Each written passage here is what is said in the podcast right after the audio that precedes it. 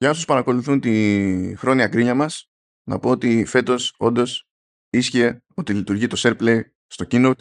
Το καταφέραμε με το Λεωδίδα και το παρακολουθήσαμε μαζί, σωστά, χωρίς να μας βγαίνει η πίστη. Απίστευτο.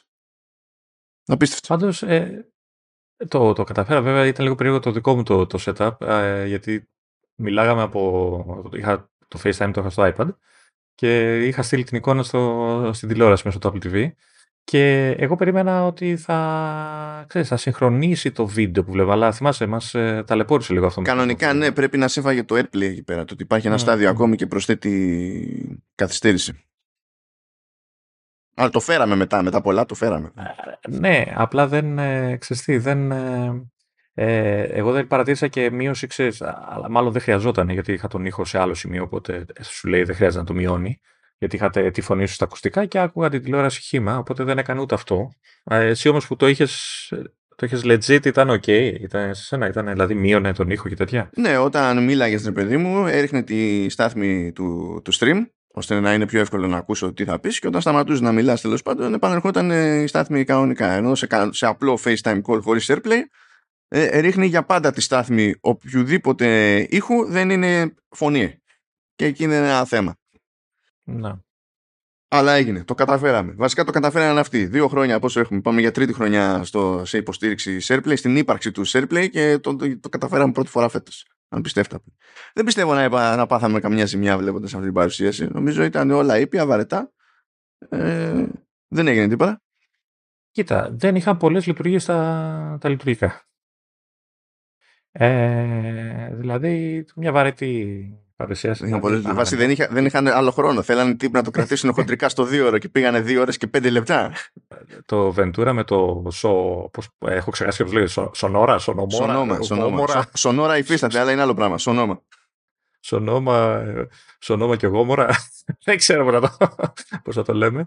Ε, Εντάξει, μωρέ, ίδιο με το Ventura, το iOS 16, το 17 μάλλον είναι ίδιο με το 16, όλα ίδια, δεν είναι τίποτα, μωρέ. Άδικος χρόνος τηλεοπτικός, έτσι, και τίποτα. Δεν, δεν είχαν να πούνε τίποτα γενικά, νομίζω, στην παρουσίαση. Ναι, ναι, ναι. Ε, τι, ε, είδες εσύ κάτι, δύο ρίτσες, ήταν όπω πάντα, έτσι. Παιδιά, σκεφτείτε το εξής. Κράτησε δύο ώρες και πέντε λεπτά. Ε, μετά τη 1 και 20 ήταν μόνο Vision Pro, το, το headset της Apple Άρα, αυτά που υπό νορμάλ συνθήκες, σαν κατηγορίες, ε, χωράγανε προ, ε, προηγούμενες χρονιές μέσα σε ένα δύο ώρα, τώρα έπρεπε να χωρέσουν σε μία και 20. Και συνήθως σε WWDC δεν έχουμε ιδιαίτερη κινητικότητα σε hardware. Αλλά σε αυτή τη, τη αυτή τη χρονιά είχαμε τρεις Mac. Οπότε είχα, υπήρχε ακόμη λιγότερος χώρος, ας πούμε, για τα, για τα OS. Οι δύο ήταν και καινούριοι. Δηλαδή, ο ένας σίγουρα ήταν όλο καινούριος. Ο ένας ήταν ε, τυπική αναβάθμιση και ο άλλος ήταν ε, αναβάθμιση μεν, αλλά λίγο πιο ιδιαίτερης ε, κατηγορίας, ναι. το πούμε. Καλά, ανοίγει, ανοίγει η παρουσίαση και με το που βλέπω Τζον Τέρνους, που είναι ο τυπάς που εμφανίζεται όταν έχουμε μαντάτα για Mac. Λέω, καλά. Ωραία. Ωραία. Τον τρώμε κατευθείαν με hardware, κατευθείαν.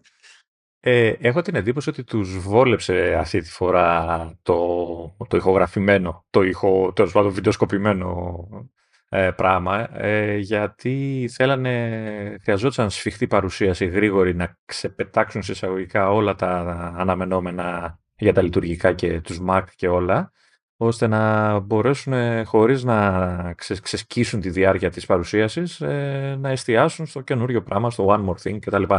Ε, οπότε μάλλον τους φόλεψε. Γιατί αν ήταν με κοινό, ε, σίγουρα θα υπήρχαν καθυστερήσεις, θα υπήρχαν, ξέρεις, ε, μπορεί να υπήρχαν και τίποτα μπερδέματα. Πάντα τους βολεύει, γιατί δεν υπάρχει περιθώριο λάθο. Δηλαδή... Ναι. Ε, η, η, αλήθεια βέβαια είναι ότι σε αυτά έχω, έχω πει παλιότερα ότι είναι ωραία φάση, είναι βολεύει όντως και εμάς, γιατί είναι πιο σφιχτά τα πράγματα κτλ. Αλλά ρε παιδί μου, έχω την ότι ε, το, το χιουμοράκι, αυτό το ηλίθιο χιουμοράκι το που μπορεί να περάσει μια τέτοια παρουσίαση, ε, είναι που είναι. Χα, χάνει πολύ όταν είναι και μαγνητοσκοπημένο όλο αυτό. Γι' αυτό υπάρχουν τα σκετσάκια δηλαδή... με το Φεντερίγκη, φίλε. Τώρα έχουμε ε, και ναι, situational αλλά... comedy, Ναι, αλλά αυτά τα σκετσάκια, ρε παιδί μου, ξέρεις, χάνουν λίγο από τη φάση του, του live που έχει και την αντίδραση επί τόπου, που, που, που, που, γελάει και αυτός δηλαδή, έτσι. Δεν θα μπορούσε να κάνει αυτό που έκανε με την, α την πούμε, τριπλή κιθάρα και τα δερμάτινα και τέτοια live, ρε φίλε. Τώρα, πού να αλλάζεις, πού να βγαίνεις, πού να το κουβαλάς αυτό έξω χωρίς να φαίνεσαι. Απλά είσαι στημένος εκεί σε ρέντι. Ξαφνικά βλέπεις κάτι, κάτι τέτοιο και λες, ρε Φεντερίκη, τι είναι αυτό, τι συμβαίνει; Λοιπόν, η κατηγοροποίηση, τουλάχιστον στη, στη ροή των πραγμάτων στο, στο, στο keynote, είχε ως εξής. Είναι καλημέρα, πάρτε τρεις Mac στη μούρη. 15 MacBook Air, αναβαθμισμένο Mac Studio και ο Mac Pro με Apple Silicon με παράλληλη παρουσίαση του M2 Ultra που ήταν τέλος πάντων το κενό που είχε μείνει υποτίθεται σε σχέση με τα αντίστοιχα σε εμένα. Τα χώνουν αυτά και ύστερα σου λέει πολύ καλησπέρα σας, θα πιάσουμε iOS 17, OK, okay, δίνουν πόνο, iPadOS 17, συνεχίζουν, ε, δεν σκιστήκαν εκεί πέρα ιδιαίτερα, τουλάχιστον από άποψη χρόνου, και έτσι κι αλλιώς πράγματα που λένε στο iOS 17 ισχύουν και στο iPadOS 17, πάνε, ισχύουν αυτά, πάντα παίζει ένα μπέρδεμα κάθε χρόνο, ύστερα σκάνε με macOS 14 στην ουσία, macOS ονόμα, δίνουν και εκεί και μετά έρχεται μια κατηγορία που λέγεται Audio and Home και λες τι είναι τούτο. Και ε, αρχίζει εκεί πέρα και λένε διάφορα stuff τέλος πάντων για AirPods σε επίπεδο software περισσότερο και διάφορα τέτοια πραγματάκια ε, Apple Music ξέρω εγώ τι να είναι. Και έγινε, κάνανε αναφορά σε tvOS 17 εντυπωσιάστηκα. Βρήκανε τρόπο να μην ξεχάσουν το tvOS φέτος. Όχι από άποψη αναβαθμίσεων αλλά δηλαδή πέρυσι νομίζω μάθαμε ότι βγαίνει tvOS 16 από press release. Σε υποσημείωση. Ε, ναι, δηλαδή κάπως, κάπως έτσι πήγε. η αλήθεια είναι ότι είχαν, είχαν feature που τρα, τραβάει τα βλέμματα, ρε παιδί μου. Δηλαδή, οπότε σου λέει κάτσα το χώσουμε κάπου. Μετά είχαν WatchOS 10, okay, και τραβήξαν εκεί μια γραμμή και αρχίσαν να δίνουν πόνο με το Apple Vision Pro που αυτή τη φορά πιστεύω ήταν η σωστή χρήση του One More Thing. Ε, πιο συμβατική, πιο κλασική, έτσι. Γιατί το... προηγουμένως είχαμε για touch παρά άλλη φορά, αυτό δεν το, αυτό δεν το θυμόμουν. Και το άκουσα σε συζήτηση και το πήρα πάλι. Το άκουσα σε podcast δηλαδή. Είχε, είχε χρησιμοποιήσει το One, More, το One More Thing ο Tim Cook για στο λανσάρισμα του, στην παρουσίαση του Apple Music. Και λες why; Just why. Ας, δηλαδή δεν χρειάζεται το, το πράγμα. Τώρα μάλλον καταλάβανε τι, τι, τι πρέπει να, πού πρέπει να χρησιμοποιείται. Ε, θα πω μια ενδιαφέρουσα λεπτομέρεια, το πιο καμένο πράγμα στο κομμάτι του macOS ονόμα που θα μας απασχολήσει σε άλλη φάση. Υπήρχε segment για gaming Όχι απλά segment. Και ε, αυτό δεν, δεν μεταφράζεται σε αυτό που συνήθως μεταφράζεται κάθε χρόνο. Ω, έχουμε ένα game demo και το παίζει εδώ, ξέρω εγώ. Πέρυσι είχε την κάπου με Resident Evil που αυτό από μόνο του μας έχει κουφάνει. Φέτος, παιδιά, ανέβηκε επί σκηνής ο Hideo Kojima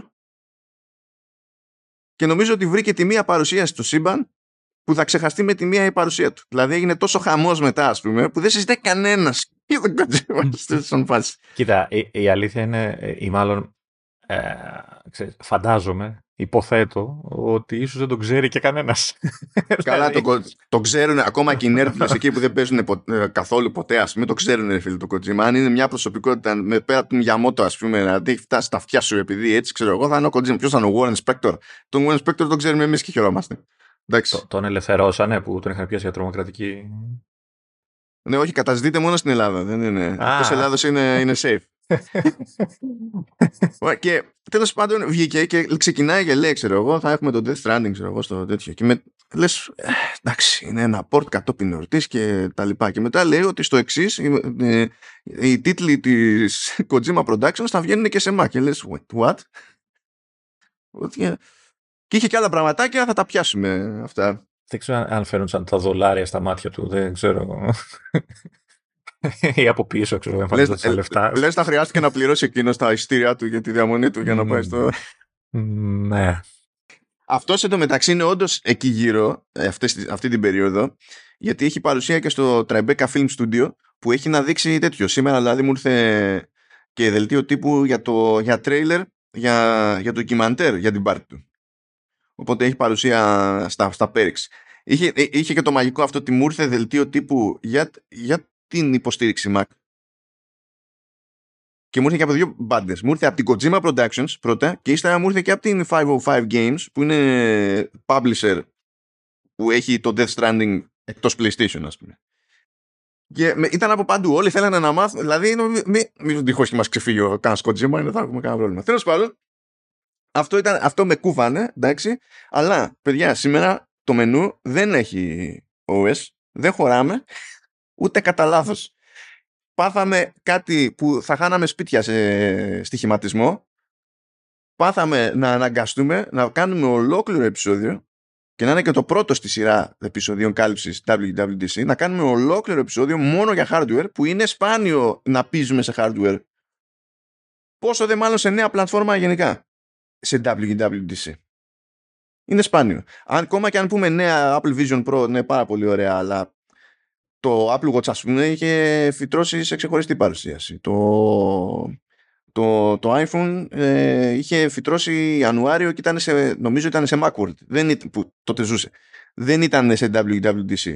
Δεν, δεν είναι αυτονόητο όλο, όλο αυτό το πράγμα. Δηλαδή, από αυτό που μόνο θα ήταν εξαίρεση αν υπήρχε το Apple Vision Pro. Τώρα και το concept πάρε τρεις Mac ή τα, τα διάλυσε όλα. Δηλαδή, ούτως ή άλλως. Άρα το μενού σήμερα έχει Mac και Apple Vision Pro. Οπότε, ξέρω εγώ, brace yourselves, διότι ας πούμε ότι είναι σχετικά απλά τα πράγματα στο κομμάτι του Mac, αλλά στο, στο Vision Pro η φάση είναι πικρά.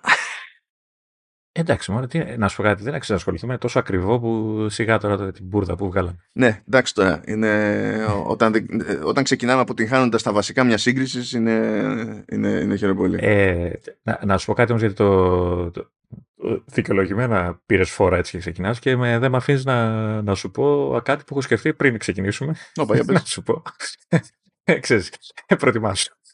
Ε, έφτιαξα καφέ τώρα για να ξεκινήσουμε έτσι. Είπα θα έχουμε και πόση ώρα αυτό.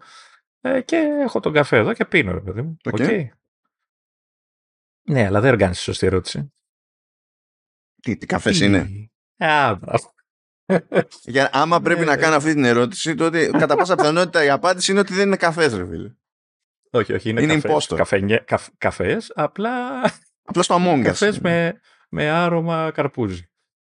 Τι καφές με άρωμα καρπούζι; Αυτό που ακούς. Καφές με άρωμα καρπούζι. Ναι. Βέβαια, έτσι όπως τον πίνω τώρα, πιο πολύ σε πεπόνι που το συχαίνομαι είναι, αλλά είναι στα όρια, οπότε το αντέχω. Είναι και on ice, είναι για φρέντο. Τι ε; ίδιος συνδυασμός είναι αυτό; Ποιος σκέφτεται καρπούζι και καφέ και λέει Α, αυτά τα δύο πάνε μαζί λογικά. Δεν είναι κακό. Τελείως. Έτσι. Τι δεν είναι εδώ, λες πρώτα απ' όλα σου θυμίζει πεπόνι που δεν το κουστάρεις. Δηλαδή, εσύ μόνος σου δηλαδή το, το, το γκρέμισες κατευθείαν. Ναι, μπορεί, γιατί το καρπούζι τώρα εδώ που τα λέμε δεν έχει κανένα άρωμα. Εντάξει, δεν μπορεί να το πετύχουν σε γεύση. Αλλά. Ναι, και ξέρεις το είδα και λέω θα το παραγγείλω. Έτσι. Έτσι. Παιδιά τώρα, εντάξει, ε, έτσι και μου ξαναπεί άνθρωπος, επειδή τέλος πάντων υπάρχουν, παίζει, πιο συχνά παίζει η Ιταλία μεριά αυτό το πράγμα, αλλά τέλος πάντων παίζει το concept, φτιάχνω, ξέρω εγώ, ένα εσπρέσο και βάζω λίγο λεμονάκι μέσα. Έτσι. Και τότε, όταν, το, όταν το λέω αυτό, ας πούμε, εγώ δεν το συνηθίζω να το κάνω. Απλά θέλω να πω ότι είναι κάτι το οποίο ε, δεν είναι δημοφιλές, αλλά ε, είναι από τα προβλεπέα, το πούμε, στο, στη φάση του εσπρέσο.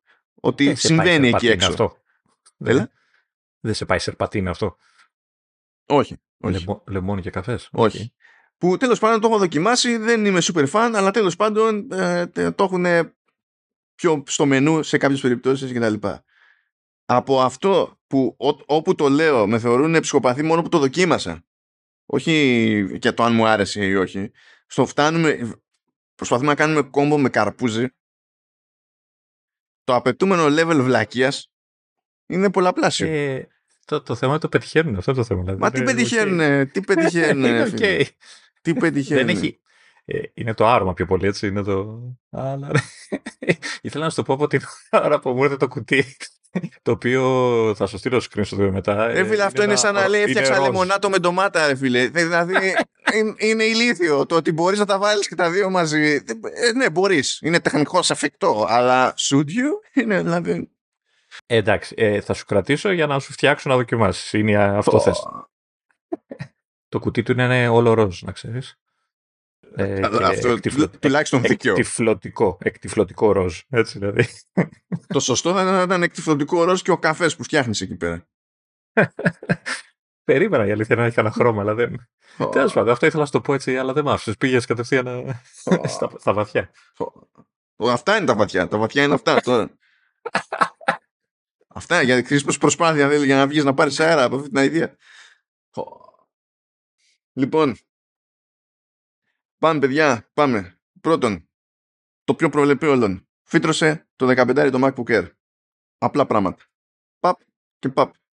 Και αν αναρωτιέται κανένας, εντάξει τι παίζει εδώ πέρα, πραγματικά ε, είναι το 13 το MacBook Air στις 15 ίντσες με ελάχιστες διαφορές. Και όταν λέμε ελάχιστες διαφορές, να σκεφτείτε έχει μεγαλύτερη μπαταρία, γιατί ε, ε, έχει περισσότερο χώρο και φυσικά έχει και μεγαλύτερη οθόνη, η οποία μεγαλύτερη οθόνη θα κάψει παραπάνω, γιατί είναι πιο μεγάλη, okay, θα χρειαστεί περισσότερο φως σαν επιφάνεια, αλλά έχει και μερικά πίξελς παραπάνω κατά αναλογία. Έτσι. Ε, αλλά η εκτιμόμενη αυτονομία από την πλευρά της Apple είναι ίδια το, στο, 18 ώρες, δεν έχει αλλάξει. Τώρα, πώς βγαίνει αυτό στην πράξη ακριβώς δεν είμαι super σίγουρος, αλλά έτσι λέει. Έτσι λέει.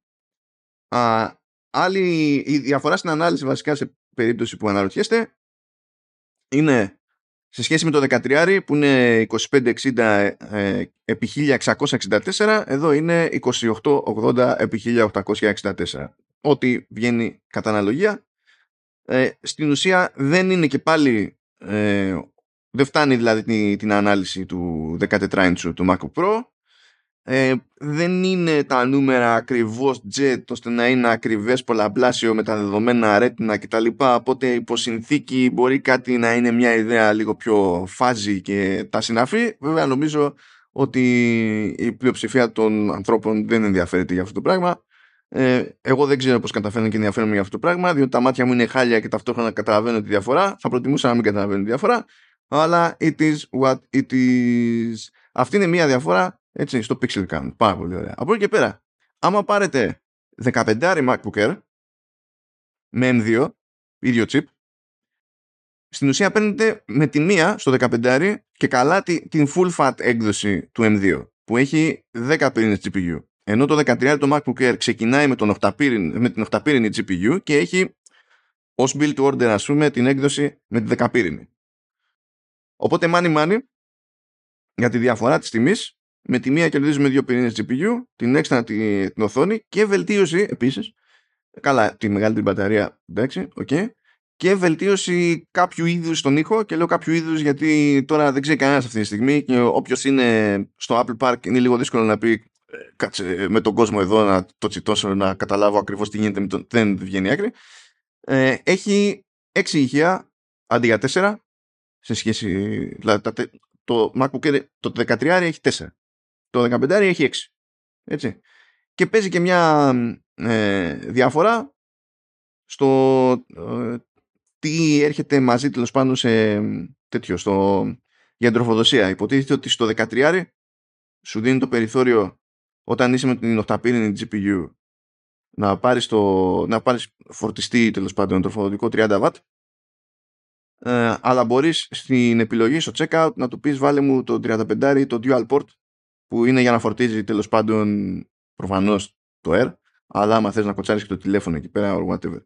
Ενώ στην περίπτωση του, του 15 inch ε, στο δίνει στάνταρ με τον δεύτερο, τον 35.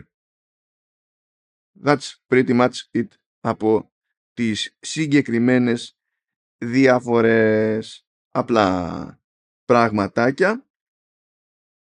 Ε, εγώ να θυμίσω γιατί δεν το θυμόμασταν και εμείς μεταξύ μας ε, ότι έχει και πάλι δύο θύρες όπως και το 13 έτσι, USB-C της full και τα λοιπά, της γρήγορης και δεν συμμαζεύεται, Thunderbolt 4 είναι πλέον 3, δεν θυμάμαι. Όχι, νομίζω σε αυτά τα μοντέλα ακόμα είναι 3, δεν είναι 4. Δεν έχει, τέλος πάντων...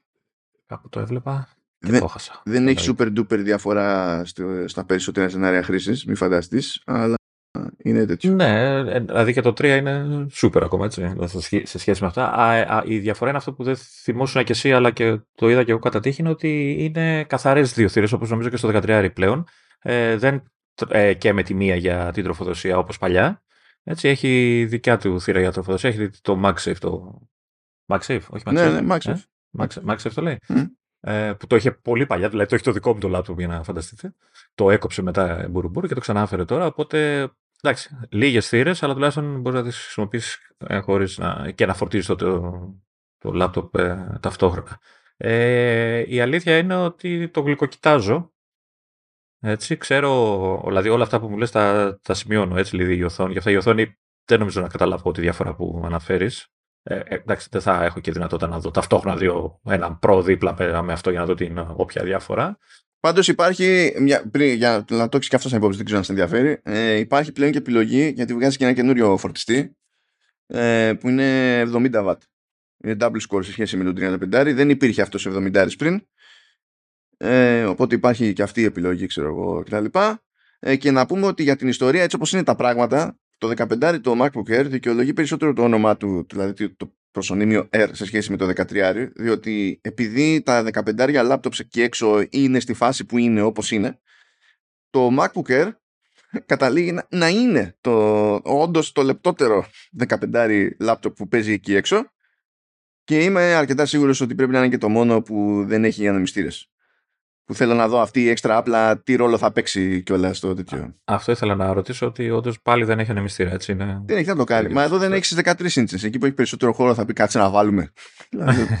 δεν είναι. Ε, ναι. Ε, τώρα, ε, εγώ το κοιτάω τώρα από τη δικιά μου τη μεριά. Δηλαδή, αν θα με κάλυπτε για τη δουλειά, νομίζω θα με υπερκάλυπτε. Η αλήθεια είναι έτσι. Ε, το μόνο που με χαλάει είναι ότι ξεκινάει πάλι από τα 8. Θα ήθελα να ξεκινάει από τα 16 πια τέλους. RAM εννοείς; Πλέον, RAM. Ναι, ναι, από τα 16, από τα 16 GB RAM. Ε, είναι το, το, το, κλασικό έξοδο που πρέπει να κάνω σε, σε κάθε μηχάνημα της Apple. Ε, αυτό με, με, με χαλάει σε και η τιμή μου χτύπησε είναι λογική στην Ελλάδα. Έτσι. Ε, μου χτύπησε λίγο. Ωραία, κάτσε. Λόγο το παίρνω πιο φθηνό. Κα, αλλά κάτσε, κάτσε, κάτσε, κάτσε. Wait, wait. Όχι, όχι, δεν θα πω την τιμή. Απλά... Μα αυτό είναι το ναι. θέμα. Είναι άμα να το σχολιάσουμε, τουλάχιστον να έχουμε πει τις τιμές. Αλλιώς δεν βγάζει νόημα. Εύκολα αυτό να πει. Λοιπόν, Σωστά. πώς έχουν τα πράγματα; Βγαίνει λοιπόν, πάμε πρώτα σε δολάρια. Ε, βγαίνει το 15 το MacBook Air και λέει πάρα πολύ ωραία 1300 δολάρια. Αυτό πηγαίνει παράλληλα όμως με προσαρμογές στα υπόλοιπα. Δηλαδή, πέφτει ένα κατοστάρικο το 13 και πηγαίνει από τα 1200 δολάρια στα 1100 και πέφτει και ένα κατοστάρικο το, το παλιό σασί με έμενα από τα 1100 στα 1000. Δηλαδή πάνε αυτή τη στιγμή δηλαδή το 13 το M2 που κατά βάση είναι το ίδιο σύστημα με το 15 το M2 με εξαίρεση αυτά τα λίγα που είπαμε ας πούμε πλέον είναι και πιο φθηνό με τον ερχομό του μεγαλύτερου σε μέγεθος μοντέλο. Τώρα από εκεί και πέρα βγήκαν οι τιμές για, για Ελλάδα, έγινε η προσαρμογή εκεί πέρα στα γρήγορα. Ω συνήθως, ανάλογα με το τι παίζει με ισοτιμίες εκείνη την περίοδο, οι προσαρμογές είναι αλλιώς. Και έχει και πλάκα διότι τη μια μέρα αυτό που έβλεπα δεν έβγαζε νόημα και σήμερα που γράφουμε εμείς 7 Ιουνίου άρχισε να βγάζει νόημα. Γιατί μπαίνω να δω τι παίζει. Και άμα θέλεις τέλος πάντων ε, το, χτες 6 Ιουνίου άμα ήθελα να πάρω MacBook Air με full fat M2 στις 13 ίντσες ε, πήγαινε στα 2.000 και κοίταζα το 15 με full fat και ήταν πάλι στα 2.000 και λέω μάλλον έχουμε ένα πρόβλημα εδώ. Δεν πολύ βγάζει νόημα το θέμα σε αυτή την περίπτωση λες τώρα είναι θα, πέσει το, θα είναι το καλό, θα πέσει δηλαδή το 13 ή θα μου πούνε τελικά είναι πιο ακριβό το 15 και εκεί κολλάς λίγο και περιμένεις. Ε, όχι, όχι, γιατί το 15 μόλις τώρα πήρε τιμή. Δηλαδή ε, ε, να σου πάρει ναι. τώρα τιμή για να σου πει την επόμενη μέρα ο λάθος δεν παίζει αυτό. Δεν είναι. Ε, και αυτό που συνέβη σήμερα 7 Ιουνίου είναι ότι άρχισε προσφορά εντός εισαγωγικών ε, και στην ουσία ε, παρουσιάζεται ως έκπτωση η νέα τιμή στα 13 που κάποια στιγμή απλά θα είναι η νέα τιμή προχωρώντας τέλος πάντων. Οπότε αυτή η σύνθεση που χτες έκανε 2.000 με το full fat είναι 2 εκατοστάρικα κάτω και πηγαίνει στα 1800 και το entry το, το μοντέλο ε, δεν μιλάμε τώρα για build to order το entry από εκεί που ήταν στα 1600 τώρα είναι στα 1400 αυτό σημαίνει δηλαδή ότι έπεσε ένα εκατοστάρικο σε δολάρια έξω και με την όλη φάση την ισοτιμία, την φορολογία και τα συναφή έτσι όπως γίνεται η φάση αυτό μεταφράζεται εδώ σε εμάς σε δύο εκατοστάρικα μείον. Και τώρα έχουμε εικόνα. Οκ. Να, να, να, πω, να προσθέσω απλά ότι το entry το 15 που είναι ουσιαστικά είναι το ίδιο, απλά αλλάζει ο, το, το SSD, ο SSD ε, έχει 1749 στην Ελλάδα. Ε, και 2.000 που είπες, 1999 για να δεν σου δίνει και ένα ευρώ τώρα, θα με, το, με τα 5-12. Πήγα λοιπόν να, να, σου πω ότι μου, μου χτύπαγε η τιμή. Ε, μιλήσαμε όμως και το συνειδητοποίησα ότι λέω μπουρδες. Η αλήθεια είναι ότι είναι OK, είναι λογικό. Ε, ίσως μου χτυπάει γιατί σου λέω. Γιατί θες 16 γίγκα. Αυτή είναι η πίκα. Ναι, ναι. Θα, αυτό, αυτό. Δηλαδή πιστεύω ότι ίσως να τους έπαιρνε. Τώρα μπορεί να κάνω εγώ λάθος, ίσως ακόμα είναι ακριβά όλα τα. Ε, καλά, κοίτα. Τα, ρε στα build order δεν σε λυπάται ότι βαράει το ψαχνό, βαράει το ψαχνό. Δεν χρειάζεται debate. Ευχαριστώ πολύ. Δηλαδή, ναι. Ευχαριστώ πολύ. Δεν, δεν σου είπα κάτι. Ε, εκεί μου χτύπησε λίγο. Ε, και, και μου χτύπησε πάρα πολύ σε συνδυασμό με το στούντιο που θα πούμε πιο μετά. Ε, και, αλλά, αλλά γενικά η αλήθεια είναι αυτή, ότι περίπου στο, στην τιμή του entry και πιο ακριβό είχα πάρει το 15 το laptop που έχω, το οποίο ήταν ε, 13 με 128 SSD και 16 γίγες. Έτσι, ε, έτσι, και τώρα ας πούμε παίρνεις α, συγκριτικά πολύ ανώτερο επεξεργαστή, ε, λιγότερη μνήμη αλλά και πολύ μεγαλύτερη οθόνη έτσι, και καλύτερο μηχάνημα κτλ. Ε, και με περισσότερο SSD. Οπότε, ναι, σκεφτόμενος όλα αυτά, λέω μάλλον λες μπουρδες ότι η τιμή είναι OK για, για αυτό που είναι. Εντάξει, όλοι θα θέλαμε να είναι πιο φτηνά, εννοείται αλλά νομίζω κινού, κινούμαστε στο, στο αναμενόμενο επίπεδο. Έτσι. Δηλαδή, ουσιαστικά τι είναι το, το FPI, είναι ουσιαστικά που, με τη διαφορά του, της Αμερικής. Είναι 1300 είπες, είναι... Ναι, και ότι, και ότι παίζει στη μετατροπή, ξέρεις, από δολάριο σε ευρώ και τα λοιπά. Γιατί πάντα, γίνεται, πάντα η μετατροπή που γίνεται, γίνεται με κάποιο buffer. Με βάση το τι παίζει τώρα, αλλά και το τι περιμένουν για το αμέσως επόμενο διάστημα σε συνδυασμό πάλι με το τι είχε γίνει προηγουμένως. Γιατί, πώς να σου πω, αν είχαν κάνει μεγαλύτερη προσαρμογή προς τα πάνω την προηγούμενη φορά, που είχαν κάνει προς τα πάνω, επειδή αυτοί δεν αλλάζουν ε, τιμές μέχρι να γίνει refresh κάπως. Ξέρεις, μετά το, όταν αλλάζει τη μία, αυτοί κερδίζουν παραπάνω, ξέρω εγώ.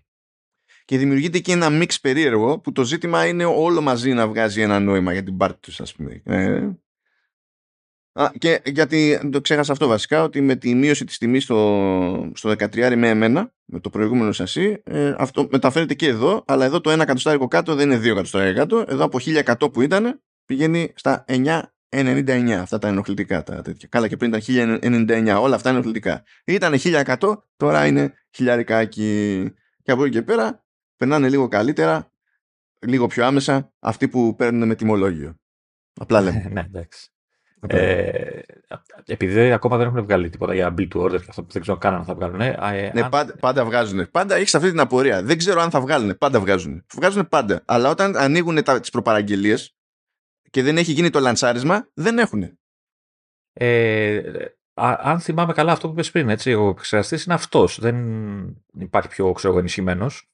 Είναι, εκεί φτάνει το M2. 8 CPU, 10 GPU. Ή έχει και πιο δεν έχει πιο fat. Όχι, όχι, δεν έχει πιο fat. Μετά, δηλαδή, αν θέλεις κάτι πιο fat, είναι M2 Pro. Δεν υπάρχει. Αυτό είναι. Άρα, όταν θα ανοίξει το build to order, ουσιαστικά οι αλλαγές θα είναι στον SSD και στη μνήμη. Να υποθέσω έτσι, που πάει μέχρι 24, αν θυμάμαι καλά. Και SSD δεν θυμάμαι αν παίρνει, παίρνει και ένα και, και δύο τέρα ή μόνο ένα. Μου κάτσα πάω λίγο στο 13 να δω τι επιλογές έχει και να... να δούμε. Σίγουρα πάει και παραπάνω, αλλά το ταβάνι να δω ποιο είναι. Να πηγαίνει μέχρι 2 στο 13. OK. Okay. Οπότε ναι, Εντάξει. Είναι, ε, νομίζω, ε, σου λέω, το γλυκοκοιτάζω. Βέβαια, έσκασε και το στούντιο και το γλυκοκοιτάζω και αυτό. Μετά είδα την τσέπη μου και δεν. Εντάξει, τώρα άλλο καπέλο το ένα μετά. Ναι. Μετά είδα την τσέπη μου και δεν γλυκοκοιτάζω τίποτα πια. Έτσι. Γιατί όλα μαζί πρέπει να τα πάρω εγώ. Ε, είναι και μπλουδάκι. Έτσι έχει το Midnight Blue, το οποίο από ό,τι είδα πρέπει να είναι τρελός μαγνήτη για Αλλά είναι κούκλα. Ναι, ναι. ναι. Είναι ισχύ. Ε, είναι Δεν έχει κάποιο νέο χρώμα, στα ίδια χρώματα που έβγαινε δηλαδή το mm. τέτοιο ρε παιδί μου, το 13. Ωραία, αυτό θα πουλήσει καντάρια. Ε, ναι. Και θα συνεχίσει να πουλάει καντάρια και το 13 ακόμη πιο εύκολα με τη, με τη μειωμένη τιμή. Και νομίζω ότι από άποψη συνολικών επιδόσεων, ποιότητας κατασκευής, ε, μιας σχετικής ευελιξίας που υπάρχει πλέον σε μέγεθος για το αν κάποιος χρειάζεται παραπάνω, ξέρεις, real estate κτλ.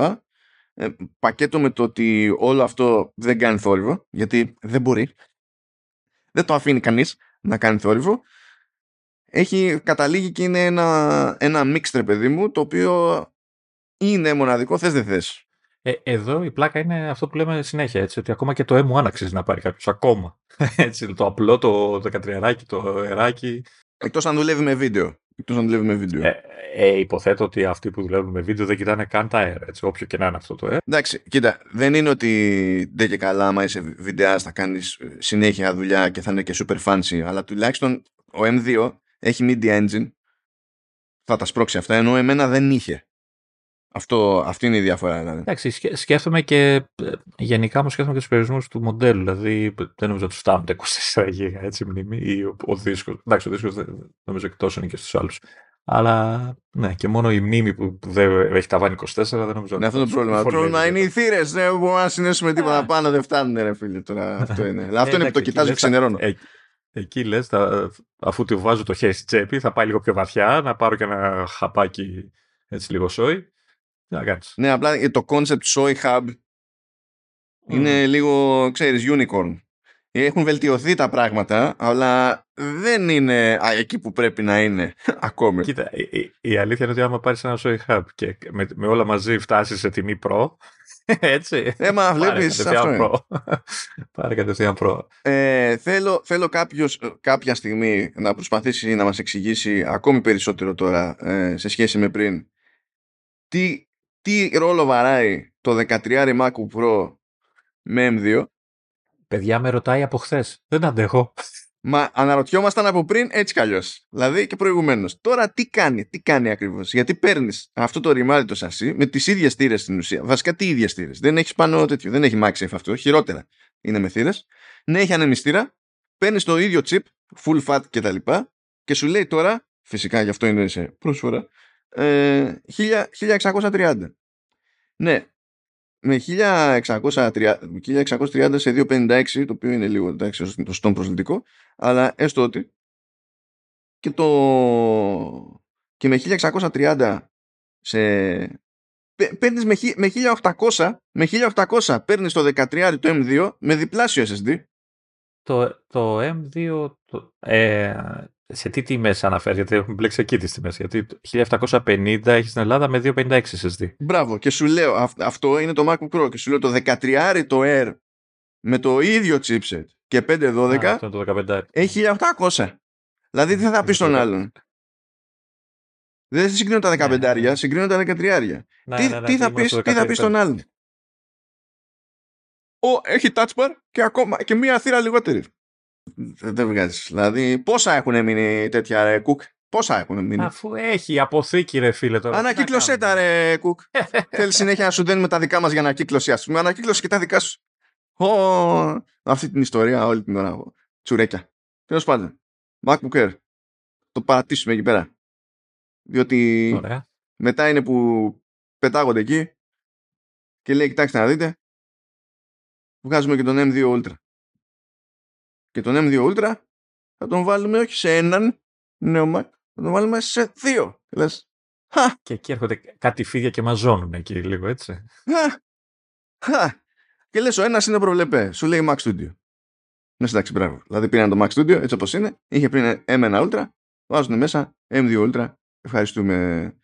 Και ο M2 Ultra έτσι κι αλλιώς είναι δύο M2 Max μαζί, πράγμα που σημαίνει ότι ό,τι ισχύει για Max ισχύει επί δύο ε, τουλάχιστον στη σύνθεση, έτσι, όχι δεν και καλά στην απόδοση, αυτό είναι άλλο καπέλο. Ε, επί δύο στον M2 Ultra, άρα το ταβάνι στη RAM δεν είναι 96 GB, είναι 192. Ε, οι, οι πυρήνες CPU είναι, φτάνουν 24 και οι πυρήνες GPU φτάνουν την 76-72 που διάλογο είσαι. Είναι και είναι και hubs η φάση. Ναι, είναι, είναι 76. Είναι 76. Υπάρχει και έκδοση φυσικά που είναι πιο μαζεμένη με 60 πυρήνες κτλ. Είναι τα κλασικά παίζει αυτή η φάση.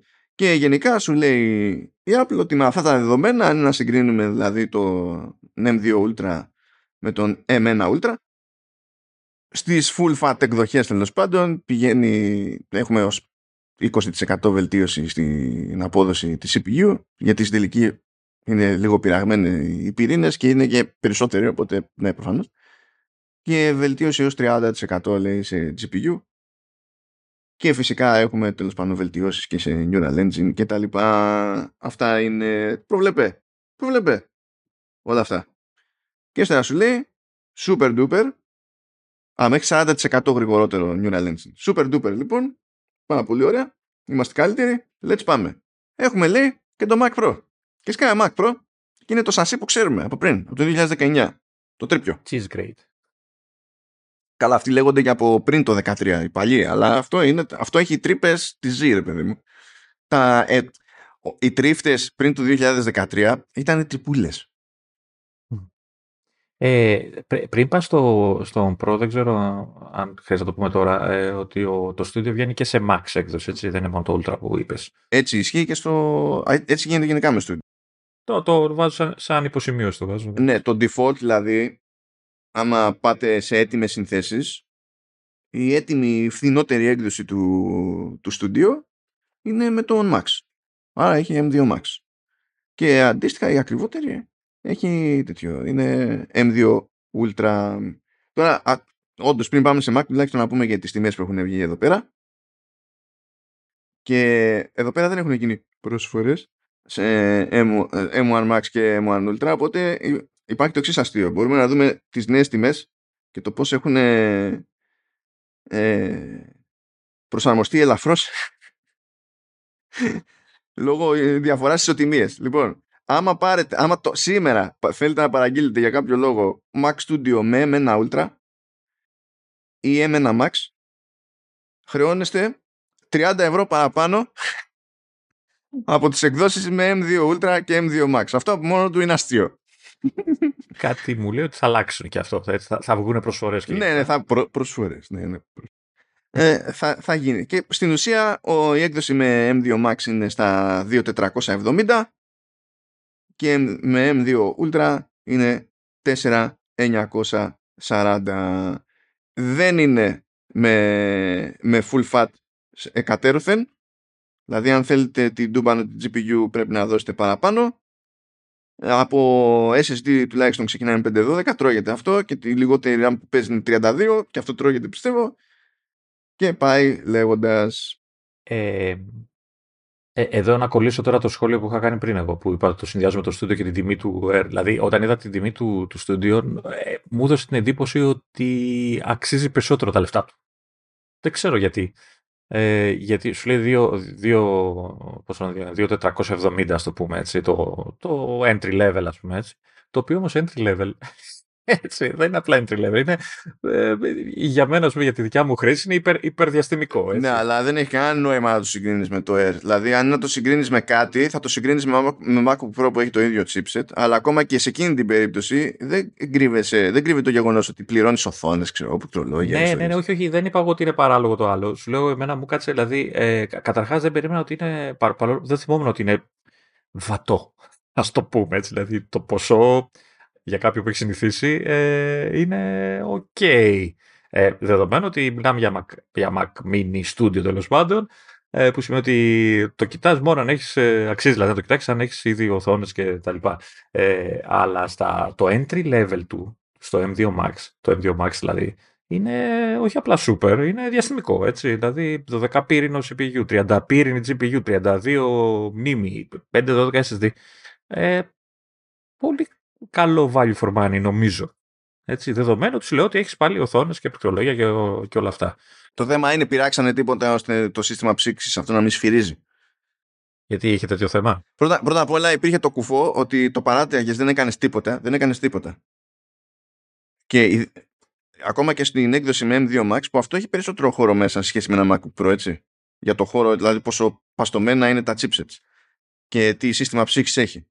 Και άμα δεν κάνεις τίποτα σε MacBook Pro με, με Max, η ψύκτρα είναι φάση 0. Δεν κάνει τίποτα. 0 RPM. Σε Max δεν κάνεις τίποτα και είναι στις χίλιες τόσες στροφές because reasons. Έχω την εντύπωση ότι αυτό είναι κληρονομημένο από, τα, από το μικρό αδερφάκι. Γιατί και ο Mac Mini γενικά την αγαπάει την ψύκτρα. Ε, τι σημασία έχει αυτό, εσύ. Εδώ έχει, μα αυτό έχει άλλο σύστημα ψήξη τελείως. Ε... Έχει, έχει. Αλλά ίσως ίσως λέω λόγω του, του σχήματος να έχει να πάρει και κάποια. Δεν δε στέκει σε αυτό γιατί βλέπεις θερμοκρασίες. Βασικά προς, όταν τσιτώνεις το σύστημα, το τσιτώνεις. Και αρχίζεις και δίνει και πόνο το σύστημα ψήξης. Πρώτον, κάτι παίζει με το πώς έχουν σμιλευτεί οι τρύπες από πίσω και σφυρίζει. Δεν είναι ότι απλά κάνει θόρυβο, κάνει σφύριγμα. Όχι έντονο, αλλά είναι σφύριγμα. Αυτό είναι λάθος. Αυτό είναι κατασκευαστικό λάθος. Είναι παντού ή τύχανε κάποια, ρε παιδί μου, ξέρεις, κάποια παρτίδα, οτιδήποτε; Ε, δεν ξέρω τι ποσοστό, αλλά είναι ψηλό. Για, ε, δεν είναι σπάνιο παράπονο αυτό. Δεν είναι, ε, και έχουν δοκιμάσει μερικοί και βάζουν, ξέρω εγώ, ένα αυτοκόλλητο πίσω. Όχι, δεν κάλυπτουν όλες τις τρύπες, αλλά μπορεί να το βάλουν σε μια γωνίτσα να κάλυψουν μερικές τρύπες. Και ξαφνικά σταματάει το σφύριγμα. Άρα κάποιος σαν συντονισμός, ας το πούμε. Ε, ναι, είναι κάτι κατασκευαστικό στις τρύπες. Δηλαδή, άσχετα από τον υπόλοιπο σχεδιασμό του συστήματος μέσα και καλά, δεν είναι ότι σφυρίζει ο ανεμιστήρας, είναι ότι το σφύριγμα προκύπτει από τον τρόπο με τον οποίο ε, κινείται ο αέρας μέσα και έξω από το σύστημα. Ε, αλλά ε, τέλος πάντων, έστω ότι δεν σφυρίζει. Το τσιτώνεις. Το τσιτώνεις. Το βάζεις και το τελειώσεις το τσιπάκι. Και η θερμοκρασία, ξέρω εγώ, είναι 48 βαθμοί. Για μένα η θερμοκρασία εδώ πέρα, 48 βαθμοί, πρέπει να, είναι, να έχεις σβήσει και οθόνη, όχι απλά να είναι στο standby και να μην κάνω τίποτα. Πρέπει να έχεις σβήσει και οθόνη.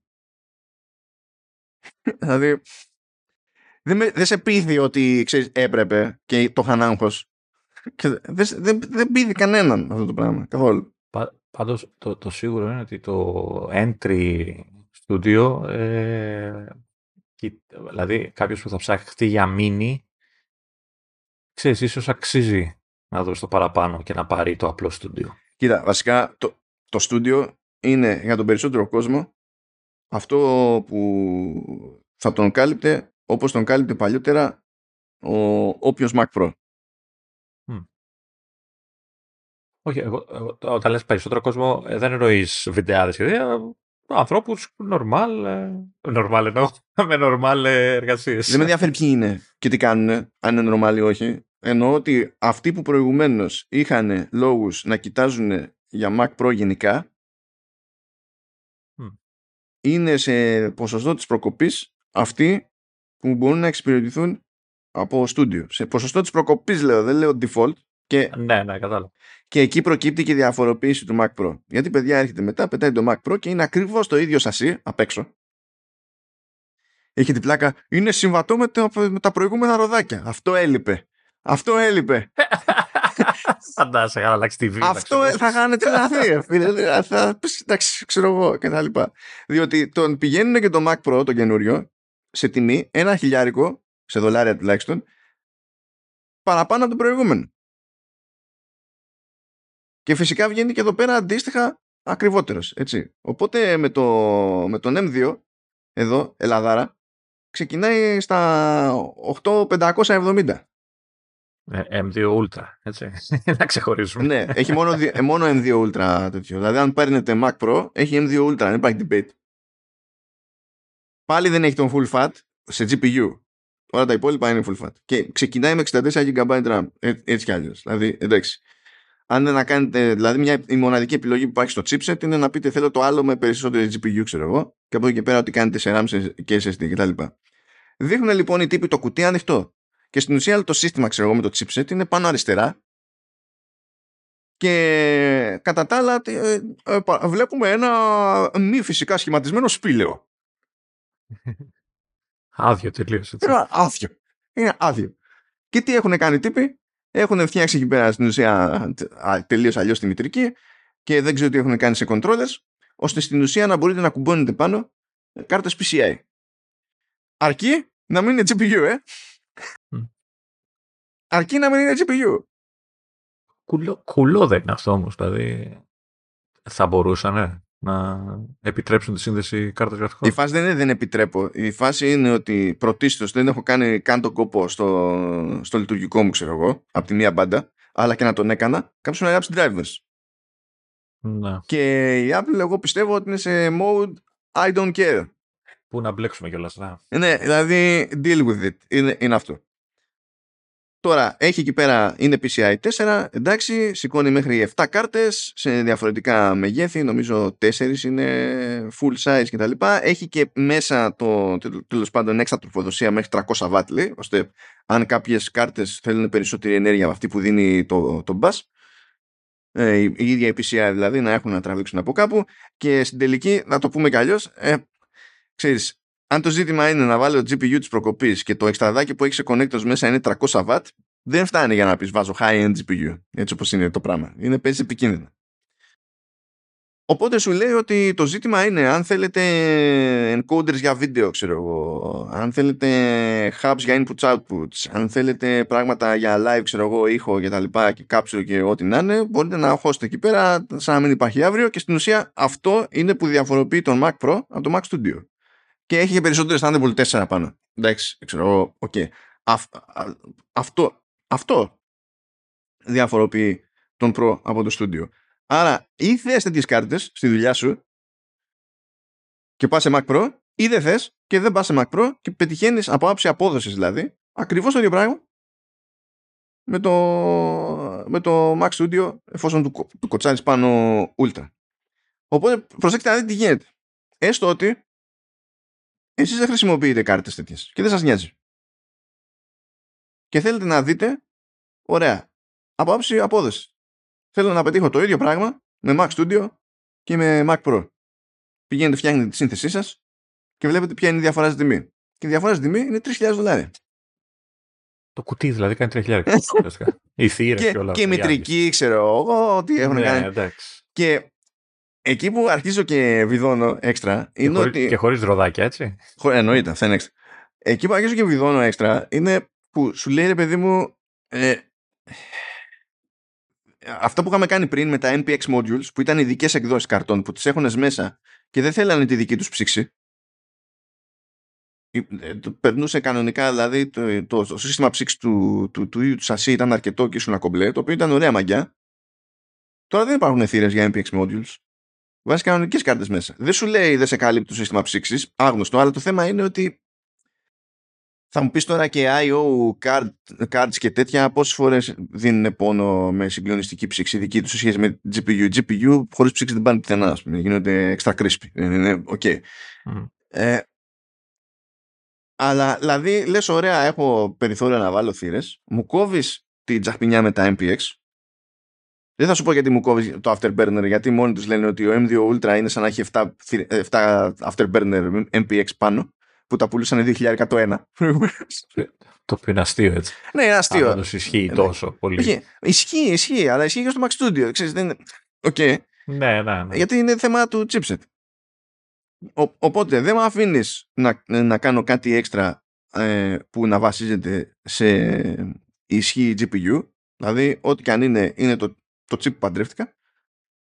Και άμα για κάποιο λόγο έχω κάποιο workflow που απαιτεί παραπάνω RAM, από τα 192 που είναι εδώ τα βάνει πακέτο οπότε καταλήγουμε σε ένα Mac Pro ο οποίος μοιάζει πολύ με τον προηγούμενο αλλά σχεδιαστικά πηγαίνει πακέτο με κάποιες επιλογές που κάποια, κάποιες εξειδικευμένες δουλειές τις αφήνει εκτός.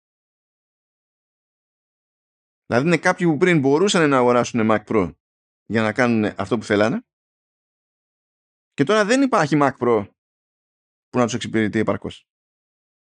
Δεν έχει σημασία πόσο τούμπανο είναι ο M2 Ultra. Ο M2 Ultra είναι τούμπανο. Και δεν μπορώ να καταλάβω αν αυτός ο Mac Pro βγήκε για να μας την πούνε μετά και να πούνε ότι ε, είδατε τελικά δεν υπάρχει ιδιαίτερο ενδιαφέρον θα τον κόψουμε ή είναι, ξέρω εγώ, ε, λύση ανάγκης με τη λογική πρέπει να κάνουμε εδώ τη μετάβαση. Προσπαθούσαμε να κάνουμε το τετραπλό το chipset και καλά, να είναι σαν, όχι σαν δύο, ε, Α, ε, σαν δύο max, να είναι σαν τέσσερις max, άρα να είναι σαν δύο ultra τέλος πάντων. Και δεν βγήκε γιατί φυσικά αυτός είναι τέρας, αλλά βλέπουμε ότι στο μέλλον έχουμε μια ελπίδα παραπάνω και ίσως τότε να βγάζει νόημα το πράγμα. OK, okay, αλλά εγώ, ε, από τους τρεις Mac που είδαμε που κανένας δεν ήταν ούτε νέο form factor δηλαδή ήταν σχετικά προβλεπέ τα πράγματα αλλά από τους τρεις νέους Mac που είδαμε τέλος πάντων εδώ πέρα ο Mac Pro το μόνο που καταφέρνει βγαίνοντας, κυκλοφορώντας, είναι να με γεμίζει με ακόμη περισσότερο άγχος για, για, για το μέλλον του Mac Pro το οποίο είναι ένα συνέστημα που δεν θα ήθελα να έχω. Ε, Νιώ, νιώθω σωστά ε, που πιστεύω ότι το μεγαλύτερο του μείον είναι η μνήμη. για ξέρεις, σενάρια, για, για τους ανθρώπους δηλαδή που αναφέρεται αυτό το, το μηχάνημα. Ε, Όχι, εξαρτάται. εξαρτάται. Για άλλους είναι GPU. Για άλλους είναι GPU. Είναι, είναι, λες ότι είναι λίγη και η GPU ουσιαστικά; Μα δεν, ε. δεν, είναι και, δεν είναι και. Είναι ότι υπάρχουν δουλειές που βασίζονται στο πάρε GPU μέχρι να δύσει ο ήλιος και υπάρχουν και δουλειές άλλες που βασίζονται στο ότι πρέπει να φορτώσει ηλίδια δεδομένα στη RAM. Ναι, ε, απλά, απλά σκέφτομαι ότι από την GPU μπορεί και να τη σκαπουλάρει. Έτσι πιστεύω, γιατί είναι αρκετά τούμπανο. Δεν είναι ίσως όσο οι εξηγευμένε κάρτες και αυτά, αλλά νομίζω θα τις καπουλάρουν. Ναι. Θέλω να πιστεύω. Για να έχεις τώρα μια τάξη μεγέθους, η, η GPU τουλάχιστον αν πούμε και καλά σε ονομαστικές τιμές teraflop. Mm. Η GPU του Ultra, του M2 Ultra, είναι τύπου ξέρω εγώ 40-70. Είναι τέτοια φάση. Δεν είναι ότι είναι, δεν την πεις χρέπη, αλλά το θέμα είναι ότι ε, σε Mac δεν μπορείς να βρεις κάτι ανάλογο αυτού που περνιέται για high-end GPU στο χώρο του PC. Δεν στο προσφέρει κανένας. Να. Αυτό δεν σημαίνει ότι είναι μούφα η GPU αυτή. Σημαίνει όμως ότι το ταβάνι είναι αυτό, ενώ πριν δεν ήταν. Αυτό είναι το θέμα, κατάλαβες.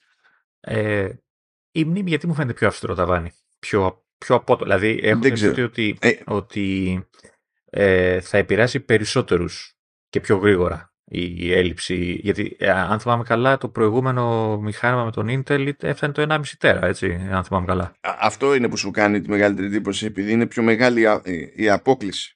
Αλλά τώρα ναι. εδώ πέρα το πράγμα είναι λίγο πιο περίεργο από την άποψη ότι, ναι, προφανώς, αν πρέπει όλα να τα φορτώσει στη RAM ε, και είχες λόγο να πας τόσο ψηλά, ούτε, ή ούτε καν τόσο ψηλά, και στη μέση να πήγαινε, ξέρεις, τα 3 τέταρτα του τέρα, 768, ξέρω εγώ τι, τι διάλογο είναι, και 5-12, δεν έχει σημασία αν ο, έπρεπε να τη γεμίζεις αυτή με κάτι, τώρα δεν μπορείς να τη γεμίσεις. Απ' την άλλη, βέβαια, η RAM που έχεις τώρα εδώ πέρα έχει άλλο bandwidth τελείως. Οπότε κάτι χάνεις, κάτι κερδίζεις. Ε, αλλά αν όντως χρειάζεσαι τον το χώρο, παίζει πρόβλημα. Ε, θα μπορούσαν να βάλουν κάρτες μνήμης. Το ερώτησα και χθες γι' αυτό. Ε, ξέρω ότι είναι περίπλοκο όλο αυτό να γίνει, okay, αλλά αν κάποιος δηλαδή προτιμάει να χάσει λίγο από το bandwidth, αλλά να, έχει, να μπορεί να βάλει χώρο, να βάλει μνήμη, ξέρεις, bulk, να βάλει πράγμα. Ε, ξέροντας ότι θα χάσει σε ταχύτητα και αυτά, γιατί όπως δεν τον νοιάζει. Ε, δεν γίνεται έτσι, δεν, μπορεί, δεν μπορεί να το κάνουν. Ε. Όπως δεν μπορείς να βάλεις CPU, δεν μπορείς να βάλεις και να μπορείς να βάλεις ό,τι θέλεις μέσα σε SSD και άλλες κάρτες και ξέρω σκληρούς δίσκους και συστοιχίες ολόκληρες και ό,τι παπάντζες. Ε, δεν μπορείς να βάλεις extra RAM πάνω από αυτό το ταβάνι, ε, ούτε να βάλεις extra GPU. Αν, αν είχαν και την επιλογή να, δηλαδή να πούνε ότι ξέρεις, θα πήξουμε λίγο παραπάνω και θα βρούμε μια μόντα. Ε, ή δεν γίνεται καθόλου. Είναι, Όχι, δεν γίνεται, δεν γίνεται. Γιατί το σύστημα αδιαφορεί. Γιατί το σύστημα σκέψου ότι θα έπρεπε ξαφνικά να διαχειριστεί GPU και RAM παράλληλα με τα εσωτερικά. Έχοντας άλλα χαρακτηριστικά. Αλλά θα έπρεπε να το κάνει παράλληλα. Είναι με, δηλαδή, πώς να σου πω, πώς, ε, πώς ήμασταν σαν, δεν ξέρω αν το κάνουν ακόμη, αν έχει, πότε έχει νόημα, παίζει να το κάνουν ακόμη, τουλάχιστον σε gaming laptops, που σου λέει ότι όταν είσαι εκτός μπρίζας χρησιμοποιείς την ενσωματωμένη και καλά πάνω στη CPU που είναι ότι έχουν βάλει από iGPU ε, και όταν θα παίξεις, ξέρω εγώ, γυρνάει στη, στην άλλη. Και εκεί ακόμη είναι ιδερό τις περισσότερες φορές. Το να πας να τις συνδυάσεις και τις δύο να τρέχουν παράλληλα, επίσης γίνεται, α, υπάρχει τρόπος να το κάνεις, θεωρητικά, ρε παιδί μου, ως κατασκευαστής, θέλω να σου πω, αλλά είναι άλλη δουλειά να καταφέρεις να τα συντονίσεις ώστε να μην δημιουργεί πρόβλημα το ένας στο άλλο. Και η Apple δεν έχει μπει σε αυτόν τον κόπο. Απλά δεν έχει μπει. Δεν. δεν. Άρα, άρα είναι, είναι και λίγο επιλογή της. Είναι και εννοείται περισσότερο θέμα σχεδίαση, έτσι. Αλλά είναι και λίγο ότι ξέρεις, δεν ασχολούμαστε να κάνουμε τον έξτρα κόπο που θα μπορούσε να, να οδηγήσει σε κάποιο αποτέλεσμα τέτοιο. Ναι, να... ναι. Απλά στις άλλες, στους άλλους Mac βλέπεις καθώς περνάνε οι γενιές Apple Silicon ας πούμε ότι οι οροφές μετακινούνται ουσιωδώς παραπέρα. Και λες θεωρούν οι τύποι ότι θα φτάσουν σε ένα επίπεδο που δεν θα χρειάζονται διάφορα πράγματα. Οκ. Στην περίπτωση του Mac Pro όμως είναι αλλιώς. Γιατί εκεί η απόκλιση από τα προηγούμενα ταβάνια είναι πολύ πολύ μεγαλύτερη σε κάθε περίπτωση. Άρα δεν, δεν έχω άδικο που λέω ότι δεν είναι μηχάνημα που καλύπτει το κοινό του, έτσι. Ερωτηματικό. Γιατί δεν είναι όλοι αυτοί οι επαγγελματίες ένα στυλ. Γι' αυτό σου είπα κιόλα ότι κάποιοι θα έχουν κάνει μόνο GPU και θα σου πει: Εγώ κομπλέ ήμουν από RAM, δεν με φτάνει 192. Και συν της άλλης, ε, επειδή αυτή η RAM είναι ενοποιημένη και μπορεί να την κάνει και ό,τι να είναι η GPU, ποτέ στη ζωή μου δεν είχα GPU ενσωματωμένη ημί που να έχει πρόσβαση σε τόση RAM, θα σου πει. Εντάξει, αλλά εγώ θέλω horsepower σε GPU. Ο άλλος θα σου πει, ε, τι να την κάνω GPU, άμα θέλω να τρέξω simulation που τραβάει όλο το CPU, σκίζει τη CPU και κατά τα άλλα πνίγει τη RAM, ε, πρέπει να χωράνε τα data. δηλαδή αυτοί είναι τελείως διαφορετικοί άνθρωποι. Ναι. Απλά με μπλέκει λίγο το ότι μιλάμε για ένα μηχάνημα που είναι για πολύ ιδιαίτερο κοινό, έτσι, για πολύ συγκεκριμένο κοινό, πολύ περιορισμένο. Ναι, και το περιόρισε περισσότερο ακόμη. Αυτό, αυτό είναι το κουφό της υπόθεσης. Άρα είναι λίγο λάθος σαν κίνηση. Δηλαδή, ε, ίσως, ίσως αυτό, να έχεις δίκιο σε αυτό που λες που ίσως πιεστήκαν, ξέρεις, γιατί το είχαν πει ότι θα βγει κτλ και βιαστήκανε να πούνε ότι αχα, ορίστε με μικρή καθυστέρηση, τελειώσαμε τη μετάβαση κτλ. Το κακό είναι η αμφιβολία που δημιουργεί, γιατί ξέρεις ότι η Apple δεν πρόκειται να σχολιάσει τίποτα. Δηλαδή το πετάει αυτό το μηχανάκι εκεί έξω και δεν ξέρεις τι σημαίνει. Δηλαδή ε, και κάθεσαι και αναρωτιέσαι αν η ίδια η εταιρεία το έκανε αυτό με βαριά καρδιά. Αυτό δεν σημαίνει ότι από engineering είναι μούφα. Αλλά. Όχι, σαφώς. Ναι, τι πολύ. Αλλά λες τώρα να ασχοληθώ ή απλά να το δεχτώ και να το γυρίσω σε Mac Studio και σε ό,τι σενάριο με παίρνει να λειτουργώ με ε, εξωτερικό hardware απλά να το κάνω έτσι εφόσον υπάρχει λύση ας πούμε. Υπάρχει ελπίδα, ελπίδα. Τέλος περίπτωση να, να βγει αργότερα να μας πει ξέρεις, αυτό το entry level party και με ξέρεις, δύο ultra μαζί ξέρω και τέτοια. Υπάρχει, δηλαδή πιστεύεις ότι το παλεύουν ακόμα; Επίσης ερωτηματικό. Δηλαδή, το ξέραμε ότι το πάλεψαν σε κάποια φάση και ξέραμε ότι σε, σε μια άλλη φάση είπαν scratch that. Αυτό δεν σου δίνει με τη μία ένδειξη για το αν συνεχίζουν να το παλεύουν. Αν συνεχίζουν να το παλεύουν και φυτρώσει κάποια στιγμή σε M3, M4, δεν έχει σημασία. Αν φυτρώσει κάποια στιγμή κάπως, τότε OK. Okay. αλλά δεν θα στο πούνε μέχρι τότε και εσύ μέχρι τότε θα αναρωτιέσαι. Κατάλαβες και αυτό κάνει ζημιά. Είναι η ίδια φάση με το που ρωτούσε τι γίνεται με το Mac Mini που έχει μείνει πέντε χρόνια εκεί πέρα ακίνητος και σου λέει ο Tim Cook, hey, it's a product in a lineup. Ναι, το ξέραμε και αυτό. Δεν, ε, δηλαδή, πες, ξέρω εγώ, ε, μας νοιάζει. Αυτό, πες, μας νοιάζει. Ξέρω εγώ. Όχι απλά είναι ένα προϊόν μας. Ναι, δεν είχαμε απορία γι' αυτό. Το ξέραμε. Έχει το logo πάνω. Ε, okay. Υπάρχει περίπτωση να περιορίζονται από τα νανόμετρα να, να δυσκολεύονται δηλαδή ξέρω εγώ, να περιμένουν να πέσει στα τρία ξέρω εγώ, γιατί ξέρω, τα thermals ή δεν ξέρω τι και να περιμένουν ξέρεις, να...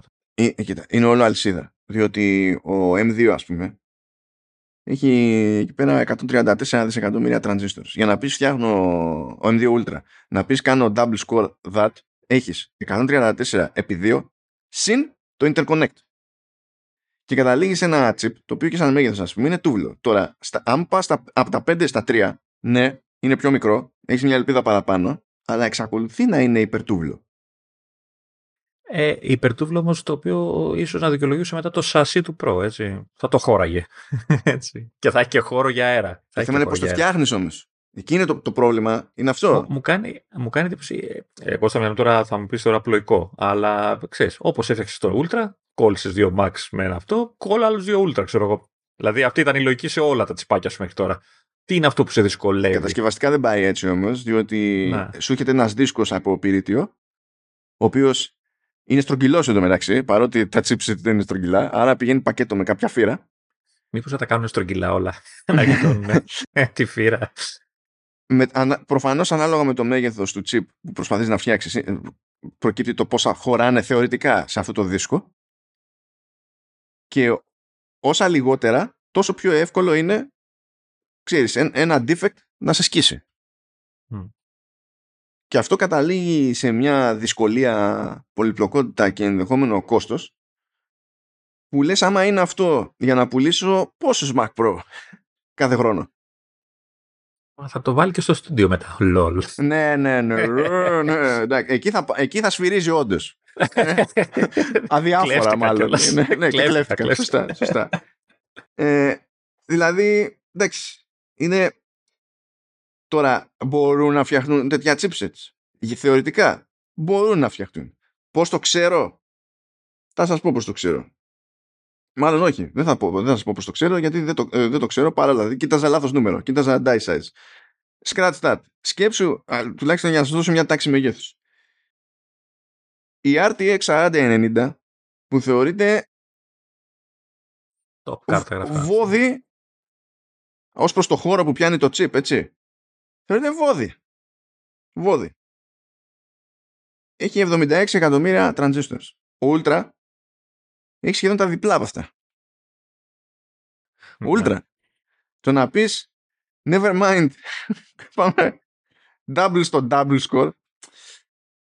Δηλαδή εσύ λες το κάνεις. Εσύ λες λεφτά έχω. Αυτό δεν σημαίνει δηλαδή μπορείς να θες τα πάντα και να ε, μη σε νοιάζει το κόστος.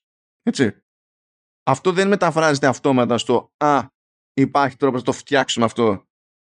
Ε, χωρίς να πηγαίνουμε να φτιάξουμε τέσσερα τέτοια και να πετάμε τα τρία που αυτό φυσικά κα- πηγαίνει πακέτο με το τι σηκώνεις από κόστος. Αλλά δεν αξίζει, αξίζει φτάνει σε ένα level αποτυχίας ας πούμε που δεν αξίζει τον κόπο.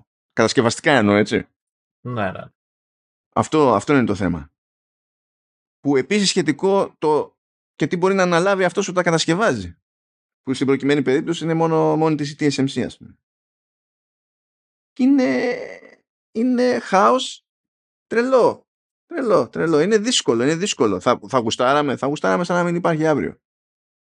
Μόνο και μόνο για την ερδιά της υπόθεσης. Θα μας έλεγε μετά ότι για αυτό το chipset και μόνο σας βάζω άλλα τρία χιλιάρικα καπέλο στο M2, στο, στο, στο Mac Pro και θα έλεγες με πονάς αλλά είμαι αρκετά nerd ώστε να εκτιμώ το μαζογισμό μου. Δηλαδή είναι αυτό Ε, ξέρω εγώ. Και θα το ονομάζαμε M2 Ultra Pro Max Extra. Κοίτα, εκεί αυτό που ακουγόταν σαν ιδέα, αλλά δεν είναι ότι το έχει χρησιμοποιήσει κανένας ως- στα σοβαρά, ήταν για καλά το extreme. Ε, και τα λοιπά. Αλλά, εντάξει, ξέρω εγώ, είναι...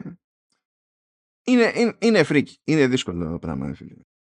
Είναι δύσκολο πράγμα. Ο- οπότε νομίζω από τα τρία που δείξανε θα μας απογοητεύει το τρίτο, έτσι. Ναι, μας απογοητεύει. Αφήνει Από, απορίες και από τα τρία ερωτηματικά. μας, μας απογοητεύει το μακρύτερο. Ε, και σε διαστάσεις Ισχύει. δηλαδή. Ισχύει. Ισχύει. Μας απογοητεύει το μακρύτερο. δηλαδή defeats the purpose ας. Είναι- είναι αυτό πραγματικά βλέπω το Mac Pro και δεν καταλαβαίνω τι προσπαθεί να μου πει ή τι προσπαθεί να πει στην αγορά στην οποία απευθύνεται συνήθως με έναν Mac Pro η Apple τι προσπαθεί να τους πει δεν ξέρω δεν ξέρω και το ότι δεν καταλαβαίνω δεν με αφήνει η Apple να καταλάβω με ενοχλεί και θεωρώ ότι ζημιώνει τον Mac Pro ως σειρά προϊόντων ας πούμε. Τίποτα, νομίζω ότι απλά θέλουν να κλείσουν τη μετάβαση, να τελειώνουν. Εντάξει. Και αυτό το καταλαβαίνω. Αλλά πέτα ένα υπονοούμενο, βρε αδερφέ. Όσο περιμέναμε το Mac Pro, έξερες να πετάς υπονοούμενα. Πέτα και εδώ ένα ακόμα. Ξέρω εγώ. Μη μας πονάς έτσι. Βρε αδερφέ. Τι να πω. Βλέπετε, φτάσαμε στη μία ώρα και δεν μου πιάσει Vision Pro. Όπως κάνανε και αυτοί με την, με την παρουσίαση. Κάπως έτσι. Ναι, Σε απλά μία ώρα θα. Αυ- Αυτοί είχαν χωρέσει και τα λειτουργικά βέβαια. Εμείς Είμαστε εδώ πρέπει να καθόμαστε και αυτονόμαστε. Λοιπόν, έγινε το τσαχπίνικο, έγινε το One More Thing και σκάει παιδιά το Apple Vision Pro. Το, το, είναι απ- ένα από τα χειρότερα μυστικά που κράταγε η Apple τόσα χρόνια. Δηλαδή, το, το ξέραμε και το περιμέναμε χρόνια. Εντάξει, ε, ποιο είχε, να σου πω κάτι. Περίμενες όμως ο- αυτά που έβλεπες σε software; Όχι. Περίμενες το τι σήμαινε, τι εννοούσε ο ποιητής όταν έλεγε θα υπάρχει μια οθόνη μπροστά που θα δίνει φατσούλες. Γιατί και αυτό το είχαμε ακούσει. Και λέγαμε τι γελίο είναι αυτό, αποκλείεται να ισχύει και τα λοιπά. Και σκάει μετά η Apple που εκεί λέγαμε ό- όλο το παιχνίδι θα παιχτεί σε αυτά που αυτά στην ουσία δεν διαρρέουν. Ακόμα και όταν διαρρέει, ε, ε, διαρρέει η κυκλοφορία ή η κυκλοφορία λέω, η, η πληροφο- το concept, αυτό με την εξωτερική οθόνη ας πούμε, δεν ε, είχε αποσαφινιστεί και δεν πήγαινε και πουθενά το, το μυαλό εκεί πέρα. Ότι θα δούμε αυτό που θα δούμε. Λοιπόν, κάπως πρέπει να το σώσουμε αυτό σαν φάση, ξεκινώντας και λέγοντας ότι το product placement της Apple είναι τελείως διαφορετικό από αυτό που περίμενε ο κόσμος και από αυτό που θεωρείται προβλεπέ σε τέτοιου είδους headsets.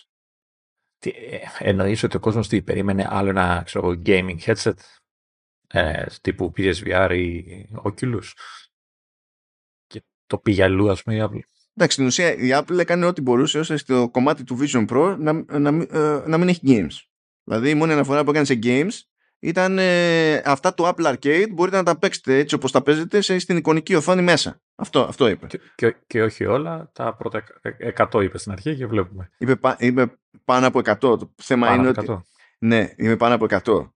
Και αυτό τώρα είναι τελείως σχετικό, διότι φαντάζομαι ότι είναι τα originals που έχουν ευρεία υποστήριξη εδώ και εκεί και όχι τα plus που έτσι κι αλλιώς δεν τρέχουν σε όλες τις πλατφόρμες του arcade. Ξεκινάμε από αυτό. Και ξεκινάμε και από το άλλο, ότι αυτό που πηγαίνει πακέτο λίγο είναι, είναι, είναι το μαρκετάρισμα της υπηρεσίας. Δηλαδή ακόμα και τώρα άμα δεις και το Game Pass ας πούμε, λέει πάνω από 100 τίτλοι και μπαίνεις μέσα και 400. Αλλά αυτοί εξακολουθούν και το μαρκετάρουν με πάνω από 100. Γιατί αυτό είναι το μήνυμα που θέλουν να περάσουν. Σου λέει, ε, παίζουν σκαπανεβάσματα στα τέτοια, σε ποια μπάντα είσαι σε κάθε περίπτωση, είσαι στο cloud, είσαι που διάλογο είσαι. Ανά πάσα ώρα και στιγμή το έχουμε να σε πείσουμε ότι έχουμε τουλάχιστον 100 επιλογές. Οπότε δεν παίρνω αυτό το νούμερο, ρε παιδί μου, σαν να σημαίνει τι και καλά κάτι συγκεκριμένο. Απλά θέλω να πω ότι το μόνο πράγμα που έδειξα από games είναι το, το, το μπορείτε να παίξετε και να το έχετε για εικονικό μόνο του. Αλλά, λοιπόν, το ρεζουμέ είναι το εξής. Οι τύποι σκάνε με το Vision Pro και το παρουσιάζουν ως υπολογιστή. Ως πλατφόρμα computing. Πλατφόρμα, ούτε καν. ε, Δηλαδή το, το, το, κουμπώνω μαζί με το λειτουργικό, ρε παιδί μου. Είναι ο, ολοκληρωμένος σύνολο. ρε παιδί μου. Δεν είναι απλά ένα, ένα device, ας πούμε. Δεν λέει να ένα headset. Λέει να ένα computing platform και θεωρούμε ότι αυτό στην ουσία είναι το όραμά μας για το λεγόμενο spatial computing. Και αυτή είναι βασική διαφορά. Είναι σημαντικό να το θυμάται κανείς. Μαζί με άλλα πράγματα που θα πιάσουμε έτσι κι αλλιώς ε, παρακάτω. Γιατί είναι σημαντικό να το θυμάται κανείς; Διότι το concept του spatial computing βασίζεται πολύ περισσότερο σε AR παρά σε VR και βάζει αυτό το προϊόν στην κατηγορία που ήταν τα HoloLens και τα Magic Leap ως προς το τι υποτίθεται ότι θέλουν να προσφέρουν. Όχι στην κατηγορία του PSVR 2 και του, και του Quest. Ε, δηλαδή ένα, ένα στανταράκι που γίνεται στραβά ας πούμε, μέχρι στιγμής είναι, είναι αυτό. Είναι η φάση μα το, το, πηγαίνει και το συγκρίνουν εκεί πέρα. Για να καταλάβετε πόσο το εννοεί και πόσο ανάποδη είναι η προσέγγιση και ότι αυτό είναι προϊόν AR, όχι VR και δεν λένε πουθενά VR τύποι πουθενά. Να καταλάβετε πόσο διαφορετική είναι η προσέγγιση στο Vision Pro όταν φοράτε ένα άλλο headset VR headset άσχετα με το αν έχει το περιθώριο υποσυνθήκη να σας δείξει λίγο τον έξω κόσμο για να μην σκοτωθείτε ή δεν ξέρω και εγώ τι άμα έχει πάστρο όταν το φοράτε αυτό που σας δείχνει είναι εκτός πραγματικότητας είναι το UI του, τα μενού του κτλ. Όταν βάζετε το Vision Pro αυτό που σας δείχνει είναι ο χώρος που είναι μπροστά σας χωρίς UI. Σαν να μην έβαλες ποτέ τίποτα δηλαδή κάπως έτσι. Ναι. Δηλαδή σου λέει ήσουν στο χώρο σου πριν, είστε στο χώρο σου τώρα, ξανά αφού το έβαλες στο headset και από εκεί και πέρα up to you. Είναι πολύ χαρακτηριστική διαφορά και χρωματίζει γενικά την όλη προσέγγιση. Σαν φάση. Και έχουμε πάρα πολλά πράγματα να πούμε εδώ πέρα. Πριν καν αναρωτηθούμε τι έχει νόημα, τι δεν έχει νόημα και τα συναφή. Θέλω να ξεκινήσω λίγο από το τέτοιο. Να πιάσουμε design που μπλέκει με hardware, να πιάσουμε το OS και ύστερα να ασχοληθούμε στην ουσία με πιο πρακτικά παραδείγματα και τα, και τα λοιπά. Λοιπόν, αν δεν έχετε ακούσει κάτι αστείο μέχρι στιγμής, στην ημέρα σας ακούστε αυτό. 12 κάμερες, 5 αισθητήρες, 3 μικρόφωνα. Ε, το, για ένα μέτρο σύγκρισης πιο βατό, έτσι. Ε, PSVR πόσες κάμερες έχει τώρα, το 2. Απ' έξω, ξέρω εγώ, Α, δεν θυμάμαι, κάτσε να δω, δεν θυμάμαι. Απ' έξω. Το, κοίτα, το μόνο σίγουρο είναι ότι κανείς δεν έχει 12. ναι. Ας το πάμε έτσι. Δηλαδή, και μόνο που ακούς 12 κάμερες, ακούς 12 κάμερες. Δεν χρειάζεται να σου πει τίποτα άλλο. Λες, κατάλαβα. Θα πονέσει αυτό στην τιμή, σαν να μην υπάρχει αύριο. λοιπόν, Ναι, έχει, αυτό έχει είναι. τέσσερις κάμερες. Έχει τέσσερις. Το, το Όχι. PSVR 2 έχει τέσσερις. το, το, και, το PSVR 2 είναι φρέσκο, είναι αρκετά advanced, ακόμη και αν δεν είναι το πιο high-end που υπήρξε ποτέ, ας πούμε. Ε, και αυτό έχει τριπλάσιο αριθμό από κάμερες. Και το PSVR 2 δεν λειτουργεί αυτόνομα, θέλει κονσόλα δίπλα, δεν την παλεύει. Ε, αντίστοιχα το Quest είναι πιο φθηνό, πιο ταπεινό, έχει παλιώσει κιόλας. Υποτίθεται ότι το φθινόπωρο θα δούμε το Quest 3. Ε, αλλά ακόμα και αν πάμε, ξέρω εγώ, να δούμε το Quest Pro, πόσες κάμερες έχει, ποιος ξέρει, θα το, θα το μάθουμε όσο νούπο. Ελπίζω δηλαδή. Ελπίζω είπα.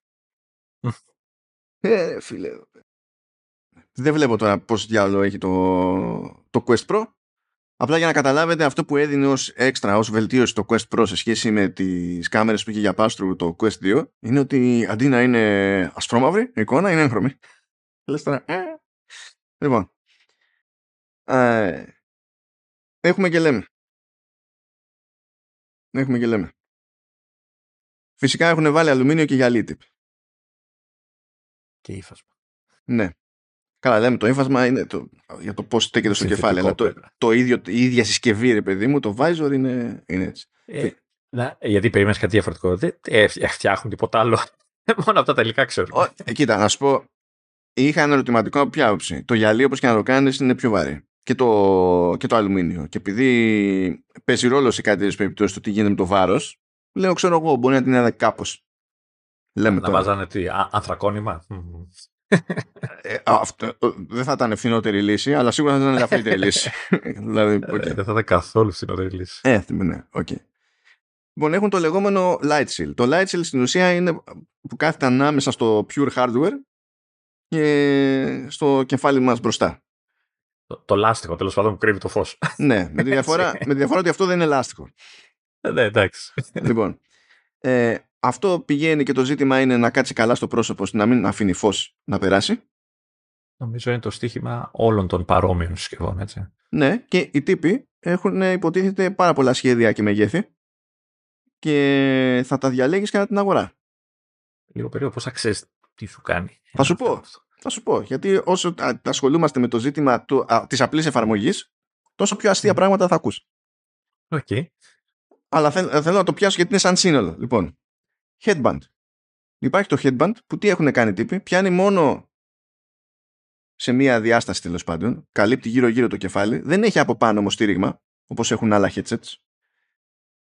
Γιατί, γιατί άλλα headsets είναι πιο βαριά.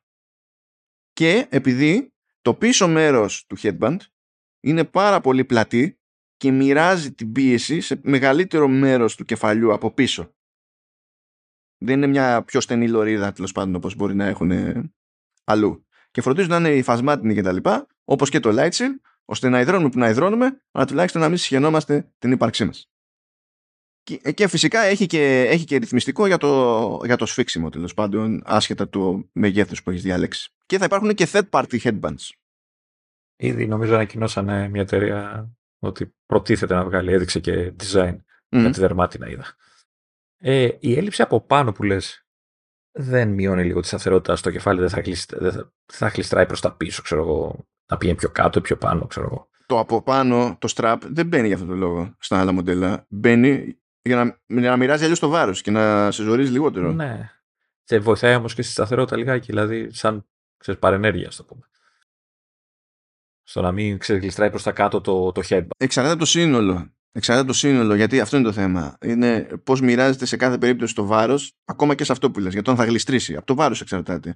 Και αυτό, ας πούμε, επηρεάζεται και από την εφαρμογή του Light Shield. Εσύ εμείς μπορούμε να μιλάμε για το headband, αλλά άμα περιμέναμε το headband από μόνο του, ό,τι και να του βάλεις μπροστά, να ε, ε, εγγυάται, ξέρεις, τη σταθερότητα, θα έπρεπε να βάζουμε ένα headband να, είναι, να κρατάει δεν ξέρω και εγώ τι, ας πούμε. Ενώ όλα είναι ζήτημα ισορροπίας εδώ πέρα. Να, να πω επίσης ότι τα light shields πηγαίνουν και κουμπώνουν πάνω στο headset μαγνητικά. Φυσικά. Φυσικά. Για να μπαινοβγαίνουν εύκολα και τα λοιπά. Άρα θα πλένονται κιόλας, λογικά. Ναι. Δεν ξέρω αν θα πλένονται. Δεν ξέρω. Γιατί απ' έξω μπορεί να είναι, πώς να σου πω, απ' έξω είναι ύφασμα, αλλά από μέσα μπορεί να είναι ελάστικο. Ξέρω εγώ το βάζει στο πλυντήριο τώρα, τι διάλογο κάνεις. Πώ στο πλυντήριο, ρε. Μέσα στο πλυντήριο κι εσύ. Ό,τι διάλογο τώρα που. Το χέρι, ρε παιδί μου. Ε, τι θα κάνεις. Τσούκου, με το ξέρω εγώ τι θα γίνει πέρα. Λοιπόν, Συνε, συνεχίζουμε.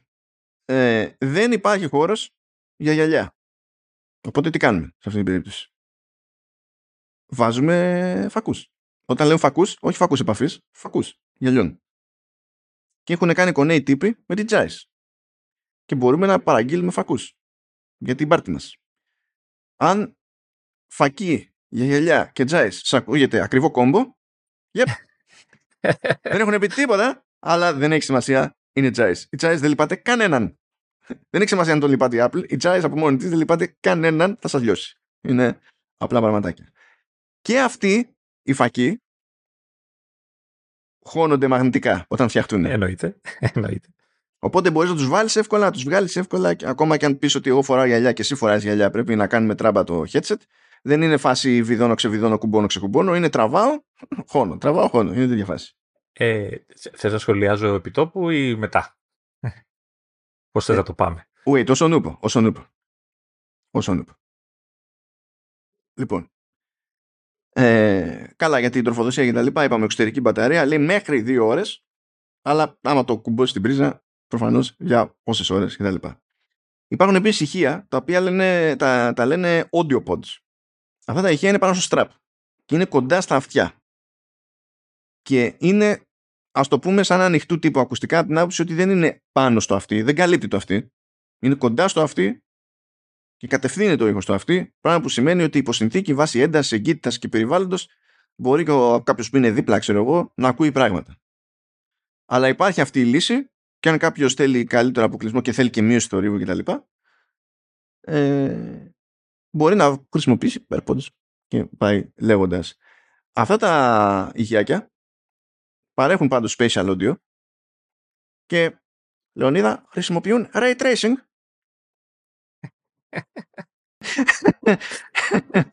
Προσπαθούμε ρε γαμώτο να, να μάθουμε τι είναι το ray tracing στα γραφικά στα παιχνίδια. και τώρα ο άλλος μας πετάει ε, ray tracing στον ήχο. Δεν με παρατάτε. Το μόνο παιχνίδι που ξέρω ότι έχει χρησιμοποιήσει στα σοβαρά ray tracing στον ήχο ε, είναι το... Αχ, έλα, έλα αυτή που είναι οι Σκανδινάβοι. Όπου κοιτά να δεις πώς, πώς λέγεται. Που κάνανε τα Super Stardust Ultra και τα λοιπά αλλά βγάλανε, είχαν τίτλο λανσαρίσματος στο, στο PS5 τώρα κάτσα να το βρω. Πω ρε φίλε είναι, εντάξει, είναι, έχει, έχει λιώσει το μυαλό ας πούμε. Ντροπή, ντροπή να με το ντροπή. Λοιπόν είναι από τη Housemark που ανήκει πλέον στη Sony. Και αναφέρομαι στο Returnal. Το Returnal εκτός το ότι έχει 100 εκατομμύρια particles στο δευτερόλεπτο που λιώνει προφανώς το chipset χρησιμοποιεί και, και ray tracing για τον ήχο και γι' αυτό καταλήγει το παιχνίδι πριν το scale up να τρέχει με ταβάνι 1080p. Δεν παλεύει άλλο. Πεθαίνουν όλα. λοιπόν, αυτοί εδώ οι τύποι έχουν ray tracing για τον ήχο. Με πιο σκεπτικό; Θα χρησιμοποιούμε, λέει, ray tracing με βάση τα δεδομένα που έχουμε για το χώρο, ώστε τα, ο ήχος από το περιεχόμενο που προβάλλεται στο headset να ταιριάζεται με την ακουστική του χώρου. Εκεί γελάμε. Αρχίζουν οι ψωνιές τώρα. Γελάμε τώρα. Λες τώρα εντάξει, okay, που σε κάποια σενάρια έχει νόημα αυτό, αλλά όταν θες να δεις ταινία δεν έχει νόημα αυτό. Τότε κάνεις ζημιά περισσότερο. Αλλά η, τύπη είναι χαζή. Εντάξει, OK. Okay. Τέλος πάντων, ήχος. Υπάρχει το λεγόμενο EyeSight. Επανήλθε αυτός ο όρος. EyeSight.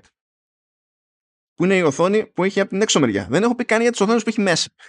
Αλλά τέλος πάντων, η οθόνη που έχει για την έξω μεριά. Είναι αυτή η οθόνη που λέγαμε ότι δεν είναι οθόνη στην αρχή, έτσι.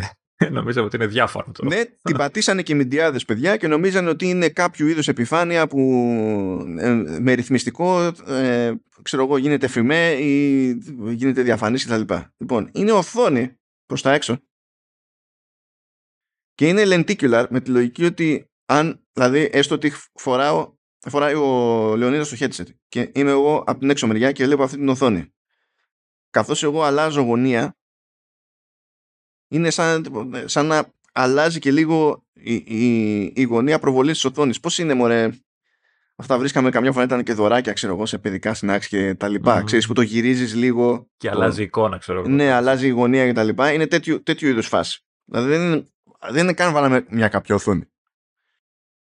Αυτό υποθέτω το κάνουν για να μην ξεθοριάζει η εικόνα όταν σε βλέπει κάποιος από τα πλάγια, κάπως έτσι. Όχι, αυτό ε, το κάνουν ώστε να είναι πιο εύκολο να δείχνουν από διάφορες γωνίες ότι κάνεις eye contact. Okay. Αυτό που λέμε με παρακολουθεί η φωτογραφία ότι όπου για να κοιτάζω. Να είναι πιο ρεαλιστικό γιατί στην ουσία εκείνη η οθόνη όταν, όχι πάντα, αλλά όταν υπάρχει λόγος προβάλλει στην ουσία τα μάτια σου και το χώρο γύρω από τα μάτια σου την επιφάνεια γύρω από τα μάτια σου. Και το ζήτημα είναι ότι ξέρω εγώ, θέλει και μια εκφραστικότητα ταχύ, αλλά τι γίνεται. Στην ουσία έχεις εσύ το headset που προφανώς έχει έναν όγκο, είναι πιο μπροστά από τα μάτια σου. Οπότε στην εικόνα αυτή προβάλλεται, προβάλλονται τα μάτια σου σαν να είναι σε, πιο στο βάθος, προσπαθώντας να πετύχει να είναι σε φυσιολογικό σημείο, αλλιώς θα φαίνεται να κάνει Και αυτό που δείχνει δεν είναι τα μάτια σου. Αυτό που δείχνει είναι 3D model των ματιών σου όμω. Και τις επιφάνειες γύρω-γύρω, το δέρμα σου. Το, το, ναι, το, το, σκανάρι, δεν είναι κάποιο τυχαίο μόντελ που δείχνει δύο μάτια. Όχι, όχι, είναι, είναι, εσύ. ναι, είναι εσύ, και, αλλά και είναι υποθέτω ότι έχει και την κίνηση, ότι δηλαδή ανοιγοκλίνει μάτια. Υποτίθεται πως ναι, real time. Real time. Θα έχει περισσότερο zoom ακόμα αυτό. Αλλά το, το θέμα είναι ότι με αυτόν τον τρόπο, όταν, φαίνω, όταν προβάλλονται τα μάτια, τότε ξέρει ο άλλος, ο τρίτος παρατηρητής ότι βλέπεις το χώρο. Άρα βλέπεις και αυτόν. Όταν κάνεις κάτι άλλο που είσαι πιο αποκλεισμένος, τότε δείχνει άλλο εφέ που δεν δείχνει τα μάτια σου τέλος πάντων και έτσι καταλαβαίνει ο περαστικός ότι εκείνη τη στιγμή δεν τον βλέπεις. Δεν υπάρχουν μόνο αυτές οι δύο λύσεις βέβαια, διότι εκτός του ότι υπάρχει ρυθμιστικό πάνω στο, στο Vision Pro για να κανονίζεις εσύ το ποσοστό αποκλεισμού του εξωτερικού χώρου, του εξωτερικού κόσμου, υπάρχει και ρύθμιση, επιλογή, ό,τι θα είναι, που άμα έρθει κάποιος κοντά σου και είναι προφανές ότι προσπαθεί να απευθυνθεί σε εσένα, ακόμα και αν έχεις αποκλείσει τα πάντα, τότε είναι σαν να ανοίγει ένα μέρος της εικόνας για να κάνει χώρο και εμφανίζει το βίντεο αυτού που είναι από την απέξω σε στυλάκι που είναι σαν να είναι λίγο ολογραμματικό. Κάπως έτσι. Ώστε να υπάρχει λύση χωρίς να χρειαστεί κανένας να βάλει χέρι. Άμα χρειάζεται, χρειάζεται να επικοινωνήσεις μαζί σου τέλος πάντων σε κάποια φάση. Είναι ήδη χαζό. Είναι, είναι, ήδη, είναι ήδη χαζό. Και έχουμε αφήσει πράγματα στα τεχνικά απ' έξω. Και αυτό θα το διορθώσουμε ευθύς αμέσως. Λοιπόν, οι τύποι έχουν φτιάξει στην ουσία ένα VR headset το οποίο είναι στημένο για AR και αντιμετωπίζουν το VR σαν να είναι μια ευχάριστη πανενέργεια. Μπορεί και να το κάνει, με αυτό. Ναι, είναι άμα θέλετε γίνεται. Γι' αυτό η προτεραιότητά τους είναι να βλέπεις το χώρος Γι' αυτό θα το βάλεις πάνω αυτό που κάνει να δείχνει το χώρος Γι' αυτό έχουν 500 κάμερες της προκοπής και γι' αυτό έχουν καλά μου παιδιά panels τα, τα βασικά τα panels για το καθένα μάτι δηλαδή που είναι above and beyond και τα δύο μαζί έχουν περί τα 23 εκατομμύρια pixels. Είναι 23 megapixels και τα δύο μαζί. Απλά για να έχετε μια εικόνα, 4K είναι 8 megapixels. Άρα αν είχαν 4K panel σε κάθε μπάντα θα ήταν 8 και 8, 16. Αυτή είναι 23. Άρα είναι 8 και 16 μισό. 16 μισό, ναι. Okay. ναι, ναι. Ε, μα γιατί δεν το λένε όλο μαζί έτσι, να πούνε ένα πώς, 8, 8,5 και 9. Γιατί δεν πίθηκε, γι' αυτό. γι' αυτό. Σου λέει αρκετούς πυθίκους έχουμε εκεί έξω που δεν μπορούν να το μετρήσουν. Είναι τον εντάξει.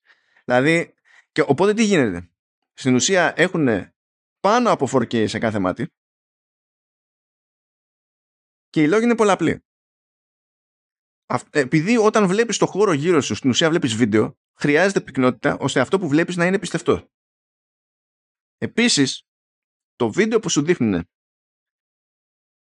αν κατάλαβα καλά, τραβιέται και αυτό με κάποιο είδους στερεοσκοπία άρα έχει διατηρήσει την αίσθηση του βάθους. Δεν βλέπεις απλά ένα flat βίντεο το οποίο φυσικά σε διευκολύνει άμα θες να κινηθείς για να μην σκοτωθείς. Καταλαβαίνεις αποστάσεις κτλ. Obviously. Αυτό δεν το κάνει κανείς. δηλαδή, απλά Με το να έχεις τέτοια ανάλυση μπορείς, μπορείς να γυρίσεις και να πεις ότι πρώτον μπορώ να δουλέψω με text. Δεν ισχύει αυτό. Σε άλλα headsets. Πολύ απλά δεν ισχύει. Γιατί η ανάλυση δεν είναι αρκετά υψηλή ώστε να την παλεύεις. Ε, διάβαζα από τυπάδες που, που, που πήγανε σε επίδειξη και σου λέει ότι χρειάστηκε να βάλω, ξέρω, να πειράξω κάτι στο τηλέφωνό μου. Και έβγαλα το τηλέφωνό μου από την τσέπη μου, το είδα και έβλεπα ακριβώς τι, τι, καταλάβαινα τι έδειχνε η οθόνη και έκανα αυτό που ήθελα και το ξανάβαλα στην τσέπη μου. Και το ξανάβαλα στην τσέπη μου. Ενώ σε άλλες περιπτώσεις δεν, δεν ξεχωρίζει τι γράφει. Με άλλα headsets. Υποθέτω ότι ε, δεν ξέρω κιόλας αν ε, ξέρεις, ήταν σε VR και άνοιξε και αυτόματα ξέρεις, και έκανε αυτό που είπες πριν ότι ε, άνοιγε η εικόνα και έβλεπε το απ' έξω μέρος. Αυτό δεν ξέρω αν... Όχι, εκείνη την ώρα το demo ε, δεν είχε τόσο... Ε, ναι, ήταν κυρίως γενικά η, η, η Apple σπρώχνει αυτό. Σπρώχνει αυτό. VR είναι nice to have. Πράγμα που σημαίνει, παιδιά, ότι με αυτό το headset, σε αντίθεση με όλα τα υπόλοιπα που μπορείτε να πάτε να αγοράσετε εκεί έξω, μπορείτε να κάνετε computing που το computing κατά κόρον βασίζεται σε text. Είτε σας αρέσει είτε δεν σας αρέσει. Βασίζεται σε text. Ε, νομίζω το δείξανε κιόλας ως ε, legit ε, use case, έτσι. Ναι. Δηλαδή... Συν της άλλης, σημαίνει ότι μπορεί να γυρίσει και να σας πει ότι α, όταν θα σας έχω εγώ μια εικονική οθόνη μέσα σε αυτό που βλέπετε, αυτή η οθόνη έχει το περιθώριο να έχει και έκταση της προκοπής και να έχει ανάλυση 4K. Γιατί για να έχει ανάλυση 4K δεν χρειάζομαι καν τα pixels από εδώ και από εκεί. Και γιατί είναι σημαντικό να το πάνε έτσι και να, έχει, να είναι τα, τα ίδια τα panels ακόμα υψηλότερης ανάλυσης. Διότι άμα φανταστείτε το σενάριο χρήσης που προσπαθεί τέλος πάντων το Vision Pro να σας πιάσει όλο το οπτικό πεδίο. Άμα πείτε θα βάλω ένα εικονικό monitor μπροστά μου, δεν βάζετε ένα εικονικό monitor να σας πιάνει όλο το οπτικό πεδίο. Σπανίως το κάνετε αυτό και στην πραγματικότητα. Και αν πείτε ναι, αλλά πολλαπλά monitors. Ναι, αλλά φροντίζετε να δείχνει διαφορετικά πράγματα σε εκείνα τα πολλαπλά monitors. Εδώ έχουμε ένα monitor το οποίο μπορούμε να το αλλάζουμε εικονικά επίσης τη διάσταση κτλ. Δεν μπορείτε να το βάλετε απάκρισάκι, θα είναι φρίκι αυτό το πράγμα. Φανταστείτε να ανοίγετε ένα παράθυρο Finder και να είναι απάκρισάκι σε όλο το, το οπτικό σας πεδίο. Δεν είναι normal αυτό. Εγώ σε αυτό έχω την απορία ε, ε, έχω την απορία που μου έχει δημιουργηθεί από εποχές PSVR που έκανε κάτι παρόμοιο που μπορούσες να δεις σε διζεάστατη εικόνα, ε, να, να δεις μάλλον περιεχόμενο κλασικό, ξέρεις, σε μεγάλη οθόνη που έλεγε κτλ. Εκεί το μεγάλο πρόβλημα, πέρα από την ανάλυση και την ποιότητα της εικόνας κτλ., που ήταν και το ένα τότε ακόμα χειρότερα, ήταν η απόσταση. Εδώ, λόγω της ανάλυσης, θα μπορείς να το στείλεις πιο μακριά. Γιατί άμα το έχεις στη μούρη σου, μπροστά ένα, μια οθόνη που δεν ξέρω εγώ πώ έχω μέγεθος, αυτό είναι κουραστικό. Όχι, κανον κανονίζεις μέγεθος και απόσταση και μία από τις μαγκές που έχουν κάνει στην ουσία στο UI είναι ότι ακόμα και αν τα χρησιμοποιείς με πάστρου και βλέπεις το χώρο σου. Απλά βλέπεις το χώρο σου και έχεις ένα παράθυρο μπροστά. Έχεις πολλαπλά παράθυρα ανοιχτά, ξέρω εγώ. Και τα έχεις δίπλα-δίπλα. Whatever. Σκιάζεται ο χώρος σου έτσι όπως προβάλλεται σε σένα για να έχεις αντίληψη των αποστάσεων και της σχετικής θέσης του παραθύρου στο χώρο σου. Αυτές οι μαγκές πληρώνονται, παιδιά. Άρα δεν είναι απλά ένα floating πράγμα, έτσι. Όχι. Σου επηρεάζει σε εισαγωγικά έτσι ότι υπάρχει όντως στο, στο χώρο αυτό. Παίζει δηλαδή, και με προοπτική και με βάθος και τα λοιπά για να σου δίνει μονίμως, δηλαδή στο VR αυτό που σου πουλάνε συνήθως είναι το ότι εσύ έχεις υπόσταση στον κόσμο τον εικονικό. Η Apple σου πουλάει ότι ο εικονικός κόσμος έχει υπόσταση στον δικό σου. Να. Δηλαδή, τι, τι προσπαθούν να πουλήσουν οι άλλοι, η Apple σου λέει, εγώ θα κάνω το άλλο. Εγώ θα κάνω το άλλο, γιατί έτσι μου γουστάρει. Ε, εγώ πάντως αυτό, αν ισχύει αυτό που λες για την απόσταση, είναι για μένα πολύ ε, σημαντικό πράγμα. Να δηλαδή, μπορείς να στείλεις την οθόνη πιο πίσω ή πιο κοντά, ξέρω, ή πιο μακριά, γιατί έτσι.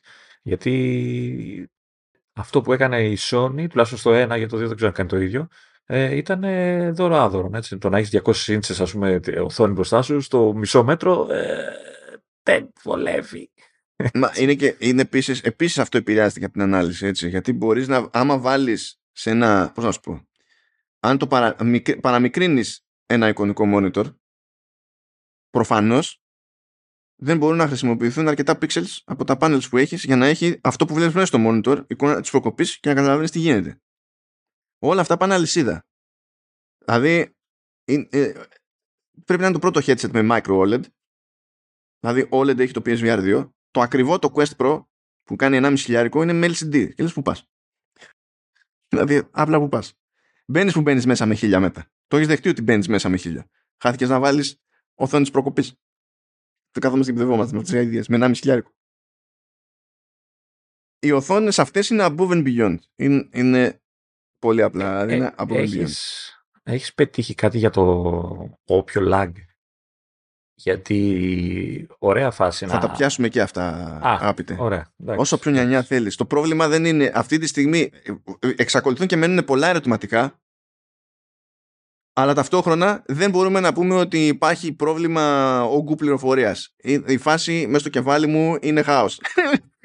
είναι χάος. Ε, όχι, το λέω γιατί ε, εγώ το θεωρώ πολύ σημαντικό ε, για να είναι πραγματικό αυτό που πουλάει η Apple. Δηλαδή αυτό το σου δείχνω τον πραγματικό κόσμο σε φάση είτε εκείνη τη στιγμή ξαφνικά έρχεται κάποιος δίπλα σου και σου ανοίγω εγώ τρύπα και βλέπεις, ή εσύ θες να δεις γιατί βλέπεις γενικά, ξέρω εγώ, και θες να πας κάπου. Ξέρεις, αν έχει lag αυτό, ε, ή, ή, απλά ξέρεις, θες να κοιτάξεις το πληκτρολόγιο που γράφεις εκείνη τη στιγμή.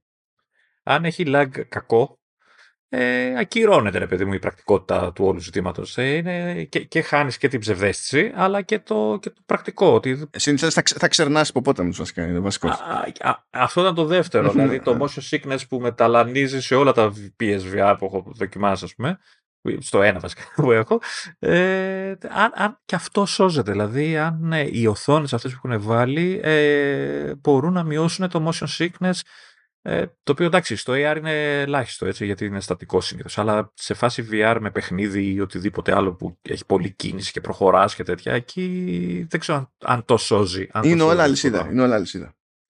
Λοιπόν, θα αφήσω τις, τις οθονάρες που δεν έχει κανένα προϊόν στο σύμπαν το κόστος που, είχαν που είχε ακουστεί ισχύει; Ποιο κόστος; Α, για τις οθόνες. Γιατί... Ε, ναι, δεν το έχει διαψεύσει κανένας. Ότι, δηλαδή, αυτό, ότι αυτά τα δύο πάνελς χοντρική, δηλαδή τα αγοράζει η Apple από τη Sony, χοντρική, κάνουν όσο το PSVR 2. Ε, ναι, αυτό βάλτε ένα αναστερίσκο για την τιμή έτσι που τελικά καταλήγει να έρχεται σε εμάς. Ε, ναι, δηλαδή δεν το κάνεις αυτό και λες μα γιατί είναι ακριβό. Δεν θα είναι ακριβό. Λες ότι όσο κάνει το PSVR 2 που είναι σόι ε, κάνουν μόνο τα panels, μετά έχω να φτιάξω και όλο το υπόλοιπο. Έχω να βάλω 12 κάμερες. Ε, θα πάει στο διάολο το θέμα. Και λοιπόν. όλες τις τσαχπινιές που έχω σκεφτεί σε λεπτομέρειες. Ναι, εντάξει, OK. Okay. Σας είπα ήδη για Spatial Audio. Το έβαλα πιο πριν καταχρηστικά στην προηγούμενη κατηγορία, διότι δεν μπορούσα να αποφύγω το ray tracing. Μου φαίνεται πάρα πολύ αστείο κάθε φορά που το ακούω. δηλαδή είναι οι τύποι δεν έχουν ασχοληθεί σε σοβαρά με ray tracing στις GPU τους και λένε You know what, θα το κάνουμε για τον ήχο. Δηλαδή μου φαίνεται φοβερά αστείο. Λοιπόν, eye tracking. Το eye tracking θα το έχετε δοκιμάσει κάμποση. Είναι σε πιο high-end ε, VR headsets αλλά και στο PSVR 2. Είναι μεγάλη υπόθεση διότι στην ουσία σκανάρουν εσωτερικές κάμερες τα μάτια και βλέπουν προς τα που κοιτάμε και έχουμε το περιθώριο να επιλέγουμε στοιχεία στο UI με τη ματιά μας χωρίς να γυρίζουμε το κεφάλι ολόκληρο. Αυτό είναι super duper, είναι από τα πολύ δυνατά σημεία και του PSVR 2 ας πούμε, στην, στην όλη εμπειρία και η πιο απλή περίπτωση όπου κάνει μπαμ η διαφορά εκεί είναι σε απλή πλοήγηση μενού. Θα πει κανένας δεν πήρα PSVR 2 για να ε, πηγαίνω πέρα εδώ σε μενού. Ναι, αλλά όταν ανοίγεται μενού η διαφορά είναι τεράστια. Ή αντίστοιχα βέβαια και σε στόχευση, έτσι, για ποιου ποιου κτλ. Αλλά εδώ δεν έχουμε τέτοιο σενάριο, το, το πήγανε αλλιώς. Γιατί εδώ χρησιμοποιείται το eye tracking για αλληλεπίδραση με το UI. Και οι τύποι έχουν φτιάξει άλλο UI. Οπότε άμα δείτε κάποια παράθυρα, έχουν κάτω από το παράθυρο συνήθως ε, μία τελεία και μια γραμμή. Τη γραμμή την πιάνεις και μετακινείς το πράγμα, ξέρω εγώ, το μεγαλώνεις, ξέρω εγώ, το πηγαίνεις αλλού κτλ. Και, και τι κάνεις, το πιάνεις, γυρίζεις τα μάτια σου ή γυρίζεις το κεφάλι σου να κάνεις μεγαλύτερη κίνηση και μετακινείται. Και τα αφήνεις και μένει εκεί που το άφησες. Η τελίτσα είναι για να το κλείσεις. Και λες τώρα εσύ, τελίτσα για να το κλείσω. Τελίτσα για να το κλείσω. Θα κυνηγάω την τελίτσα. Και μετά έχετε σου λέει η Apple, τόσο καλό είναι το eye tracking. Deal with it. Δεν, το κατάλαβα αυτό που είπες. δηλαδή, τι σχέση το eye tracking με την τελίτσα; Γιατί για να επιλέξεις την τελίτσα πρέπει να κοιτάξεις την τελίτσα. Αλλά η τελίτσα είναι τελίτσα. Δεν είναι ένας μεγάλος στόχος. Είναι τελίτσα. Και πρέπει το σύστημα να καταλαβαίνει ότι κοιτάς την τελίτσα. Α, ότι έχει τόση λεπτομέρεια. Α, OK. Okay. Okay. Οπότε, δηλαδή, μιλάμε, είναι πιο σόι το eye tracking που αυτό έλειπε με τόσα λεφτά από αυτό στο PSVR 2 και το έχουν υπολογίσει στην ουσία χτίζοντας πάνω του ένα UI το οποίο μπορεί να έχουμε μεν παράθυρα που ξέρουμε όλοι πώς λειτουργούν τα παράθυρα τέλος πάνω σε computing κτλ. Αλλά οι βασικές αλληλεπιδράσεις με αυτά τα παράθυρα λειτουργούν τελείως αλλιώς στηριζόμενα και στο eye tracking. Και λέω και στο eye tracking διότι δεν υπάρχουν χειριστήρια. Στη γάμη έβαζε χειριστήρια η Apple. Εδώ δεν βάζει όταν πρέπει. Που είναι ένας λόγος που υπάρχουν 12 κάμερες. Γιατί το σύστημα μονίμως κοιτάζει τα χέρια σας. Έχει κάμερες που φτάνει προς τα κάτω. Κά- κάπου εδώ ακούω άλλους που λένε «Ωχ, πάλι η Kinect μας πέτυχε». ναι. Το θέμα είναι ότι βγήκαν εντυπώσεις από τα demo, δημοσιογράφοι, και σου λέει δουλεύει σούπερ. Λέει με εξαίρεση το να βάλετε τα χέρια σας ξέρω εγώ πίσω από την πλάτη, δουλεύει σούπερ. Ε, περίμενα ε, να δω τις εντυπώσεις γιατί ήταν, είναι μεγάλο στοίχημα. Ναι, έτσι. ναι, ναι. Άμα, άμα το έχεις κατώσει αυτό, δεν πάει όλο. Περίπατο. Ε, και και, και ε, στη φάση που βλέπαμε ξέρεις, τα διάφορα από βίντεο που δείχναν, ξέρω, που δείχναν τα στημένα ξέρεις, και αυτά, ε, ήταν, παρά ήταν στημένα τα μοντέλα, οι άνθρωποι που κάναν τις όποιες κινήσεις, δηλαδή ήταν οι άλλοι ακίνητοι στο καναπέ, καθισμένοι και το χέρι ήταν ρε παιδί μου ρομποτικό, έτσι έκανε την κίνηση, ας πούμε. Και λες τώρα, όχ, Ξέρεις, όχι. Αλλά από ό,τι καταλαβαίνω είναι πολύ πιο ευέλικτο και πολύ πιο ρεαλιστικό. Δηλαδή μπορείς να έχεις τα χέρια σου όπου να είναι και να κάνεις τις όποιες κινήσεις. Ε, οπότε εννοείται ότι στο μυαλό μου είχα το ότι ξέρεις, αν κάποιος καταφέρει να φτιάξει ένα τέτοιο πράγμα, αυτό θα είναι η Apple. Είχα και αυτό που σου έλεγα ότι παλιά όταν είχαν δείξει το πρώτο pencil που η, η πρώτη απορία που δείξαν είναι «Α, μήπως δεν πρέπει να κουμπάσει το χέρι το υπόλοιπο, ξέρεις, στην οθόνη κτλ. γιατί τρώει φρίκι» και δεν ίσχυε κάτι τέτοιο. Οπότε νομίζω οι πρώτες εντυπώσεις είναι πολύ αισιόδοξες. Δηλαδή ότι υπάρχει ελπίδα να δουλεύει αυτό το πράγμα, αυτό το σύστημα. Για να πάρετε μια ιδέα για το πώς δουλεύει. Έχετε τα χέρια σας παρατημένα κάτω. Δεν χρειάζεται ούτε μπροστά να τα βάζετε, ούτε να τα σηκώνετε τίποτα. Παρατημένα, κάτω στον καναπέ. Και είναι τα χέρια εκεί χυμαδιό μπροστά σας. Έτσι, είπαμε. Με ξέρεις να τα κρύψετε τελείως. Ε, χυμαδιό. Κοιτάτε κάπου με το μάτι και θέλετε να κάνετε κλικ. Κάνετε tap με τα δάχτυλα και δεν θέλει υπερβολή, δεν θέλει να είναι έντονη η κίνηση για να νιώσει το σύστημα, κάνετε ένα tap και είναι κλικ. Θέλετε να σκολάρετε κάπου. Κοιτάτε εκεί που θέλετε να σκολάρετε και κάνετε σύρσιμο με το δάχτυλο. Στο πόδι, ξέρω εγώ. Όπου να είναι. Απλά, όμορφα, ήπια. Θέλετε να κάνετε pinch, ξέρω εγώ και τέτοια. Τα κάνετε. Κάτι για την κύληση. Κάτι λένε για τον καρπό. Ότι κουνάς τον καρπό. Όχι, πιο, πιο καρπό. Ε, ε, βλέπω το της Apple το κείμενο. Όχι, το flicking είναι, flicking είναι με δάχτυλο. Το κάνεις το flicking. Flicking the wrist to scroll είναι η φράση. Ναι, το λέει, το, το περιγράφει σαν κίνηση αυτό το πράγμα.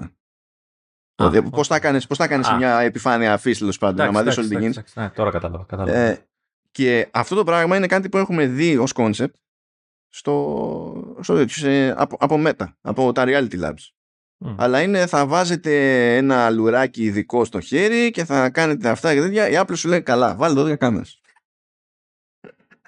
Βάλε 12 κάμερες, βάλε υβριγόνιους φακούς και τα λοιπά και άμα μπορούν να τα κρύψουν τα χέρια τους μετά δεν θα φταίμε εμείς. Θα φταίνει εκείνα.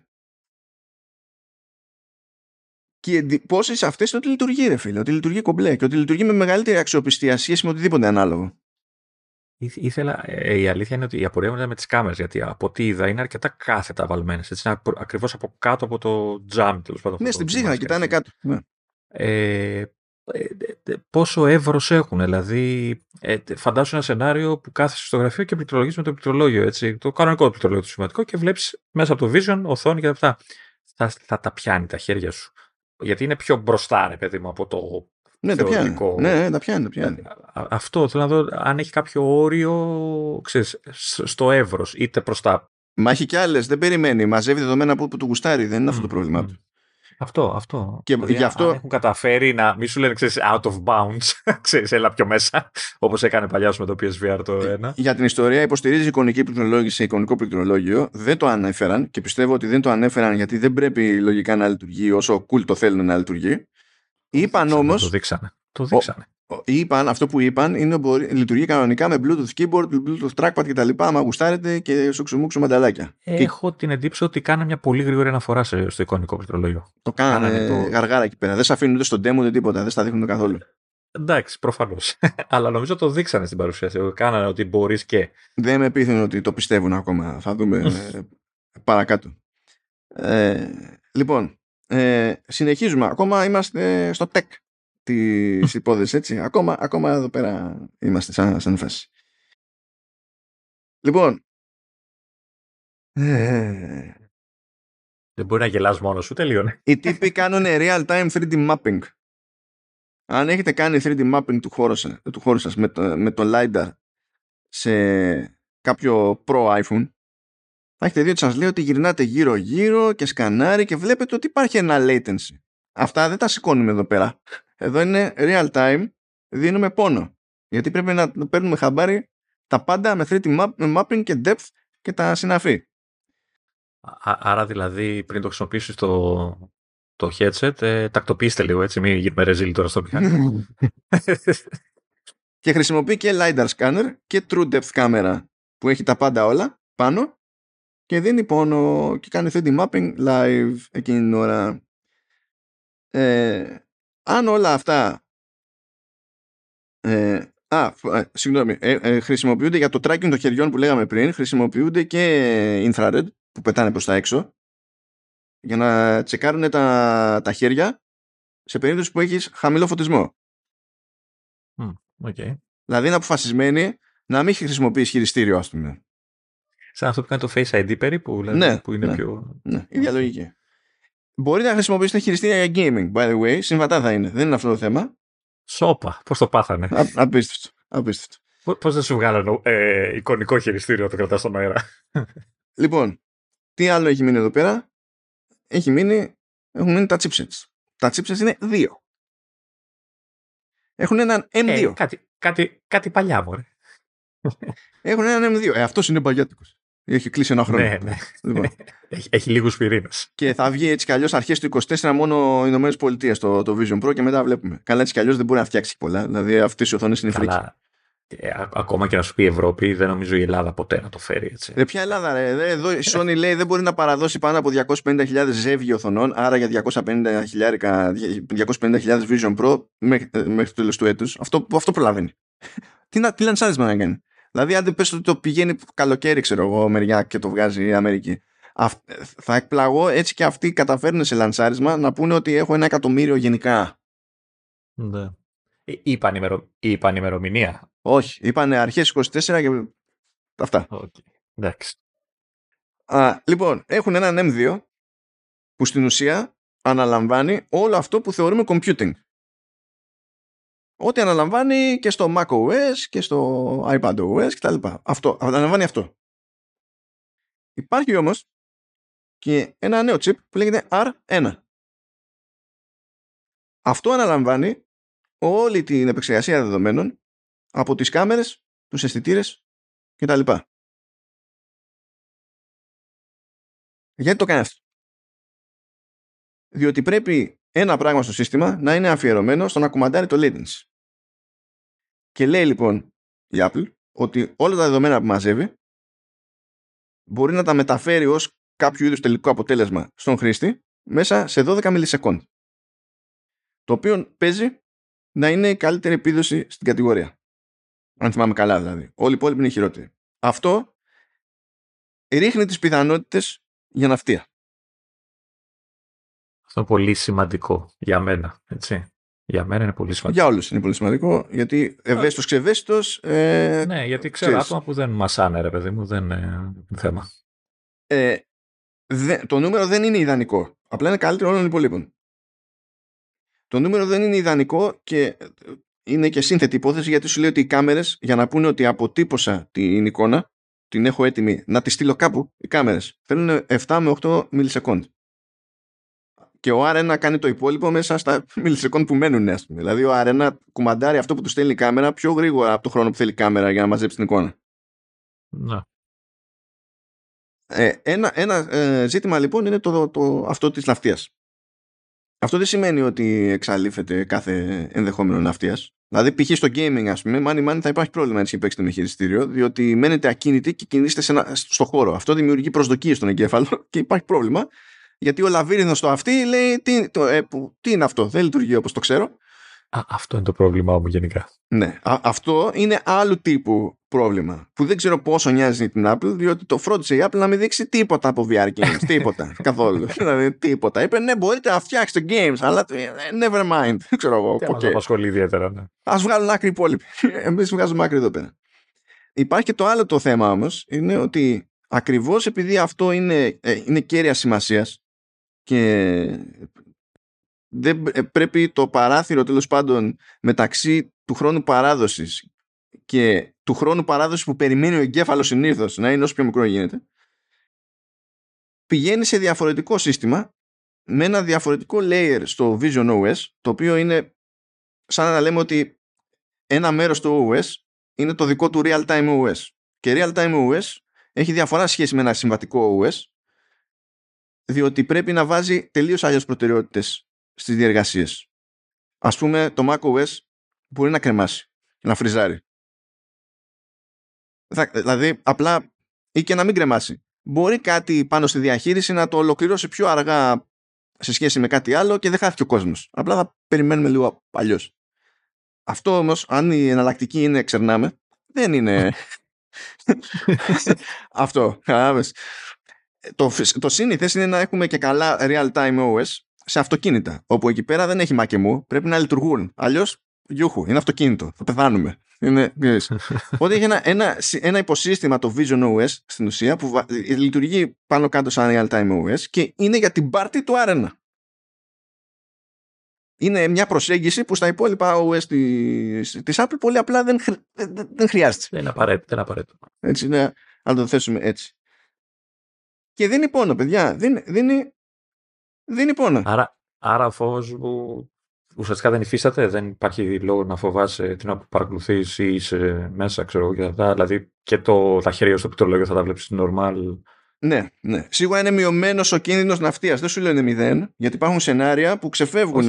Έτσι. Ε, εμένα, εμένα αυτό που φοβόμουν είναι ότι ξέρεις, θα, θα πάταγα το πλήκτρο και θα ερχόταν κάποια στιγμή η εικόνα, θα την έβλεπα. Ξέρω, ξέρεις, θα, θα υπήρχε καθυστέρηση τέτοια. Όχι, όχι δεν, ό, δεν έχει χιούμορ. Δεν έχει χιούμορ το σύστημα αυτό. Είναι φτιαγμένο ώστε να μην έχει τέτοιο χιούμορ. άρα, άρα ουσιαστικά θα βλέπεις τον έξω κόσμο σαν να μην φόραγε τα γυαλιά ουσιαστικά. Έτσι. Δηλαδή θα είναι τόσο. Ναι, στην ουσία ε, και ένας λόγος που έχουν φτιάξει, έχουν, χρησιμοποιούν αυτές τις οθόνες είναι για να σε πείθει η ποιότητα εικόνας που από ό,τι ακούω από τις πρώτες δοκιμές είναι λίγο off. Δηλαδή ιδανικά θα ήθελε πιο πυκνά πάνελς ακόμη. Αλλά είναι πολύ κοντά και είναι φωτός μακριά από την οποιαδήποτε εναλλακτική έχεις, ας πούμε. Για το, δηλαδή δεν παίζει σαν φάση. Και τώρα, αν ρωτήσετε τι γίνεται με αυτά τα chipsets, ε, ναι, προφανώς υπάρχει ένα σύστημα ψήξης το οποίο λέει είναι αθόρυβο. Άρα έχει ανεμιστήρα, έτσι. Ε, σίγουρα θα έχει ανεμιστήρα γι' αυτό. Έχει τρύπες από κάτω για να τραβάει τον αέρα, ξέρω εγώ και τέτοια. Το θέμα είναι πώς το αισθάνεσαι εκείνη την ώρα. ξέρω εγώ. Δεν, δεν... Κοίτα, τα demos είναι μισά ώρα. Αλλά τώρα δεν έχουν έλεγχο αυτοί ως προς το τι θα δοκιμάσουν υπό ποιες συνθήκες ακριβώς και τέτοια. Οπότε σχετικό, ρε παιδί μου, σαν, σαν φάση. Έτσι. Λοιπόν, έστω ότι βγάλαμε θέματα design και, και hardware. Θέλω με βάση όλα αυτά τα δεδομένα να επανέλθω σε κάτι που σας απασχολούσε, Λεωνίδα, που είναι το ζήτημα της εφαρμογής. Ναι. Και, την, και την επιλογή ανταλλακτικών κατά την αγορά κτλ. Λοιπόν, θέλω να σας πω κάποια πράγματα που εγώ, αν ήμουν η Apple, θα τα έλεγα on stage. Για την τρουλιά. Λοιπόν, πρώτον, αν έχετε δοκιμάσει ποτέ VR headset, το βάζετε και ξέρετε ότι υπάρχει κάποιο ρυθμιστικό και πρέπει χεράτα να κανονίσετε την απόσταση των φακών ώστε να ταιριάξουν με τα κέντρα σας. Αυτό το Vision Pro το κάνει μηχανικά και αυτόματα. Το βάζετε και το... αυτό κάνει τη δουλειά του. Τέλος. Τέλος. Φου, τέλος. Ε, ready. Ε, για το θέμα των ματιών, εφόσον υπάρχει θέμα όρασης, η Apple, σκέψου τώρα, στα demo rooms, η Apple είχε ολόκληρα set από φακούς σε ό,τι βαθμούς να είναι. Αν φορούσες λοιπόν γυαλιά, καλά, αν ήσουν με φακούς επαφή σου λέει εντάξει, απλά φορά αν φορούσες γυαλιά, τους έδινες τα γυαλιά, σκανάρανε το φακό, καταλαβαίνανε με ένα σκαν ποια είναι η μέτρηση και σου φέρνανε τους κατάλληλους φακούς για την δοκιμή. Το budget για να γίνει αυτό το πράγμα είναι εξωπραγματικό. Μου φαίνεται απίστευτα αστείο. Δεν έχω ακούσει ποτέ στη ζωή μου να πιάνει κάποιος ένα φακό, να πιάνει μια συσκευή και να κάνει πιπ, πιπ και να παίρνει όλη, όλη τη μέτρηση που θέλει και να έχει παραδίπλα έτοιμο ό,τι και να είναι. Δεν το έχω ακούσει ποτέ στη ζωή μου σαν σενάριο. Είναι από τα πράγματα που με κουφαίνουν. Είπαμε επίσης ότι τα light shields θα βγαίνουν σε διαφορετικά μεγέθη, σχήματα κτλ. Ανάλογα με το κεφάλι. Έπεσε και φοβερή ατάκα ότι μελετήσαμε χιλιάδες κεφάλια. Το οποίο είναι. Ναι, ναι. Νομίζω ότι. Καλά, δεν καταλαβαίνω, αλλά δεν είμαι σίγουρος ότι υπάρχει τρόπος να το πεις αυτό χωρίς να λειτουργεί σαν αστείο ταυτόχρονα. Δεν ξέρω αν υπάρχει δηλαδή τρόπος. Και είπαμε επίσης και για το spatial audio κτλ. Λοιπόν, τι συμβαίνει στην πράξη; Όταν θα έρθει η ώρα να παραγγείλουμε εξ αποστάσεως, δεν λέμε να πάμε σε Apple Store και δεν ξέρω και τι ελπίδα θα είχαμε εδώ στην Ελλάδα που δεν έχουμε κανονικά Apple Store, ας πούμε. Έχουμε μεταπολίτες, τι περιθώρια θα τους δίνανε ή όχι. Αλλά έστω δεν μπορούμε να πάμε Apple Store και πρέπει να κάνουμε παραγγελία online. Χρησιμοποιούμε το iPhone και True Depth Camera κτλ. Και, και σκανάρει τη μάπα σκανάρουμε στο πλάι όπως γίνεται και τώρα για το personalization του special audio σκανάρουμε τα αυτιά τα πάντα όλα. Και αν έχουμε, αν έχουμε πρόβλημα όραση εντάξει εκεί προφανώς θα σκανάρουμε το μάτι εκεί θα βάλουμε, ξέρουμε τι, τα νούμερά μας θα τα βάλουμε ξέρω εγώ. Κανονίζει η Apple από εκεί πέρα. Τι είναι αυτό που ταιριάζει. Και έρχεται και είναι tailored. Αντί για. Αντίστοιχα, άμα πας σε Apple Store, θα, προφανώς θα είναι εκεί πέρα, θα μιλήσεις με άνθρωπο και θα κάνεις τα, τα κουμάντα σου. Το εννοούν το θέμα για το fit. Δεν είναι φτιάξαμε ένα και αυτό θα βολεύει τους περισσότερους και εντάξει και αν αυτό και υποσυνθήκη και βλέπουμε και τέτοια. Μιλάμε super duper hardcore stuff γιατί έχουν λεφτά forever. απλά, απλά πράγματα. Δηλαδή δεν τους ενδιαφέρει καθόλου. Όταν θέλετε να σκανάρετε τη μάπα σας για να φτιάξει το λεγόμενο digital twin που εκείνη το λέει persona κρατάτε την πρώτη φορά από την ανα... μπροστά σας το headset σκανάρει το πρόσωπο και φτιάχνει το 3D model και το 3D model αυτό χρησιμοποιείται και για το, την προβολή των ματιών σας στον εξωτερικό χώρο από την εξωτερική οθόνη και χρησιμοποιείται και για digital avatar σε επικοινωνίες. Αυτό το έδειξε επίσης πέρυσι νομίζω η πρόπερση η Meta με τρελό fidelity, φοβερό ε, επίπεδο δηλαδή σε γραφικά animation κτλ.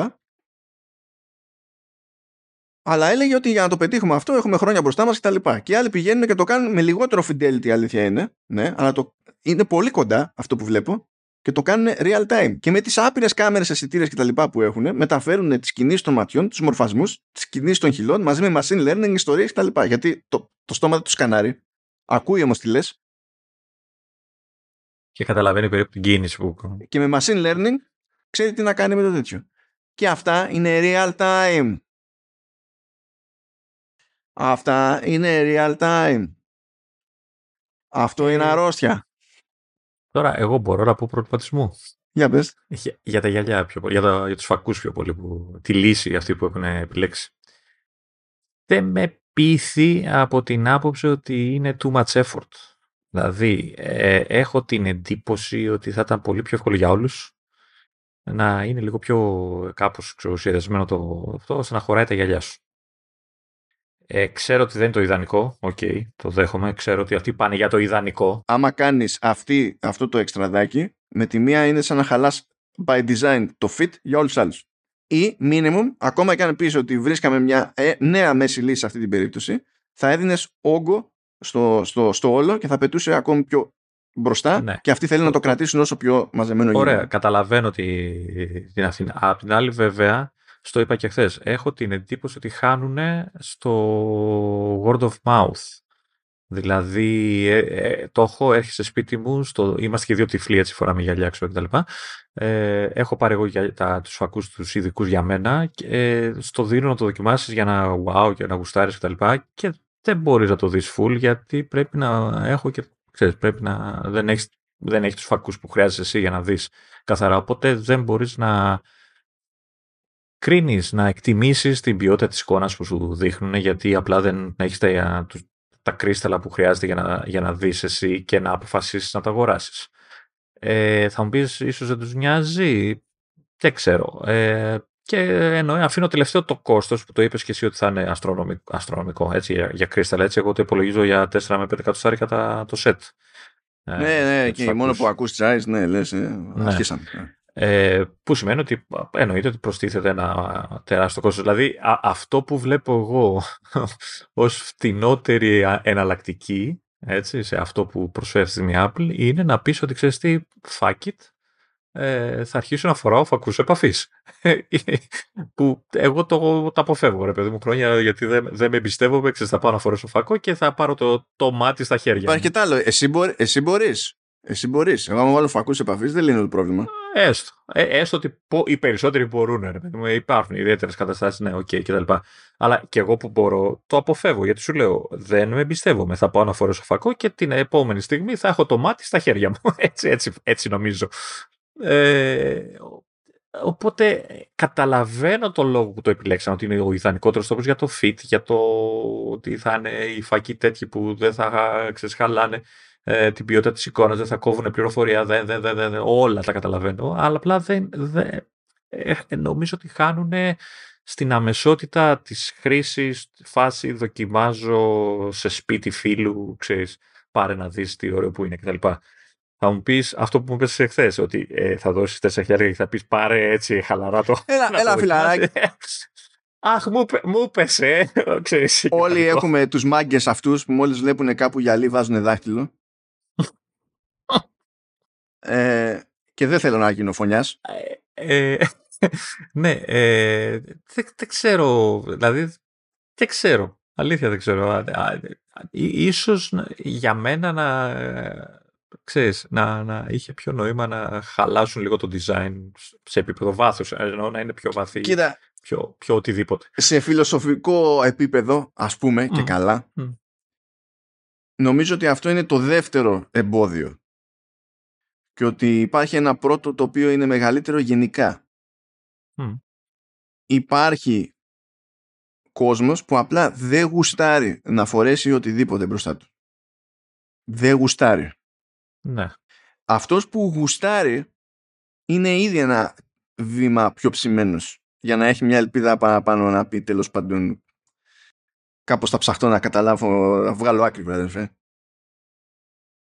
Ενώ αν το, ζήτημα είναι να γίνει computing platform και να πάμε σε ένα νέο, ένα νέο style computing και καλά spatial computing που λέει, έτσι όπως το έχει στο μυαλό της Apple, πρέπει να καταφέρει αυτό που κατάφερε με τα AirPods, ξέρω εγώ. Που βγήκανε τα AirPods, τι βλακή είναι αυτό που έχεις στα μάτια, είναι να δει ο καραγκιόζης, δεν ξέρω. Και τώρα είναι όλοι κουτσιμαρία, ξέρω εγώ, έτσι και δεν ανοίγει μύτη πρέπει να καταφέρει να ξεφύγει από αυτό το πράγμα και νομίζω ότι δεν ήταν τυχαίο που, δηλαδή αυτή είναι η θεωρία ότι απέφευγε να αφήσει οποιονδήποτε, οποιονδήποτε να βγει φωτογραφία φορώντας το Vision Pro. Και πουθενά δεν υπάρχει φωτογραφία από τα στελέχη της Apple με το Vision Pro πάνω.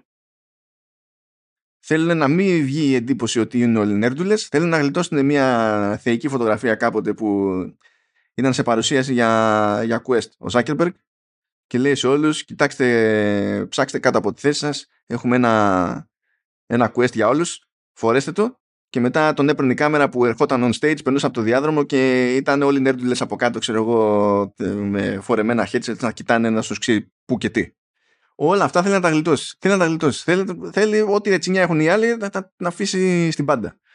Πα, παρόλα αυτά, ε, προσπάθησε, ξέρω θα, θα μου πεις για τρίτη φορά, αλλά δεν πάω εκεί. Ε, προσπάθησε από τα βιντεάκια που έδειχνε και αυτά, ε, θέλοντας να δείξει πόσο εύκολο είναι την ώρα που το φοράς να, να μην χρειάζεται να το βγάλεις γιατί ήρθε κάποιος να σου μιλήσει κτλ. Έτσι, ε, και σου δείχνει, ξέρω, α, πετάγεις να πάρεις κάτι από το ψυγείο χωρίς να το βγάλεις κτλ. Παράλληλα όμως σου έδειχνε ότι, ξέρεις τι, ε, είναι και κούλα το φοράς. Δεν είναι. Έτσι, δηλαδή όταν θα έρθει ο άλλος και θα σου μιλήσει, ε, ναι, με το μηχάνημα θα κάνει τα πάντα για να έχεις εσύ την επαφή χωρίς να χρειαστεί να το βγάλεις, χωρίς να χρειαστεί να πατήσεις κουμπί για να ανοίξει η κάμερα, ξέρεις έξω κτλ. Αλλά παρόλα αυτά παραμένει awkward. το, να μου έρθεις εσύ να μου μιλάς και εγώ να φοράω το, τη μάσκα στο, στη μούρη, ε, είναι χαζό. Έτσι, είναι, είναι κοινωνικά χαζό. Όπω όπως ας πούμε ε, φαντάζομαι ότι εμένα μπορεί και να με ενοχλεί είμαι στο όριο όταν ο άλλος έρχεται και μου μιλάει έχοντας φορεμένα τα ακουστικά ε, στα αυτιά. Μα εμένα δεν με νοιάζει. Εμένα με νοιάζει μόνο αν ακούει. Άμα με ακούει είμαστε και. Ε, ναι, ρε παιδί μου, σου χτυπάει όμως. Σου χτυπάει λίγο άσχημα. Δεν είπα εγώ ότι θα του πω ξέρεις βγάλει τα ακουστικά. Εννοείται, κράτα ό,τι θες. Από τη στιγμή που με ακούς δεν έχω θέμα. Αλλά ε, χτυπάει λίγο, με ξενίζει, πώς να το πω. Ε, τώρα σε φάση μάσκα, ε, όχι απλά ξενίζει, ενοχλεί. Ε, είναι χαζό. Δηλαδή, τι, θα έρθει ο άλλος ή η παρέα, ξέρω, θα είναι δίπλα, ξέρω εγώ, και ε, ε, δεν είναι η φάση, ελάτε να δούμε, να παίξουμε όλοι μαζί, να χαζέψουμε το, το μηχάνημα, αλλά κάνουμε χάχα παρεούλα όλοι μαζί και εγώ φοράω τη μάσκα. Ε, Μα δεν είναι. Μα, στην τελική αυτό δεν είναι ένα σενάριο που σου έδειχνε.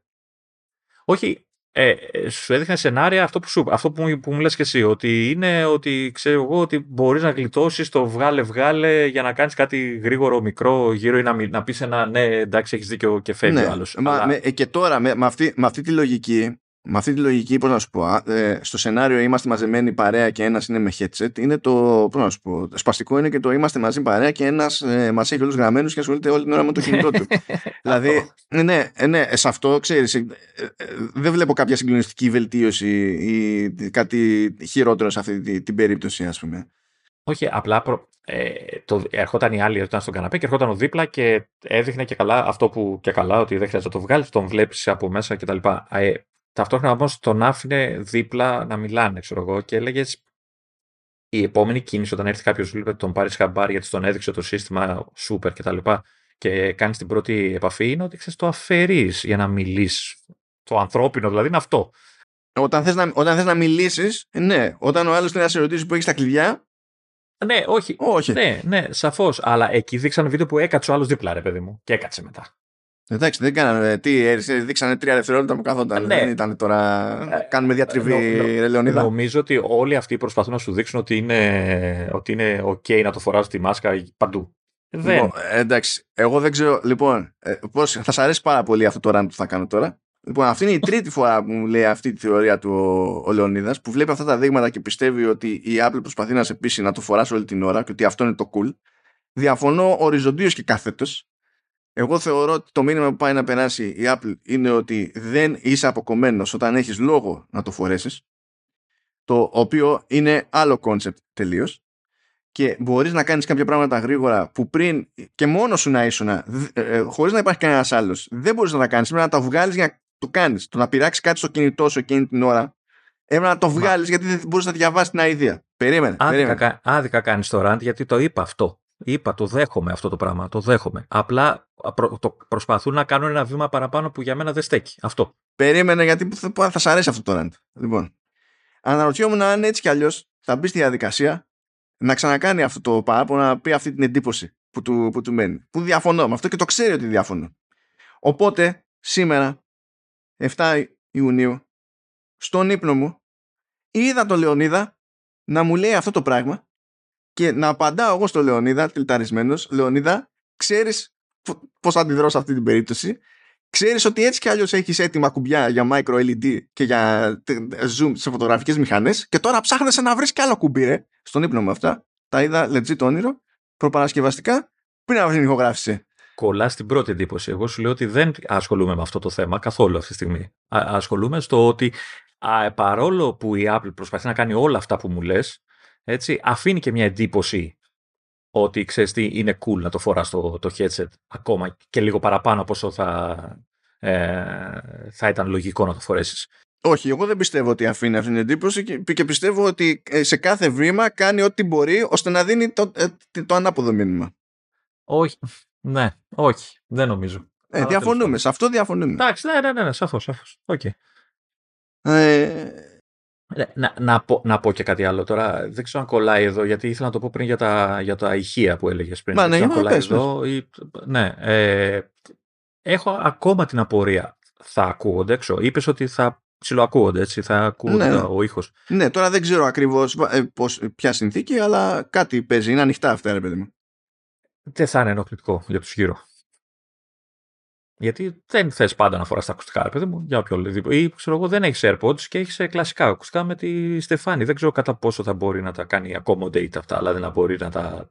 Ανάλογα και τα ακουστικά, βέβαια. Κοίτα, με, με, με Στεφάνη αυτά φαίνεται ότι μπορούν να τα βάλεις από πάνω. Ναι, ναι, ναι. Μπορείς να, μπορείς να τα βάλεις από, από πάνω από ό,τι φαίνεται. Αλλά δεν το θεωρώ κι εγώ, δεν το θεωρώ κι εγώ ιδανικό γιατί ε, με αυτά τα δεδομένα και ότι έχεις ήδη κάτι στο κεφάλι σου, δεν νομίζω ότι ε, ε, ε έχεις όρεξη για έξτρα βάρος και έξτρα πίεση μέσα σε όλα. Δεν νομίζω. Δηλαδή πιστεύω ότι το ιδανικό είναι η φάση με τις ψήρες, ξέρω εγώ, ότι σας σύρματα. Ναι, εντάξει, εννο, εννοείται, ρε παιδί αλλά, αλλά δεν φοράς ούτε τις ψήρες, παιδί μου. Δεν θα ενοχλεί αν ακούει το ήχος, γιατί μιλάει για special audio και για 3D audio και δεν ξέρω εγώ τι.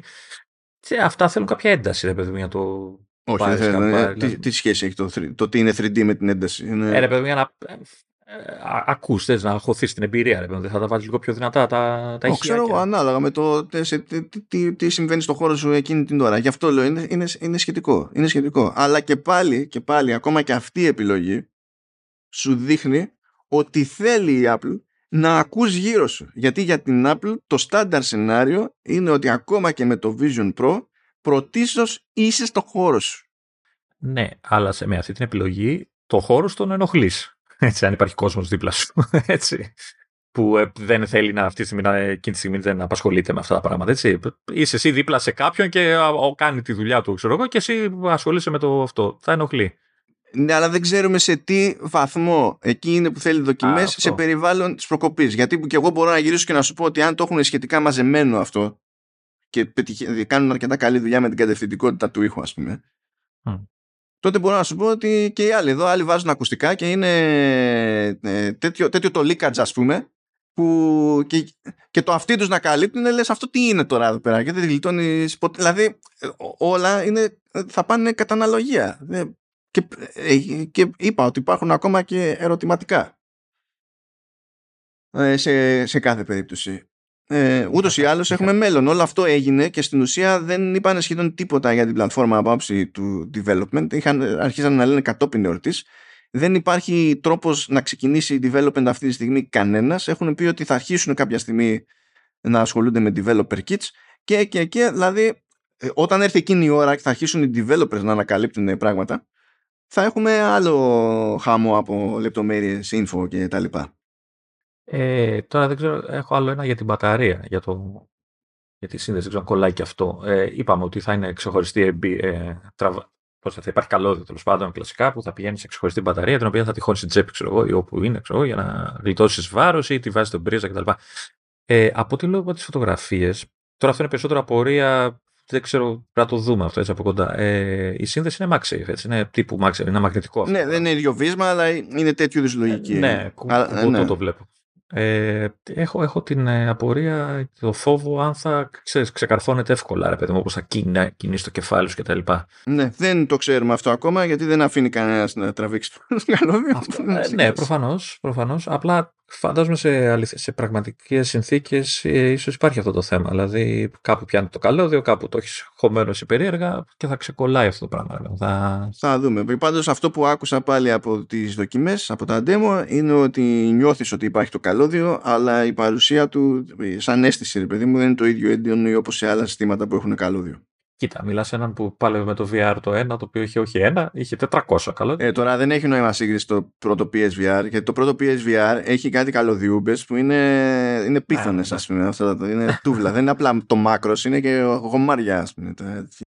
Τι, ε, να λέμε και το άλλο, το άλλο που ψηλοφαίνεται από τη φωτογραφία, αλλά δεν είναι σίγουρο, είναι ότι το καλώδιο της μπαταρίας, από την μεριά της μπαταρίας, δεν είναι αποσπόμενο. Ο, δεν είναι αποσπόμενο. Δεν είναι αποσπόμενο. Mm.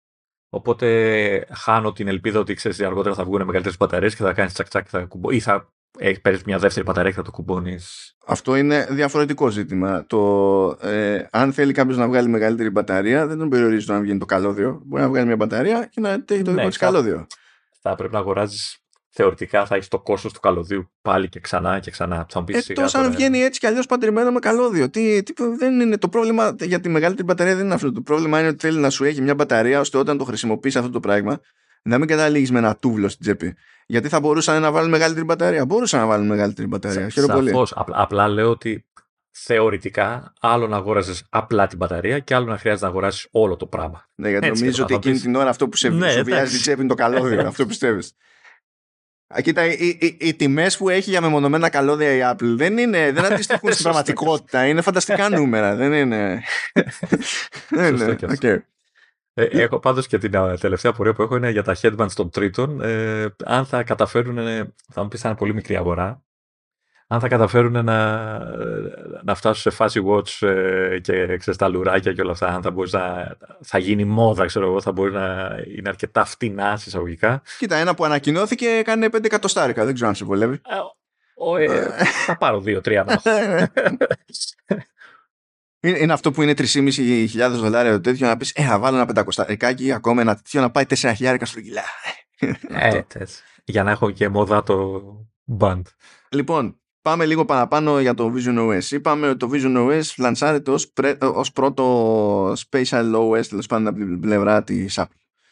Και ότι όλο το interaction βασίζεται σε αυτό το concept, σε αυτή την προσέγγιση του spatial computing, πράγμα που σημαίνει ότι μπορούμε να χρησιμοποιήσουμε τα μάτια λόγω eye tracking τα χέρια με τις κάμερες και infrared και τα λοιπά και φωνή πριν χρειαστούμε, αν χρειαστούμε κάτι άλλο που είπαμε ότι μπορούμε να κουμπώσουμε πληκτρολόγια ξέρω, να συγχρονίσουμε πληκτρολόγια Bluetooth και τέτοια Άρα, άρα Siri; Ε, καλά ναι λειτουργεί εκεί πέρα η Siri και Όχι, dictation το και σύστημα.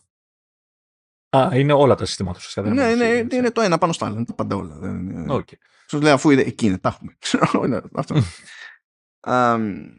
Λέει λοιπόν ότι το concept είναι ότι θα τα πιάσουμε λίγο πιο αυτό τέλος πάντων γιατί έχω αφήσει επίτηδες τις μεγάλες κατηγορίες για συγκεκριμένα interactions που έχει υπολογίσει η Apple τέλος πάντων σε πρώτη φάση ως πυλώνες βασικούς. Ε, λέει ότι ναι προφανώς μπορείς να κανονίσεις εφαρμογές να γεμίζουν τον χώρο μπροστά σου κτλ. Ότι μπορείς να τις μετακινήσεις όπου θέλεις, να αλλάξεις τα, τα μεγέθη, ότι αντιδρούν στο φω είπα πριν για τις σκιές κανονικά και στο φωτισμό και τα λοιπά και δηλαδή θα αλλάξει να σου πω και θα γίνει προσαρμογή ακόμα και στο χρώμα με βάση το φως που σκάει πάνω στο περιβάλλον σου και τέτοια ας πούμε, για να φαίνεται ότι όλο είναι μέρος του, του χώρου σου. Ε, στο πλαίσιο του VR είναι το μόνο πράγμα που λέει για VR ξέρω εγώ σε αυτή την περίπτωση είναι ότι σου λέει ακόμα και αν έχεις μπροστά σου ένα παράθυρο έχεις μια εικονική οθόνη παίζεις ένα παιχνίδι, βλέπεις μια ταινία or whatever ε, μπορείς το, να αποκλειστείς από το υπόλοιπο περιβάλλον με στην ουσία βάζοντας γραφικά ένα εικονικό χώρο ας πούμε πέρα από τα όρια της εφαρμογής της, της εικονικής οθόνης κτλ. Οπότε μπορείς να δεις και καλά μία ταινία αλλά στον περίγυρό σου στο, σε όλο σου το οπτικό πεδίο τέλος πάντων που από ό,τι φαίνεται, από ό,τι ακούγεται καλύπτεται όχι jet ακριβώς, όχι super duper ιδανικά αλλά σχεδόν ε, μπορείς και καλά να κάνεις ότι, ξέρω εγώ, λέμε τώρα είσαι στην εξοχή. Αυτό σου βάζει με τη λογική ότι θες να αποκλειστείς. Αλλά ακόμη και εδώ προσπαθεί να σου βάλει ένα φυσικό περιβάλλον και δεν, όταν λέω φυσικό δεν εννοώ την εξοχή, εννοώ ένα περιβάλλον το οποίο τέλος πάντων δεν είναι, ένα, δεν είναι απλά ένα μαύρο πράγμα και στη μέση είναι μια οθόνη, αυτό θέλω να πω, ή ένα παράθυρο, φτιάχνει ένα χώρο αληθοφανή τέλος πάντων, κάπως έτσι. Ναι, για να είσαι κάπου και πάλι με τη σειρά της η οθόνη, η εφαρμογή κτλ. Και, και αυτή μαζί να είναι κάπου εκείνη την ώρα. Να είναι μέρος ενός άλλου χώρου και τα λοιπά. Και σε κάθε περίπτωση το πόσο αποκόπτεσαι ή όχι ρυθμίζεται από το Digital Crown όπως το γουστάρεις σε αυτή την περίπτωση. Α, αυτή η λεπτομέρεια είναι, είναι πιο σημαντική από όσο φαίνεται έτσι. Ναι, και είναι πολύ σημαντικό το ότι αυτές οι μεταβάσεις, κάθε βήμα, ας πούμε, είναι smooth. Δεν είναι ότι σαν να πάτησε κάποιος ένα κουμπί, ας πούμε, και τέτοια. Είπαμε για τη φάση με το, με το eyesight ε, και το πώς λειτουργεί αυτή η φάση μαζί με την εξωτερική οθόνη. Είπαμε ότι μπορούμε απλά με τις ματιές να ε, πηγαίνουμε σε, να κουμαντάρουμε εφαρμογές, κουμπιά, ε, παιδεία κειμένου ε, και, και τα λοιπά ε, λέει σε περίπτωση ξέρω εγώ, που θέλεις να κάνεις τέτοιο, να κάνεις dictation ξέρω εγώ, σε κάποιο πεδίο. Έχει κουμπί δίπλα ξέρω εγώ, που είναι κουμπί μικρόφωνο. Κοιτάς το κουμπί του μικροφόνου και αρχίζεις και μιλάς. Δεν θα το πατήσεις ξέρω εγώ. Δεν, δεν έχει μάκια μου. Το κοιτάς και αρχίζεις ξέρω εγώ. Χρησιμοποιείς την τάξη σου λέει τη Siri και τα λοιπά. Πάρα πολύ ωραία. Και σου λέει ε, ότι λόγω accessibility στην ουσία προφανώς έχουμε αυτά τα συστήματα και μπορούμε να τα χρησιμοποιήσουμε και υπάρχουν και έξτρα πραγματάκια που κάνουμε για accessibility όπως ο χρόνος που χρειάζεται να μείνεις σε ένα σημείο με τη ματιά σου για να ενεργοποιηθεί κάτι ή μπορείς να χρησιμοποιήσεις pointer ε, και τα λοιπά. Και σε επίπεδο ε, προσωπικού απορρίτου σου λέει ότι όλα αυτά τα δεδομένα που μαζεύει για να λειτουργήσει το, το headset δεν πάνε πουθενά. Οπότε λέει analytics για το που κοιτάτε, που αφιερώνετε χρόνο με τη ματιά σας κτλ. δεν φεύγουν ποτέ από τη συσκευή. Ποτέ. Δεν δηλώνονται λέει καν στις εφαρμογές που θα χρησιμοποιούν. Δηλαδή εσείς κοιτάτε κάπου και κάνετε κλικ. Αυτό που στέλνουμε εμείς σαν πληροφορία στην εφαρμογή είναι ότι κάνατε κλικ σε εκείνο το κουμπί. Όχι ότι κοιτάγατε πριν, όχι που κοιτάγατε πιο πριν, ούτε τη διαδρομή έκαναν τα μάτια σας κτλ. Ε, επίσης, ε, είναι πολύ σημαντικό, ε, γιατί σε ρώταγα και χθες για, για ποιο λόγο. Ε, μάλλον είναι σημαντικό ότι έχουν καταφέρει άλλοι ε, να εκμεταλλευτούν ακόμα και αυτό για διαφημίσεις και δεν ξέρω τι άλλο έτσι. Δηλαδή, okay, εντυπωσιάζει αυτό το πράγμα. Ναι. Ε, οπότε γενικά όλα αυτά λέει, ούτε, ούτε, ούτε εμείς ούτε στην Apple δεν, δεν φεύγουν λέει, από τη συσκευή. Αντίστοιχα λέει, δεδομένα από τις κάμερες, αισθητήρια κτλ. Ε, ε, υπόκειται σε επεξεργασία τοπικά στη συσκευή ε, και οι, οι εφαρμογές που χρησιμοποιούν το αποτέλεσμα δεν έχουν πρόσβαση σε αυτά. Είναι σαν το σύστημα να τους ενημερώνει με αυτό που χρειάζονται να ξέρουν μόνο σε εκείνη την, την περίπτωση. Και γενικά το σύστημα ξεκλειδώνει με, το, με νέο σύστημα τέλος πάντων ασφαλείας, το Optic ID, που λέει ότι βασίζεται σε σκανάρισμα της ήριδας, το οποίο είναι ακόμη πιο ασφαλές λέει, σε σχέση με Face ID και έφερε και συγκεκριμένο παράδειγμα που λέει ότι ε, στο, το Face ID μπορεί να είναι θέμα όταν έχουμε να κάνουμε με δίδυμα αλλά οι ήριδες διαφέρουν ακόμη και στην περίπτωση που έχουμε δίδυμους και δεν καταλαβαίνει Χριστό. Και τα δεδομένα τα σχετικά είναι κρυπτογραφημένα, μένουν για πάντα συσκευή στο Secure Enclave και δεν πάνε πουθενά. Υποθέτω ότι το Optic ID δεν θα μπορέσει να αντικαταστήσει το Face ID έτσι, σε επίπεδο κινητού, έτσι, λόγω απόστασης να υποθέσω. Δηλαδή, ε, δεν θα μπορεί να σκανάρει από τόσο μακριά τα μάτια μόνο. Δεν νομίζω ότι είναι αδύνατο. Απλά, ε, ξέρεις, στο, στο, στο headset, επειδή το έχεις φορέσει εκείνη την ώρα, αποστάσεις, συσκότηση, εσωτερικά μιλώντας κτλ. είναι όλα πολύ πιο ελεγχόμενα. Οπότε σε κάθε περίπτωση πιστεύω ότι σε πιο ελεγχόμενο περιβάλλον είναι πιο εύκολο να γίνει σωστά. Δεν, αλλά δεν θα απέκλεια πλήρως το να γίνει Δεν ξέρω αν θα μπορούσαν να συνδυάσουν κάποια μέρη. Δηλαδή να έχει το Face ID και να παλεύει ξέρεις, και το ID από πίσω σαν πρόσθετο μέτρο, ξέρω, κάπως έτσι. Να, να, να τσεκάρει δηλαδή και το μάτι. Που νομίζω το ψιλοκάνει, αλλά ίσως με μεγαλύτερη λεπτομέρεια. το, το κάνει για να τσεκάρει αν κοιτάς προς την κάμερα εφόσον mm. έχεις το τέτοιο ότι έχεις βάλει και, και, θα μπορείς να το, να, το, να το χρησιμοποιήσεις συνδυαστικά, μιας και τη φτιάξαν την τεχνολογία σε κάποιο μελλοντικό Face ID να μπορεί να... Ναι, δεν, δεν αποκλείω. Δεν, δεν αποκλείω. Απλά θεωρώ ότι είναι πιο δύσκολο επειδή ξέρεις, είναι πιο ότι να είναι οι γωνίες, πιο ότι να είναι οι αποστάσεις, ότι μου φαίνεται πιο δύσκολο να γίνει αυτό σωστά με αξιοπιστία κτλ. Αλλά δεν θα, δεν, ταυτόχρονα δεν μου ακούγεται ότι είναι για, ή θα είναι για πάντα αδύνατο. Ρε παιδί. Ναι, ναι. Λοιπόν, τέσσερα γκρουπ. Τέσσερα... Τι τελειώσανε. τέσσερις πυλώνες, τέσσερις πυλώνες έπιασε λοιπόν η, η Apple. Games; Ναι.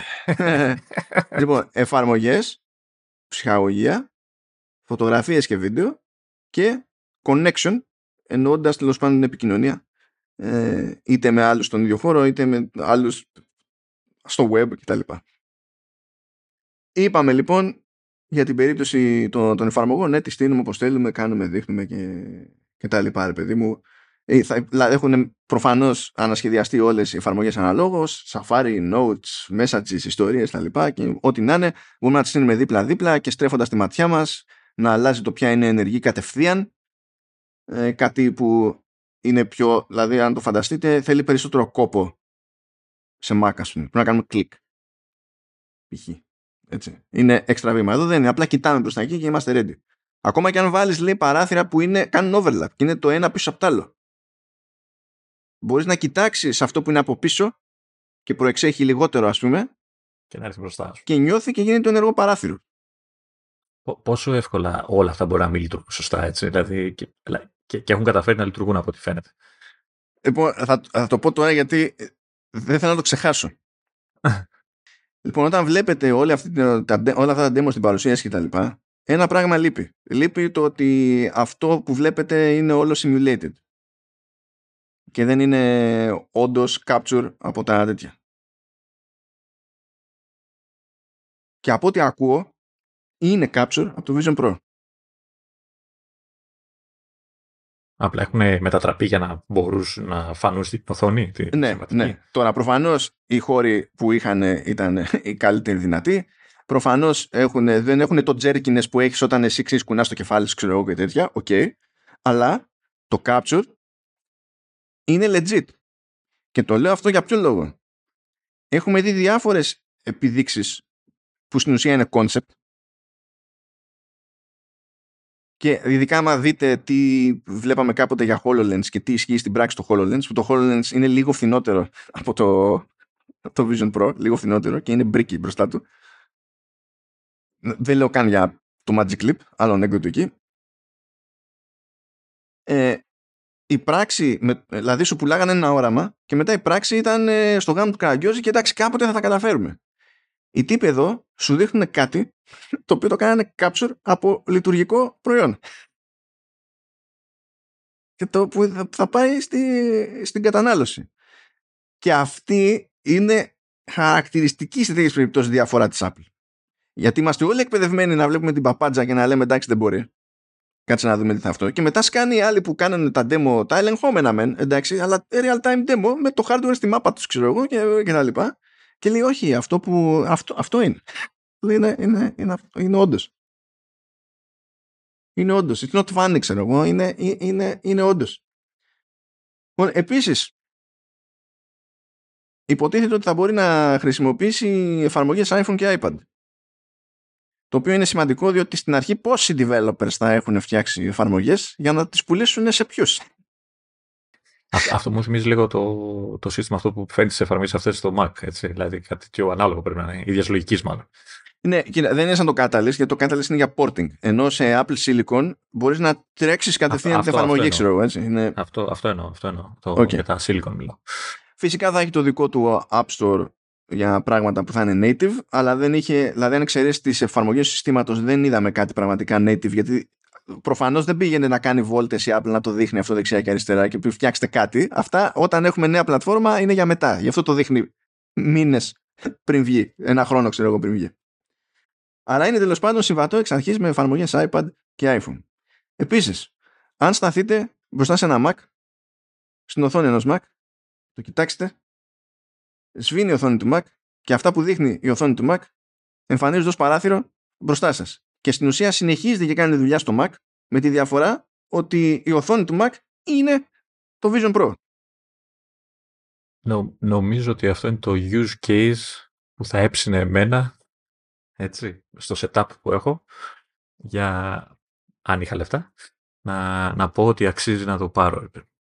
Ε, αν όντως λειτουργεί όπως το φαντάζομαι. Έτσι, που, το κάνεις, το αλλάζεις μέγεθος και είναι και 4K. Και, δηλαδή πρόσεξε, έχει καλύτερη αναλυτικότητα, δεν λέω απλά την ανάλυση σε pixel count, το λέω προς το resolution του text και τα λοιπά, από αυτά που έχεις μπροστά σου και δουλεύεις. Στην οθόνη, ναι. ναι. Όχι, ε, εγώ, εγώ το, το, το σκέφτομαι, δηλαδή αν είναι, κοίτα, παίζει μεγάλο ρόλο το πόσο άνετο όντως είναι στο κεφάλι του καθενός το πράγμα. Δηλαδή το βάρος και αυτά έτσι, δηλαδή αν σε βολεύει, αν δεν σε ενοχλεί και όλα αυτά. Αν μπορείς όντως να το φοράς για ένα workday έτσι, και έχεις όλη την ε, άνεση που έχει στο Mac και απλά δεν έχει την οθόνη τάξη στον αέρα ή δεν ξέρω που μπορεί να τα εμφανίζεις κτλ.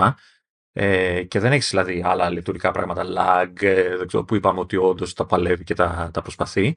Ε, στο δικό μου setup θα με βόλευε από τη στιγμή που θα μπορούσα, που και που μάλλον προφανώς γίνεται, ε, να αποκλειστώ γιατί δουλεύω σε κοινόχρηστο χώρο, έτσι, με τη φασαρία του μετά. Δηλαδή θα μπορούσα να, να πω ότι ξέρεις, τώρα θέλω λίγο περισσότερη ησυχία, κουμπώνεις ακουστικά για να κόψεις λίγο το θόρυβο τον, τον ηχητικό και έτσι και αποκλείεσαι εισαγωγικά από το υπόλοιπο χώρο για να μπορείς να δουλέψεις ε, legit και, και φυσιολογικά και normal και ήσυχα ε, την όποια δουλειά έχεις να κάνεις αυτό. Αυτό, αυτό το use case για μένα έχει όντως ε, έχει όντως, ε, πώς το λένε, ουσία. Αυτό είναι εφικτό ακριβώς επειδή είναι τόσο καμένα αυτά τα panels. Με τα άλλα, με τα άλλα headsets που μπορούν να σου δώσουν και καλά το περιθώριο να κάνεις κάτι τέτοιο δεν παλεύεται να γίνει τη δουλειά. Αυτή, αυτό είναι που επειδή ε, προφανώς έχουμε τις κλασικές φωνές στο είναι δυνατόν να είναι τόσο ακριβό και τι κάνει διαφορετικό από τα άλλα. VR είναι το ένα, VR είναι και τα άλλα. Πρώτα απ' όλα είναι στημένο σαν να μην είναι VR, ε, είναι σαν να είναι ανάποδη. Αλλά scratch that. Αυτές οι οδόνε σου επιτρέπουν να δουλέψεις έτσι. Οι άλλες δεν σου επιτρέπουν. Δεν είναι τυχαίο ότι όλα τα υπόλοιπα headsets επιβιώνουν χάρη στο ψυχαγωγικό κομμάτι. Όχι χάρη στο computing. Και η Apple προσπαθεί να σου πουλήσει το computing. Και η φάση είναι, ε, δεν έχουμε και games. Είναι αυτό. Θυμίζω, θυμίζω, γιατί μιλάμε για δουλειά, ότι, όπως είπες πριν, ότι κουμπώνεις άνετα, μάλλον χρησιμοποιείς ε, πληκτρολόγιο, ποντίκι, παραδοσιακά, κλασικά, γιατί στη δουλειά, καλός ή κακός, δύσκολα ξεφεύγεις από Ναι, όχι, δεν κάνει τώρα με το εικονικό που δεν έχει feedback και πρέπει να το βλέπεις για να. Δεν υπάρχει αυτό. Όχι, ε, ε θεωρώ ότι δεν θα σε βολέψει, μάλλον, και το κοιτάω εκεί και επιλέγω. Μπορεί να βολεύει, δεν το ξέρω, αλλά ξέρεις, στη δουλειά πας πρώτα στα παραδοσιακά, έτσι, mouse και αυτό, και μετά κοιτάς να δεις αν θα μπορείς να προσθέσεις τα καινούργια. Έτσι, ε, δηλαδή, αν, αν δηλαδή το Vision Pro, που όντως ε, ε, μπορεί να αντικαταστήσει ε, οθόνη, έτσι, μια συμβατική οθόνη, ε, με αξιώσεις που από ό,τι φαίνεται μπορεί, ε, σίγουρα αντικαταστά τη δικιά μου που είναι απλά με μια Full HD μούφα, ξέρω, μούφα, τέλος πάντων, κλασική. Ε, θα έχει σίγουρα καλύτερη ευκρίνεια. Έτσι, ε, ναι, εδώ έχει HDR αυτό το πράγμα εκεί πέρα. Και μόνο ότι θα μπορείς να, να του πεις, ξέρεις τι, ε, τώρα δεν θέλω 32, άρα θέλω 27, ξέρω εγώ, ή θέλω πιο μεγάλη τώρα, θέλω 40, γιατί θέλω να δω κάτι αυτό. Έτσι, και τα μεγαλώνεις όσο θες κτλ. Ε, okay. Και είναι και, και φάση, δες το και πιο πρακτικά, έτσι. Ε, είσαι σε έναν χώρο περιορισμένο, μπορείς θεωρητικά να πετάξεις την οθόνη, έτσι, να αδειάσεις χώρο από το γραφείο σου έτσι, και να δουλεύεις έτσι. Λέμε τώρα, ε, δεν, δεν, δεν ξέρω. Δηλαδή το βάρος παίζει μεγάλο ρόλο εκεί, δηλαδή, το πώς το αισθάνεται κάποιος πάνω του. Ναι, βέβαια. βέβαια. Ε, αλλά φαντάζομαι ότι, ότι σου δίνει τη δυνατότητα να αδειάσεις χώρο, να απλοποιήσεις το σύστημα. Ή μπορεί να πεις ότι ξέρω εγώ, ε, φεύγω διακοπές και δεν παίρνω το χρέπι το λάπτοπ, παίρνω το Mac Mini. Α, τώρα πώς θα το συνδέσω με τι οθόνη; Α, Έχω το Vision Pro. Θα μου πεις τώρα λεφτά με ουρά. Αλλά έχεις φορητή οθόνη, 4K. Ε, την έχεις παντού και η οποία δεν είναι 27, μπορεί να είναι 57, μπορεί να είναι 200, ό,τι θες. Ναι, ξέρω. Ε... Είπαμε ότι μπορούμε να αποκλειστούμε σε εικονικό περιβάλλον όταν δεν θέλουμε να έχουμε παρεδώσει με, το, με τον έξω κόσμο. Ε, έδειξε επίσης και περιπτώσεις που μπορούμε να πάρουμε ένα τρισδιάστατο αντικείμενο και να το φέρουμε στο χώρο μας όταν βλέπουμε το χώρο μας γιατί στην πραγματικότητα όλο αυτό που βλέπουμε είναι digital. Δηλαδή, ακόμα και ο χώρος μας που βλέπουμε εκείνη τη στιγμή είναι μια digital εκδοχή. Αλλά είπαμε έχει αίσθηση του βάθους και τα λοιπά. Γι' αυτό μπορούμε να πιάσουμε και να, και να το τοποθετήσουμε και να το δούμε από όπου θέλουμε και τα λοιπά. Okay. ε, είπαμε για τα αξεσουάρ και τα λοιπά με Bluetooth και τα συναφή και πάει λέγοντας. Αυτό λοιπόν είναι το, το, το κομμάτι με τις εφαρμογές. Στην ουσία είναι το κομμάτι του computing αυτό είναι το πρώτο πράγμα που την ένιωξε.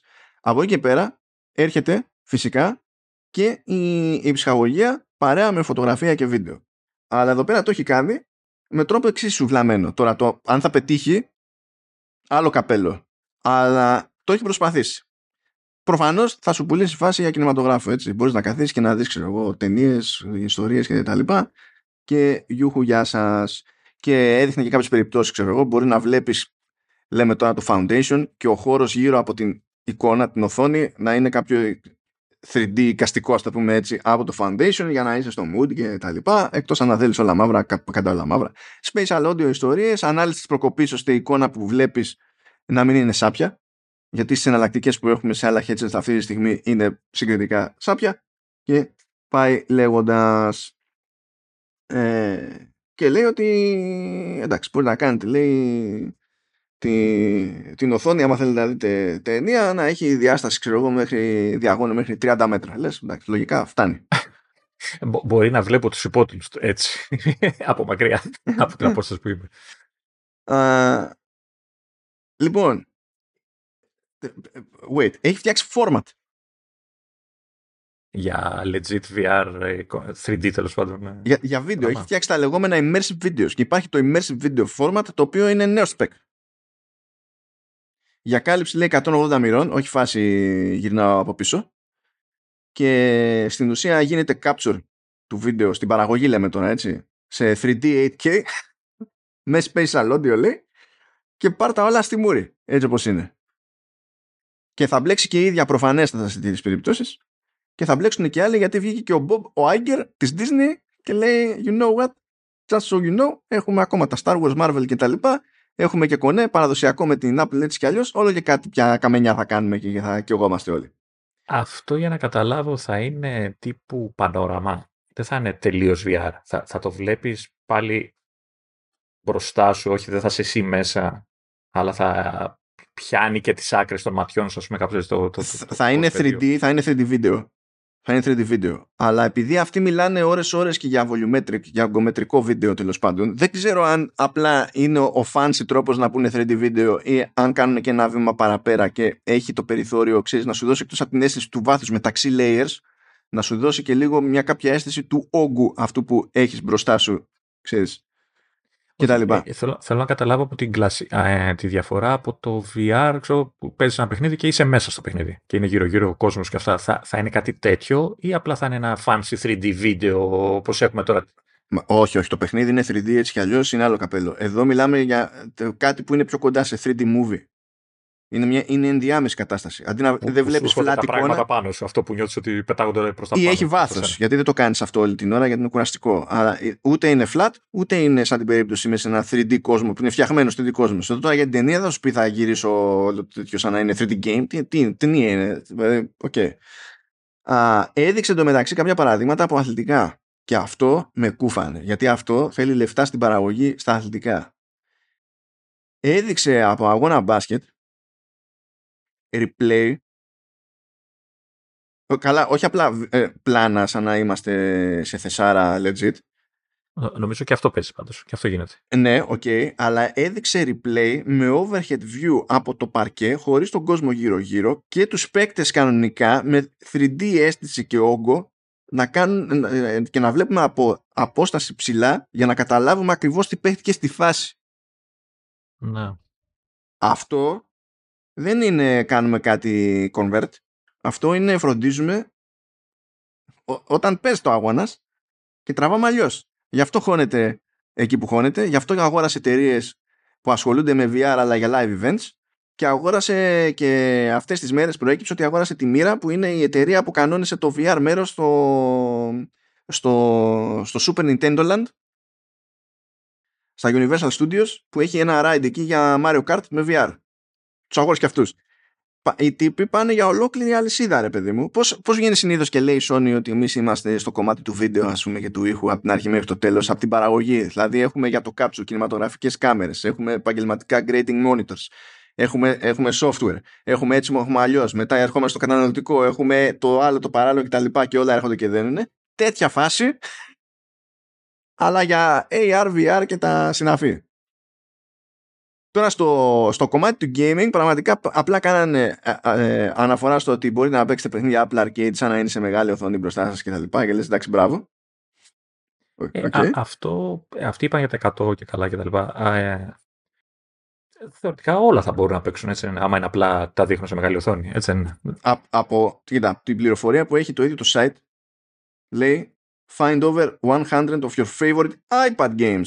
Δεν ξέρω γιατί το έχουν έτσι. Αλλά αυτό γράφει. Ίσως για να επειδή έχει πιο μεγάλη οθόνη και βοηθάει στην ανάλυση. Ξέρω, Δεν είμαι super σίγουρος για τη βάση. Ίσως για κάποιο λόγο να είναι πιο εύκολο το porting από άποψη ότι το UI είναι πιο manageable για τέτοιο. Δεν ξέρω. OK, okay, whatever. Ah, okay. Ναι. Λοιπόν, πάμε φωτοβίδεο. Τι είπαμε; Για immersive video και immersive format κτλ. Πάρα πολύ ωραία. Μπορείς να τραβήξεις έτσι βίντεο και φωτογραφίες, γιατί σου λέει τόσες κάμερες έχουμε προφαν... τις έχουμε και σε μια απόσταση μία από την άλλη, προφανώς και μπορούμε να τραβήξουμε 3D και τραβάμε spatial photos και spatial videos σε 3D. Και ύστερα μπορούμε να τα κάνουμε playback. Προφανώς ο μόνος τρόπος αυτή τη στιγμή με προϊόν Apple να τα δούμε αυτά όπως τραβήχτηκαν είναι να χρησιμοποιήσουμε το Vision Pro. Είδα ότι είναι λίγο περίεργο το πεδίο, είναι σαν, δηλαδή αυτό που αποτυπώνεται είναι φαντάζομαι λόγω των αισθητήρων, ότι μάλλον είναι πιο τετράγωνοι αισθητήρες και αυτό που βλέπουμε τελικά είναι ένα τετράγωνο πράγμα. Είμαι πολύ περίεργος. Αυτό αν, είναι, αν το έχουν κάνει και λίγο ογκομετρικό κτλ. Ε, αυτό χωρίς να είναι λόγος για να αγοράσει ο άλλος πιστεύω ότι άμα το, το ότι ε, μπορεί να γίνει λόγος να ξαναγοράσει αυτό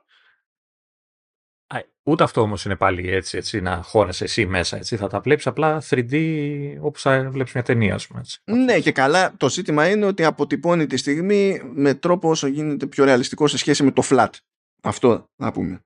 Λέει επίσης πακέτο με το απόρριτο και τα λοιπά, την ιδιωτικότητα και τα συναφή, ότι όταν το φοράς μπορείς να τραβήξεις, αλλά όταν τραβάς υπάρχει animation στην εξωτερική οθόνη που δίνει στον άλλο να καταλάβει ότι τραβάς, ώστε να μην την έχεις δει. Ναι, ναι. Pervert. Έτσι είναι κάπως έτσι. Οπότε βγαίνει και αυτό. Τώρα που θα, αυτά μπορούμε να τα βλέπουμε μόνο εκεί. Ε, πιστεύω ότι κάτι πρέπει να κάνει η Apple γι' αυτό, όχι μόνο για το που τα βλέπουμε, αλλά και για το που τραβάμε. Διότι δεν είναι φυσιολογικό να πεις μισό να τραβήξω μια φωτογραφία με το Vision Pro. Μπορεί υπό συνθήκη, σε ελεγχόμενο περιβάλλον, σε ειδική περίπτωση κτλ. Αλλά όλοι τραβάμε με το τηλέφωνο θα μπορούσε το τηλέφωνο να τραβήξει αυτή την πληροφορία που χρειάζεται για να κάνει αυτό το πράγμα. Μπορείς να βάλεις ε, τέρμα Θεού σε αποστάσεις όσο γίνεται έξτρα κάμερες και μπορεί να γίνει ακόμη πιο ακριβό και να είναι το, το νέο Pro iPhone. Δεν υπάρχει κάποιο πρόβλημα. Υπάρχουν λύσεις εκεί έξω, Λεωνίδα. iPhone Vision. Έπαιρνε 3D photos το, το, το Nintendo 3DS. Τότε ήταν σάπιε, ήταν άλλο καπέλο. Αλλά πώς να σου πω. Ε, ναι, οι συνθήκες. Εδώ προσπαθούμε να τα φτηνίνουμε, όχι εσύ, και εσύ πας και βρίσκεσαι πιο ακριβά. Ε, το σχολιάσουμε γενικά για το θέμα της τιμής μετά έτσι κι αλλιώς. Και τώρα υπάρχει και ένας πυλώνας ακόμη και καλά που λέει connection. Και εκεί άρχισε να μιλάει για meetings, ιστορίες κτλ. Λοιπόν, όλοι, αν ήταν εδώ στη φάση με τη Meta, θα έλεγε Ω, μπορείτε να έρθετε στο Horizon και να είμαστε με τα avatar που δεν έχουν πόδια και τα γραφικά είναι σάπια και θα είμαστε γύρω από ένα τραπέζι και θα προσποιούμαστε ότι κάνουμε ένα σημείο κτλ. Και, και ξεκινάει λοιπόν η Apple και λέει ε, FaceTime με βίντεο. Κανονικά. Βίντεο. Δεν πάμε να σου πουλήσουμε ιστορίες. Ε, βίντεο. Άμα θέλεις, άμα θέλεις, υπάρχει η επιλογή του persona.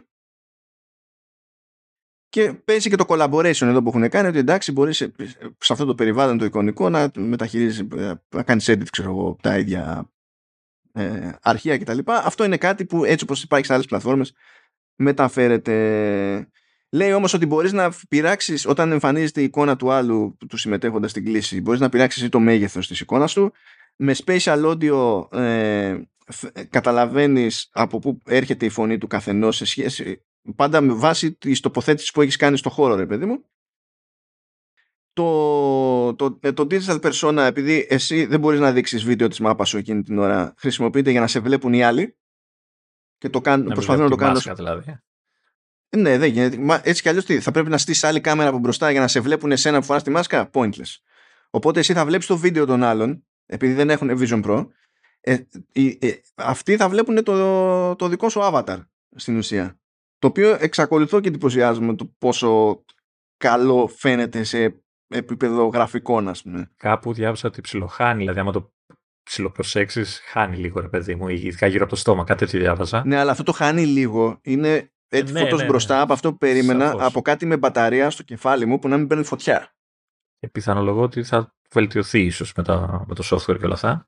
Ναι, ναι. Ε, πάντως, πάντως έχω απογοητευτεί λίγο με την ε, φάση FaceTime και video call, γιατί από ό,τι κατάλαβα όταν συμμετέχεις ε, εκεί πάλι ουσιαστικά FaceTime είναι έτσι, παράθυρα, βλέπεις τον καθένα στο κουτί του και τέτοια. Αφού άλλος δεν, άμα άλλος δεν έχει Vision Pro, τότε τι να δεις; Εγώ ήθελα τέτοιο, πώς το λένε, να δω Star Wars, το παιδί μου, ολόγραμμα μπροστά σου. Τι Star Wars σου λέει. ε, μα δεν πάνε να κάνουν αυτήν την ιδέα που κάνουν οι άλλοι που βλέπεις ένα μοντέλο που εκτός το ότι είναι σαν μη της Nintendo, ε, ε, το βλέπεις και είναι ένα πράγμα που εωρείται και είναι από τη μέση και πάνω, θα σου πει αυτό είναι κάγκιο ζηλίκι, δεν θα το κάνουμε. Κα, κανονικό να ήταν, δεν ξέρω. Α, θέλεις, θέλεις, θέλεις 24 κάμερες εσύ. Με μαγνήτες οι υπόλοιπες. Αυτό, θες να είναι, να είναι ειδική πάνα με ναι. βρυγόνιους φακούς, να τσεκάρει τα πάντα γύρω-γύρω και τα πόδια και τέτοια. Άμα δεν είναι Star Wars, τι να το κάνω. Δεν είναι Star Wars να το κάνω. Ε, ε με, αυτό, με αυτούς τους περιορισμούς που έχει θέσει αλλά και εκεί που έχει κάνει το, το εξτραδάκι εμένα μου έδωσε γενικά την εντύπωση η Apple ότι δεν κάνει πλάκα όταν λέει ότι κάθεται και το σκέφτεται και το ταλαιπωρεί. Και δεν πηγαίνει απλά για αυτό που κάνουν οι υπόλοιποι και σε αυτό το space και σε αυτό το χώρο. Ε, ούτε, ή δεν ενδιαφέρεται ιδιαίτερα για το τι περίμενε ο κόσμος. Και ο κόσμος δεν περίμενε αυτό Γι' αυτό έχουν μπλέξει τα μπουτια τους και μερικοί νομίζουν ότι αυτό που έδειξε ε, είναι άλλο ένα VR headset. Άλλοι δεν καταλάβανε ότι η οθόνη μπροστά είναι οθόνη. Ε, ε, ε, οι περισσότεροι μέχρι στιγμής από ό,τι βλέπω δεν έχουν συνειδητοποιήσει ότι το hardware αυτό χρειάζεται και είναι τόσο ακριβό επειδή αν δεν το κάνεις αυτό το πράγμα τότε μεγάλο μέρος από τα σενάρια χρήσης ακυρώνεται. Δεν είναι χειρότερο, ακυρώνεται. Το computing πάει περίπατο. Πάει περίπου, πάει για φούντο κατευθείαν το, το πράγμα. Γιατί δεν έδειξε games και τα λοιπά. Γιατί είναι η Apple και δεν την νοιάζει. Ε, ε, αυτά δεν ξέρω γιατί τα απαντάμε ακόμη. Βέβαια, όταν θα μιλήσουμε για, για, για Mac και gaming, στο, στο, στο σωνόμα θα γελάσει και το παραλό κατσίκι γιατί είναι σαν, κάπου, δεν ξέρω, κάποιος κοιμήθηκε σε λάθο πλευρό. Δεν ξέρω τι έγινε εκεί ε, αλλά νομίζω ότι έτσι μετά από όλο αυτό τον απόλυτο χαμό, για να δω αν ξεχνάω κάτι σημαντικό, θα μου πεις τόση ώρα μιλάς, θα υπάρχει αύριο. Τι να έχεις ξεχάσεις. Παιδιά, αυτό είναι το house με το WWDC. Είναι μονίμως ξεχνάμε. Κάτσα εδώ. Και μονίμως βγαίνουν καινούργια, δεν είναι. Καλά, ναι, δεν το, δεν το συζητάμε. Ε, Άντε, θέλω, θέλω, να σε ρωτήσω. Άντε. Συγγνώμη. Την τελική ερώτηση να κάνω. Άντε. Ε, λοιπόν, third party headbands και τα λοιπά θα βγαίνουν λέει και δερμάτινα φυσικά γιατί να μην πάμε φυλακή κατευθείαν. Μα ήδη ε, αυτά που είδα που δείξανε μια εταιρεία, δεν θυμάμαι ποια είναι, ε, ήταν δερμάτινα. Ε, έδειξε μοντέλο το οποίο λέγαμε θα φτιαχτεί όταν φτιαχτεί. Ναι, εντάξει. Ναι, okay. ε, δεν βλέπω να έχει ξεφύγει κάτι super duper. Λοιπόν, παίζουν δύο τεινά. Παίζουν δύο τεινά. Το ένα το μισοπιάσαμε, το πιο πολύ ο Λεωνίδας δηλαδή το, το έδειξε. Αλλά παίζουν δύο τεινά. Είναι η τιμή από τη μία, okay, εντάξει, και το value proposition. Και απ' την άλλη είναι ότι ο κόσμος, ειδικά όταν είδε τη φάση ο πατέρας με το Vision Pro φωτογραφίζει τα γενέθλια της κόρης του και μετά το βλέπει κάπου μόνος του για να θυμηθεί και τα λοιπά τι, τι είναι αυτό, τι Black Mirror είναι αυτό που έχουμε φτάσει όλο αυτό είναι δυστοπικό και δεν ξέρω και εγώ τι. Νομίζω ότι υπάρχουν αυτά τα δύο να πιάσουμε. Το, το, το μόνος του νομίζω ισχύει για όλα τα αντίστοιχα έτσι. Δηλαδή αυτό ήθελα να σου πω πριν που μιλάγεις για, για, για βλέπω ταινία και τα λοιπά. Ε, εκεί, εκεί χάνει αυτή η τεχνολογία, ότι είσαι μόνος. Δηλαδή, εκτός αν περιμένω ότι θα, όλη η οικογένεια θα αγοράσει από μια κάσκα, όπως παλιά αγοράζαμε τα, τα γυαλιά τα 3D, έτσι που κάνανε 2 ευρώ βέβαια, ε, και βλέπαμε όλοι μαζί 3D ταινία κτλ. Τώρα εδώ ε, το μόνος δεν μπορεί να το, να, το, να, να ξεφύγουν από αυτό. Η, αυτή η πλατφόρμα είναι, για, είναι ατομικής χρήσης, πώς να το πω. Είναι δύσκολο να πεις ότι βλέπουμε όλοι μαζί ε, σε VR φάση. Αυτό. Γι' αυτό καλώς κάνανε και είχαν το κομμάτι, είπαμε, σε αυτούς τους τέσσερις τομείς είχαν το connection και στην ουσία όλο αυτό έχει να κάνει με επικοινωνία με, με τρίτους, μέσω web κτλ έχουν έτοιμες ε, ε, λειτουργίες για αυτά, SharePlay και τα, και τα συναφή, αλλά δεν σου δίνει την. Δηλαδή, πρέπει να σου πω, όταν θέλει να σου πει ότι δεν έχει σημασία αν ο άλλος έχει Vision Pro για να κάνεις εσύ το FaceTime call και να ε, ξεκινήσεις collaboration και να κάνεις τη δουλειά σου κτλ. Γίνεται mix and match. Αυτό το που μου βγάζει εμένα προς τα έξω εκείνη την ώρα είναι ότι εγώ δεν, δεν έρχομαι και σου λέω special computing και όλο το υπόλοιπο computing πάει περίπατο deal with it. Αυτό είναι το μέλλον και θα είμαστε όλοι με μια με, με, ένα, με ένα headset είναι ότι υπάρχουν διαφορετικές χρήσεις, διαφορετικά σενάρια, έχουμε διαφορετικές πλατφόρμες και όλα αυτά πρέπει να φροντίζουμε εμείς να λειτουργούν μεταξύ τους και να μην γίνουν λόγος για να αποκλείσει εσύ περισσότερο από το περιβάλλον απλά επειδή θες να κάνεις μια δουλειά. Α, αυτό που, που λέω εγώ είναι ότι χάνουν όλες αυτές οι λύσεις. Το είμαστε στο ίδιο χώρο, σαλόνι και βλέπουμε μαζί μια ταινία, ξέρω 3D. 3D. Αυτό δεν μπορεί να το κάνει. Ναι, γιατί ε, στην ουσία για, εκείνο, για αυτό το σενάριο, με εξαίρεση το να ε, είσαι ο Elon Musk, οπότε είναι πιάσε 15-20 γιατί έχω και φίλους. Να σου πω, μην, μη μου το τρίψεις, γιατί δύο, δύο γράμματα διαφορά έχω. Elon Musk, Elon Musk, εντάξει. Δεν το είχα ξεχάσει αυτό. μην, μου το χτυπάς αυτό. Ε, δεν είναι η λύση. Δεν είναι, δηλαδή σε αυτό πιστεύω Ναι, ναι, ε, ναι. η εντύπωση που μου δίνει γενικά ε, η, η εταιρεία είναι ότι άμα τη, τη, τη ρωτήσεις για αυτό το πράγμα θα σου πει όχι, ε, ε, ε, δες το, βάλες στο Apple TV και δες την τηλεόρασή σου. Ναι, αυτό, ναι, θα σου πει, ναι, αυτό ναι. κάνε. Ναι. Αυτό κάνε. Αυτό είναι το, αυτό είναι το λογικό. Α- α- απλά το, το λέω γιατί θα ήταν πολύ φαν. Έτσι να βλέπουμε όλοι μαζί ε, ο καθένας με τη μάσκα του και να βλέπουμε μια κοινή φάση, μια κοινή, ένα share play ας πούμε, αλλά να είμαστε όλοι μέσα στο χώρο. Αυτό γίνεται, αυτό είναι ένα σενάριο που βγάζει νόημα μόνο εξ αποστάσεως. Με τη λογική ο καθένας είναι αλλού για αλλού. Έχουν, ξέρω εγώ, δύο-τρει Television Pro και σου λέει πάμε με SharePlay, ας πούμε, και είμαστε μέσα στο. Εκεί βγάζει νόημα που και εκεί, εκεί είσαι πια σε μια φάση που είχες μια απόσταση που σε χώριζε έτσι κι αλλιώς και ήδη η τεχνολογία σε φέρνει ξέρεις, πιο, πιο κοντά. Τι να κατηγορήσεις εκεί πέρα, μόνος σου ήσουν πριν, μόνος σου δεν τα δε και μετά. κατηγορώ. Δεν κατηγορώ. Απλά λέω ότι πού χάνει αυτή η τεχνολογία, ρε παιδί. Που, που... Τώρα, αυτό το δυστοπικό με το λυπηρό ο πατέρας που θα κάθεται εκεί αντί να βλέπει τα γενέθλια της κόρης του κτλ. Δεν ξέρω αν έχετε δει τι- ότι κάποιος πάντα υπάρχει πίσω από τη βιντεοκάμερα, τη φωτογραφική μηχανή. Δεν ξέρω αν το έχει πάρει χαμπάρι αυτό. Α, Δηλαδή, Αυτό γίνεται. δε- Δεν θέλω να, να του στεναχωρήσω τους χιλιάδες ανθρώπους που πάνε σε συναυλία και τραβάνε το βίντεο με το κινητό τους. Ναι, ναι, ναι. Το έχω κάνει κι εγώ, αλλά έχω σταματήσει να το κάνω γιατί συνειδητοποιώ ότι ξέρεις, ε, ήρθα να δω τη συναυλία live, όχι μέσα από την οθόνη του κινητού μου τραβώντας το βίντεο για, που δεν θα μπορώ να το βλέπω κιόλας γιατί μετά δεν, βλέ, δεν τραβάει τίποτα μέσα στα σκοτάδια. Άρα εκεί είναι το θέμα για μένα. Είναι ότι εσύ ως άτομο πρέπει να διαλέξεις εκείνη τη στιγμή τι, τι Ναι. προέχει ανα... με τον Όπως ένα και τον στις άλλο. γιορτέ στις γιορτές τις σχολικές που πήγαινα και τράβαγα το αυτό και δεν έβλεπα τη γιορτή στο τέλος. Έτσι, την έβλεπα από το βίντεο. Ναι. Εντάξει, οκ. Ναι.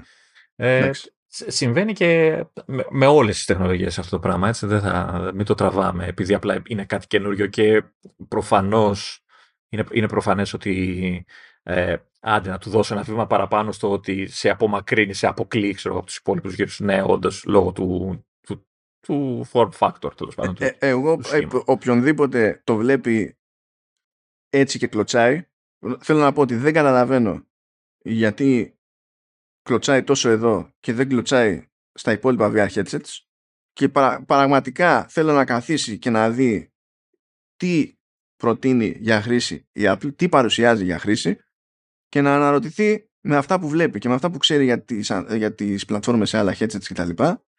Ποιο, ποια, ε, ε, ποια μεριά κάνει μεγαλύτερο κόπο για να σε κρατά συνδεδεμένο με τον πραγματικό σου περίγυρο. Δεν έχω δει κανέναν να το προσπαθεί αυτό το πράγμα. Κανέναν. Για μένα αυτό είναι το killer app. Θα- Θα μπορούσε να πεις ότι η Sony έκανε ένα βήμα με το VR που νομίζω έχει κάποιο πολύ πιο βασικό σύστημα Έχει, για να έχει, βλέπεις. ναι, έχει pass-through, αλλά είναι ε, ε, ε, πλασάρει τους ευκολία. Για το PSVR 2 υπάρχει για να παίζεις. Δεν υπάρχει για να κάνεις κάτι άλλο. Και το pass-through υπάρχει ώστε να ε, μη, στο, να μη στουκάρεις, άμα σου μιλήσει κάποιος άλλος να υπάρχει τρόπος να συνεννοηθείς άμα είναι για κάτι γρήγορο, ξέρω εγώ κτλ. Το PSVR 2 είναι στημένο ακριβώς επειδή σε αντίθεση με το Quest ας πούμε. Το, δηλαδή το Quest μπορεί να ζει από το gaming αλλά το Quest υποτίθεται ότι δεν είναι φτιαγμένο σαν πλατφόρμα μόνο για games. Το PSVR 2 είναι μόνο για games. Εκεί δηλαδή το λογικό είναι να αποκόπτεσαι, ρε παιδί μου. Δεν θα το βάλω δίπλα-δίπλα, διότι η Sony δεν έχει κανένα λόγο να προσπαθήσει να σου τάξει κάτι άλλο. Αλλά στην περίπτωση της, της Meta, που σου πουλάει και το concept εμ, κάθομαι και κάνω σε VR περιβάλλον δουλειά, Το, meta, το Metaverse, ας πούμε, και αυτά. ναι, και μπορώ να ανοίξω εφαρμογή και τα λοιπά και μετά λες τι είναι αυτό, άνοιξα ένα PDF, δεν μπορώ να διαβάσω τίποτα. Εκεί, θα- εκεί θα τους το χρεώσεις.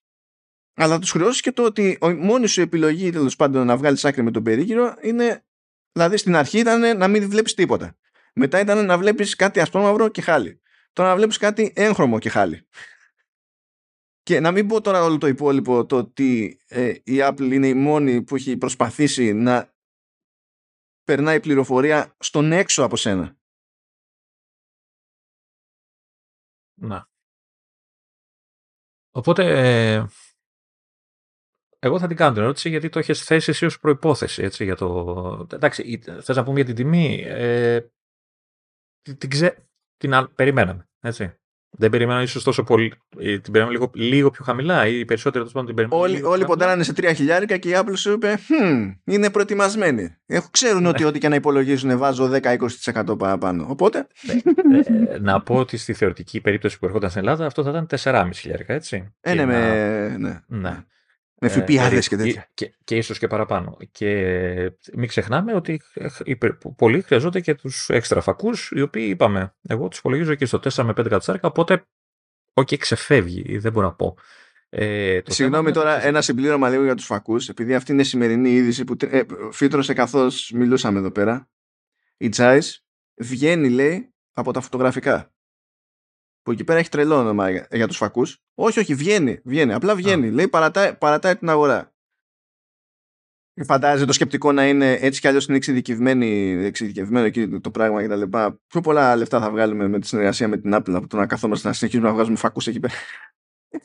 Γι' αυτό σε ρώτησα αν την αγοράζει, γιατί ξέρεις, πολύ λογικό ρε παιδί τα παρατάει όλα. Και... Ο τίτλος τότε δεν θα ήταν βγαίνει από τα φωτογραφικά, ο τίτλος θα ήταν ε, WTF. Apple buys choice, ξέρω εγώ, αυτό είναι το πράγμα. Παδιά, ναι, συγγνώμη, συνέχισε. Λοιπόν, ε, η ερώτηση που θέλω να την κάνω, στην ξανά έχω κάνει, αλλά πλέον έχουμε τα δεδομένα, έτσι. Ε, αυτό που έλεγες εσύ τόσο καιρό, έτσι, για τα γυαλιά, για τα μάσκα, πώς θα το πούμε, τα ακουστικά που, που διάβασα κάπου.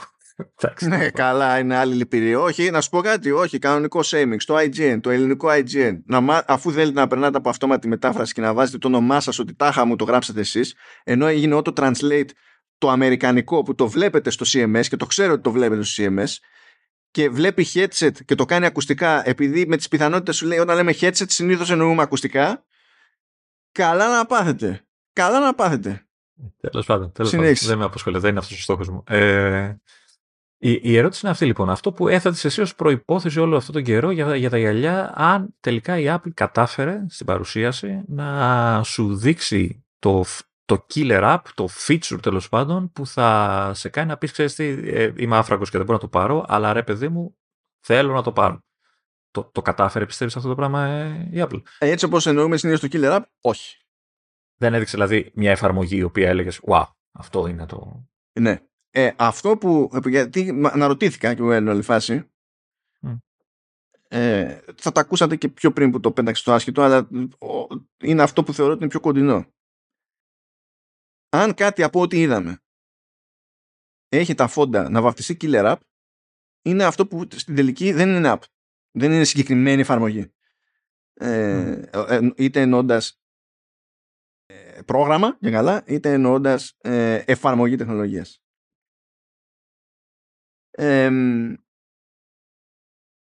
Είναι το ότι είναι εφικτό το computing έτσι. Σε πρακτικούς όρους χωρίς να υποφέρεις.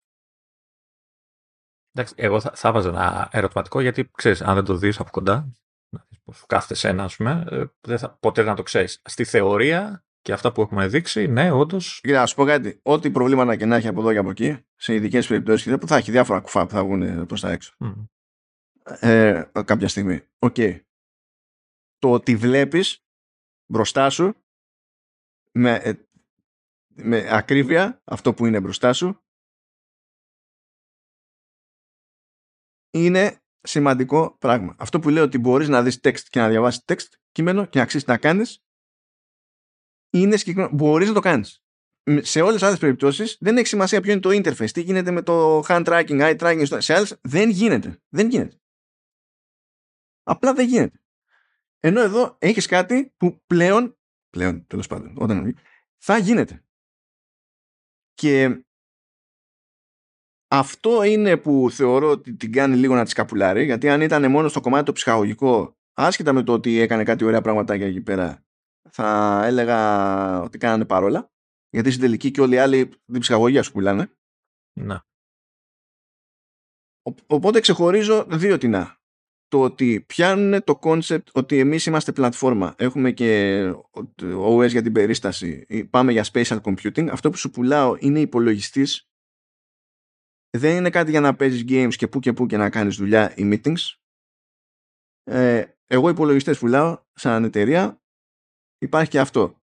Και σε κάθε περίπτωση ο Mac είναι καλύτερο σε κάποια πράγματα, το iPad είναι καλύτερο σε κάποια πράγματα, το iPhone είναι καλύτερο σε κάποια πράγματα και αυτό θα είναι καλύτερο σε κάποια πράγματα. Και ξέρω εγώ το Apple Watch και τα λοιπά. Το πηγαίνει έτσι το, το πράγμα. Και βάλε το κομμάτι με το ότι ενώ είναι VR το προϊόν σε τεχνικό επίπεδο, αυτοί το αντιμετωπίζουν σαν να είναι AR, οπότε computing και αυτό μαζί με την επικοινωνία με το περιβάλλον, εμένα μου δείχνουν όχι, όχι killer app. Μου δείχνουν όμως ότι η Apple τα έχει βάλει κάτω, έχει σκεφτεί και έχει συγκεκριμένο όραμα. Αυτό δεν σημαίνει ότι δεν θα χρειαστεί να αλλάξει τίποτα προχωρώντας, αλλά έχει συγκεκριμένο όραμα και δεν έχει επηρεαστεί από το χάος που επικρατεί σε αυτό το χώρο εδώ και κάποια χρόνια. Αυτό είναι εμένα που μου δίνει ελπίδες για, το, για την κατηγορία. Το ότι, θα, το ότι είναι πανάκριβο και τα λοιπά χαίρομαι πολύ. Το ότι λέγεται προ είναι σημάδι ότι κάποια στιγμή θα βγει ένα άλλο που δεν θα λέγεται προ και θα, κάπως θα αποκλιμακωθούν. Α, α, εδώ, εδώ με προλαβαίνεις, γιατί είπες για ελπίδες. Έχουμε ελπίδα να δούμε ένα μοντέλο για μας. Και μόνο που βλέπεις. Όχι αύριο, δηλαδή προφανώς. Αλλά γιατί η Apple θα θέλει να σου δώσει με κάτι πιο φθηνό που μπορεί να έχει, που προφανώς θα έχει κάνει κάποιες εκτόσεις κάπου αλλά θα θέλει οι εκτόσεις αυτές να μην σε εμποδίζουν να κάνεις αυτά που σου έδειξε στο όραμά της για το spatial computing. Αυτό είναι το θέμα. Α, άρα δεν γλιτώνουμε την οθόνη, έτσι να υποθέσω, την ποιότητα. Δεν γίνεται. Αυτό πηγαίνει πακέτο με τις σόι οθόνες. Δηλαδή ακόμη και να πει βάζω χειρότερες οθόνες από αυτές, αυτές οι χειρότερες οθόνες θα πρέπει να είναι αισθητά καλύτερες από τις οθόνες που βάζουν οι άλλοι. Για να υπάρχει ελπίδα όλο αυτό. Πού, πού πιστεύεις ότι θα μπορούσε να κάνει εκτόσεις στον επεξεργαστή; Δεν νομίζω. Μπορεί να κόψει τέτοιο, τα, πώς, θα είπε, τα, να εξαφανίσει τα, τα audio pods, ξέρω εγώ. Μάνι, μάνι. Ε... Πόσο, πόσο, θα φτύνει η... Ε, δεν έχω το bill of materials τώρα, τι, πόσο θα φτύνει. ναι, ενώ, ενώ δεν νομίζω ότι είναι αρκετά. Για, ε, μιλάμε τώρα, θα, θα μου πεις πρέπει να δούμε ένα ένα Δε, στόχο κόστους. Δηλαδή. Λεωνίδα, όταν κάθονται να τα ζυγίσουν αυτά τα πράγματα, δεν λένε ε, θέλω να βγάλω ένα πράγμα που να μου γλιτώνει πολλά λεφτά. Κόβουν ό,τι να είναι από που να είναι. Εδώ το Xbox Series X δεν έχει βάλει USB-C, έχει βάλει USB-A γιατί έπρεπε να γλιτώσουν αυτά τα 2,5 cent, ας πούμε, ανά κονσόλα που σε ορίζοντα 10 εκατομμυρίων είναι κανένα φράγκο. Δεν λειτουργούν. Δηλαδή πάει αλλιώς η φάση, παιδί μου. Ναι, ναι, ναι προφανώς. Προφανώς. Ε, το, το, το, θέμα είναι να βάλουμε ένα στόχο κόστους. Δηλαδή, ε, σου είπα ότι να βγει ένα μηχάνημα, ένα headset το οποίο να είναι για μας ενώ τον ευρύ κόσμο, έτσι. Ε, οπότε αυτό το κόστος να το υπολογίσω κοντά στο, στο, στο 1,5 χιλιάρικο. Ε, ένα. Είναι ένα, είναι ένα ερωτηματικό αυτό. Να σου πω γιατί. Διότι από τη στιγμή που είναι μια πλατφόρμα που έχετε να κάτσει μαζί με τις άλλες πλατφόρμες, έχει σημασία που την έχει μέσα στο κεφάλι της η Apple. Δηλαδή, σου λέει Apple, έχω iPhone, έχω iPad, έχω Mac. Και σε κάθε κατηγορία από αυτές έχω και μια κλιμάκωση, ξέρω εγώ. Δηλαδή σε Mac έχω Air και Mini, αλλά έχω και Studio και Pro, MacBook και Mac Pro. Είναι πού θέλω αυτό σε επίπεδο computing να κάτσει. Μέσα στο κεφάλι μου θα το έχω πάνω από το MacBook Pro. Θα το έχω κάτι ανάμεσα σε MacBook Air και MacBook Pro. Για, γιατί αυτό είναι που καθορίζει, δηλαδή το που το βλέπεις στη μεγάλη εικόνα, καθορίζει και το τι στόχο έχει νόημα να έχει στο στην ιδανική κοστολόγηση για το κάποτε, ρε παιδί μου. Εγώ δεν πιστεύω ότι θα προσπαθήσει ποτέ το Vision να το, να, να, σου πω, να το προτάξει ως κάτι τύπου iPhone SE. Δεν το πιστεύω. Γιατί με στο μυαλό τους σου πουλάνε ολόκληρο υπολογιστή. Το, το θέμα όμως είναι ότι επειδή το computing από ό,τι κατάλαβα σε έχει εντυπωσιάσει και εμένα, έτσι, γιατί έλεγα πριν ότι είναι ίσως η μόνη έτσι, που ζηλεύω, ας το πούμε, ε, περίπτωση χρήσης του, του headset. Ε, τε, τε, το, για να πιάσει αυτό το πράγμα θέλει κόσμο. Το computing δεν, έτσι όπως το δείξανε, δεν το παρουσιάσαν για ένα εξειδικευμένο κοινό, όπως ξέρω εγώ είναι ο Mac Pro που πάει για τους επαγγελματίες, βιντεάδες ξέρω ή ό,τι άλλο. Ε, είναι, είναι, είναι, compute, είναι πλατφόρμα η οποία θα χρειαστεί κόσμο για να πεις ότι έχει μέλλον, ρε παιδί μου. Ταυτόχρονα αυτό το ποσό, τα 3.500 δολάρια, είναι σε λιμέρια ε, 16 MacBook Pro. Ναι. Ναι, βέβαια το 16 MacBook Pro δεν το λες και μηχάνημα που το παίρνει ο πολλής κόσμος, έτσι. όχι, όχι, αλλά, έχει, αλλά επιβιώνει ως μηχάνημα δικαιολογεί την ύπαρξή του στα μάτια της Apple. Αυτό θέλω να σου πω. Σαφώς. Σαφώς. Απλά, απλά ε, μαζί με το σε εισαγωγικά κρυφό κόστος των, των κρυστάλλων που θα χρειαστούν πολύ και όλα αυτά, ε, φτάνει σε ε, κατηγορία Mac Pro, έτσι. Δηλαδή θα έχει ένα 5.000 εδώ στην Ελλάδα, ας πούμε. Έτσι. Ή, ή, ή πες τέλος πάντων, ή Mac Studio, πες πιο κοντά. Mac ναι, Studio. έστω, ένα, ένα full fat Mac Studio. Ξέρω, Γιατί ο Mac Pro ξεκινάει από τα, πόσο είναι, σχεδόν 8.500 εδώ Ελλάδα. Ναι, Mac ωραία, Pro, ένα, το Mac Studio το ακριβώς, με το δεύτερο μοντέλο, ναι, το, ναι. Τον, με τον Ultra, ας πούμε. Πώς. Ε, οπότε, ξέρεις, δεν πάλι πάει σε μηχάνημα το οποίο ε, πώς το λένε, στοχεύει σε ιδιαίτερο κοινό.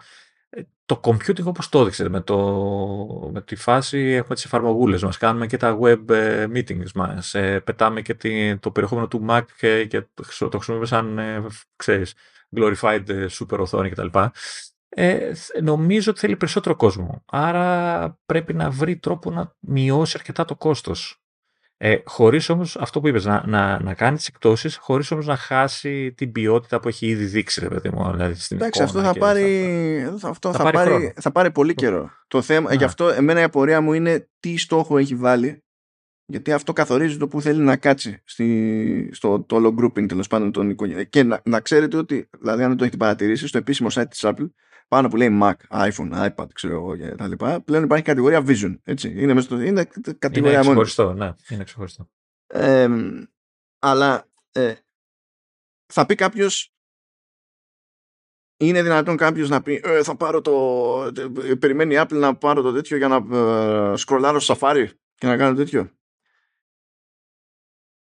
Και τι είναι αυτό που ενδιαφέρει εκείνους που θα δώσουν τόσα χρήματα πούμε, με, το, με το καλημέρα το 2024.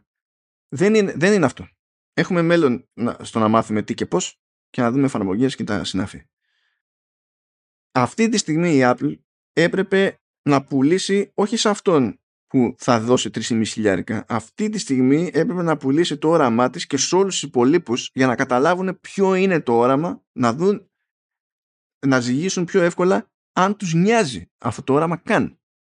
Όταν λες άλλους εννοείς στις άλλες εταιρείες. Ποιες άλλες εταιρείες, στον υπόλοιπο κόσμο. Γιατί εμείς δεν θα φυτρώσει αυτό και θα πάμε για να πούμε φέρενα.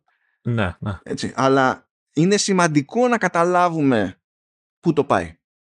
Με την ίδια λογική που μπορούμε να καθίσουμε και να δούμε το, ξέρω εγώ, το Mac Studio όταν ανακοινώθηκε και να καταλάβουμε για ποιο λόγο υπάρχει και τι προσφέρει αυτό το πράγμα, άσχετα με το αν εμείς το αγοράζουμε ή όχι. Πιστεύεις ότι ε, ανακοινώνοντας αυτό και κυκλοφορώντας αυτό το πράγμα ε, θα καταφέρει να κάνει αυτό που κάνει με άλλα πράγματα, δηλαδή να όχι δημιουργήσει την αγορά, αλλά να την ε, ορίσει, να την καθορίσει, να την ε, επηρεάσει, να, δηλαδή όπως το iPhone ήρθε ενώ υπήρχαν ήδη πολλά κινητά με touch και ξέρεις, άλλαξε το, όλο το τοπίο. Ε, αν θα καταφέρει να κάνει κάτι τέτοιο και με το, το Vision. Δηλαδή, εντάξει, από hardware βλέπουμε ότι πάει προς τα εκεί. Έτσι. Δηλαδή, τους λέει ότι ξέρεις, δεν αρκούν αυτά που κάνετε μέχρι τώρα. Έτσι. Χρειαζόμαστε super πράγματα για να, να κάνουμε όλα αυτά που θέλουμε να κάνουμε. Πιστεύεις θα τα καταφέρει όμως να, τελικά να, ε, να τη διαμορφώσει, το, το, το, χώρο, να διαμορφώσει αυτό το χώρο της αγοράς, αυτό το, δηλαδή να, να, να Πώς να το πεις τώρα, δεν το λες. Ε, το είπες. Ε, το, το έχεις πει. Ε, αυτό, ναι, αυτό, το έχεις πει. Δεν ξέρω γιατί παιδεύει ακριβώς. Ε, το, το καταφέρνει, όντως. Ναι, το έκανε με τη μία. Τώρα, είναι το με, ε. τώρα ε, έχει γίνει με τη μία το μέτρο σύγκρισης. Δηλαδή, παρά την κρίνια για τα λεφτά, σου έχει δείξει ένα μέλλον που ο κόσμος εκεί έξω ακόμα και αν γκρινιάζει για τα 3,5 χιλιάρικα, έχει μπει στη διαδικασία να το συγκρίνει με το τι του προσφέρει το άλλο που κάνει 5 εκατοστάρικα. Είναι δίκαιο για αυτό που κάνει 5 εκατοστάρικα; Όχι, δεν είναι δίκαιο. Αλλά το θέμα είναι ότι οι άλλοι έχουν αφιερώσει 10 χρόνια και δεν έχουν καταφέρει ούτε μία φορά να σου δείξουν κάτι το οποίο να είναι όντως αυτό που έχουν κατά νου σε βάθος χρόνου και ταυτόχρονα να μην είναι σε τέτοιο βάθος χρόνου που να καθίσατε απλό hype. Δηλαδή αυτή, η Apple βγαίνει, σου δείχνει αυτό το πράγμα.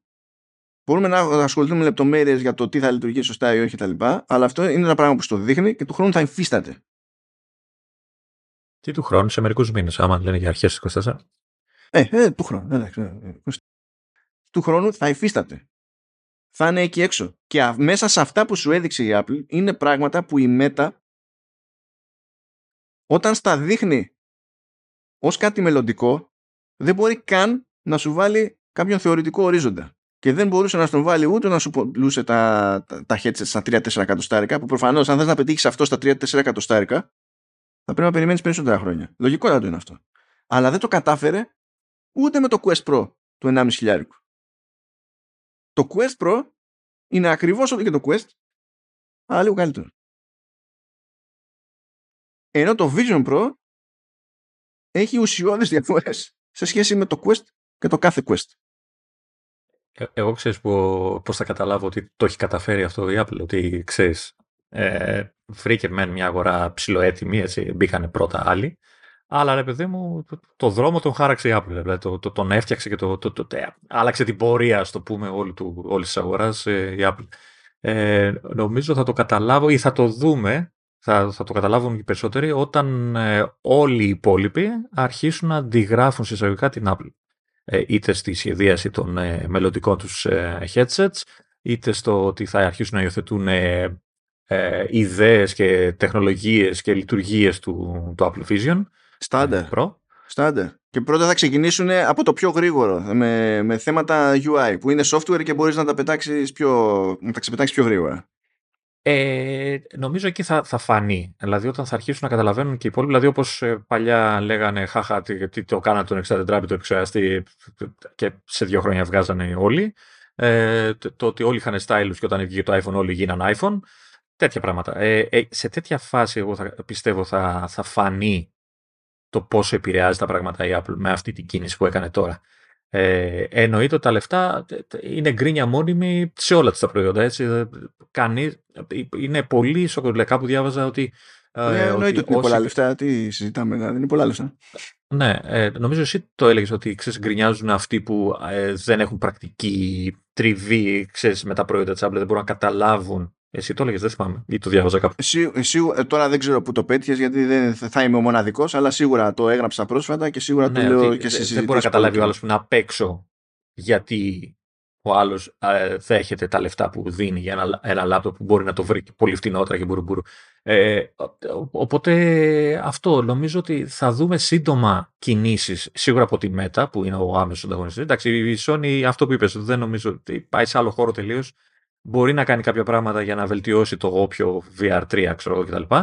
Ε, αλλά νομίζω ότι μπορεί να το ξαναπορεί αλλά ε, μάλλον, μάλλον όντως το έχει καταφέρει δηλαδή δείχνει το δρόμο προς τα που θα κινηθεί η αγορά γενικότερα δηλαδή θα την αντιγράψουν πολύ γρήγορα πιστεύω. Φαντάζεσαι να καταφέρει να κάνει legit πράγμα, προφανώς όχι άμεσα, γιατί είπαμε δεν είναι για μαζική υιοθέτηση αυτό με το καλημέρα. Φαντάζεσαι να είναι η, η, η μπάντα που θα καταφέρει να κάνει legit πράγμα τις ταινίες 3D που έχουν αποτύχει όλοι ξανά και ξανά. Εγώ δεν, θα πω, εγώ δεν ποντάρω σε κάτι τέτοιο. Εγώ δεν ποντάρω σε κάτι τέτοιο. Τι, Αλλά τι άμα το πετύχει, θα γελάμε. Ταινίες, τι εννοούμε ταινίες 3D, αυτό που βλέπουμε τώρα με τα γυαλιά, δηλαδή που πετάγονται προς τα έξω ή έχουν βάθος, απλά σε ή αυτό που λέγαμε πριν για γύρω-γύρω, δηλαδή θα τραβάς και θα σε μέσα στην Όχι, μα είπαμε τι γύρω-γύρω, είπαμε ότι δεν γίνεται μάνα αυτό το πράγμα. Είπαμε για, 3D, για ταινίες 3D τώρα. Λέμε αυτό που απέτυχαν τόσοι και τόσοι που είχαν συνασπιστεί εταιρείες άπειρες μεταξύ τους, πρόγραμμαν σκηνοθέτες, κάνανε, δείχνανε ό,τι κάνει κτλ. Φαντάζεσαι να περπατήσεις καλύτερα λόγω, λόγω της επιρροής της Apple. Φαντάζεσαι πόσο αστείο θα είναι αυτό.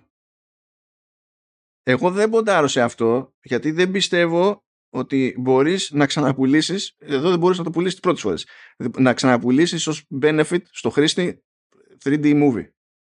Δηλαδή είναι φάση κάποιος είχε κάποιον άλλο λόγο να πάρει vision και θα πει «Α, μπορώ να το δω 3D». Έτυχε. δηλαδή μέχρι εκεί. Αλλά για φαντάστο σαν σκέψη, γιατί και το λέω με το σκεπτικό κιόλας ότι οι τύποι φτιάξανε και βίντεο format για την περίσταση. Ναι, το, το, το, ε, που δείχνει ότι το, θα το παλέψουν, έτσι, θα το κυνηγήσουν το θέμα. Δηλαδή, και αυτά είναι που βλέπεις και σε κουφαίνουν. Ε, έχω την εντύπωση ότι θα παίξει μεγάλο ρόλο το Apple TV Plus εδώ. Έτσι. Θα πιστεύω, δηλαδή, αν θέλουν όντως να το κυνηγήσουν, θα αρχίσουν να σπρώχνουν πάνω. Ναι, γιατί, ακριβώς. Γιατί έχουν και αυτό το κομμάτι της αλυσίδας minimum, θα τα κάνουν αυτοί για την πάρτι τους, ξέρω εγώ. Να, ε. Και έρχονται και ε... μαζεύουν λίγο περίεργα τα πράγματα.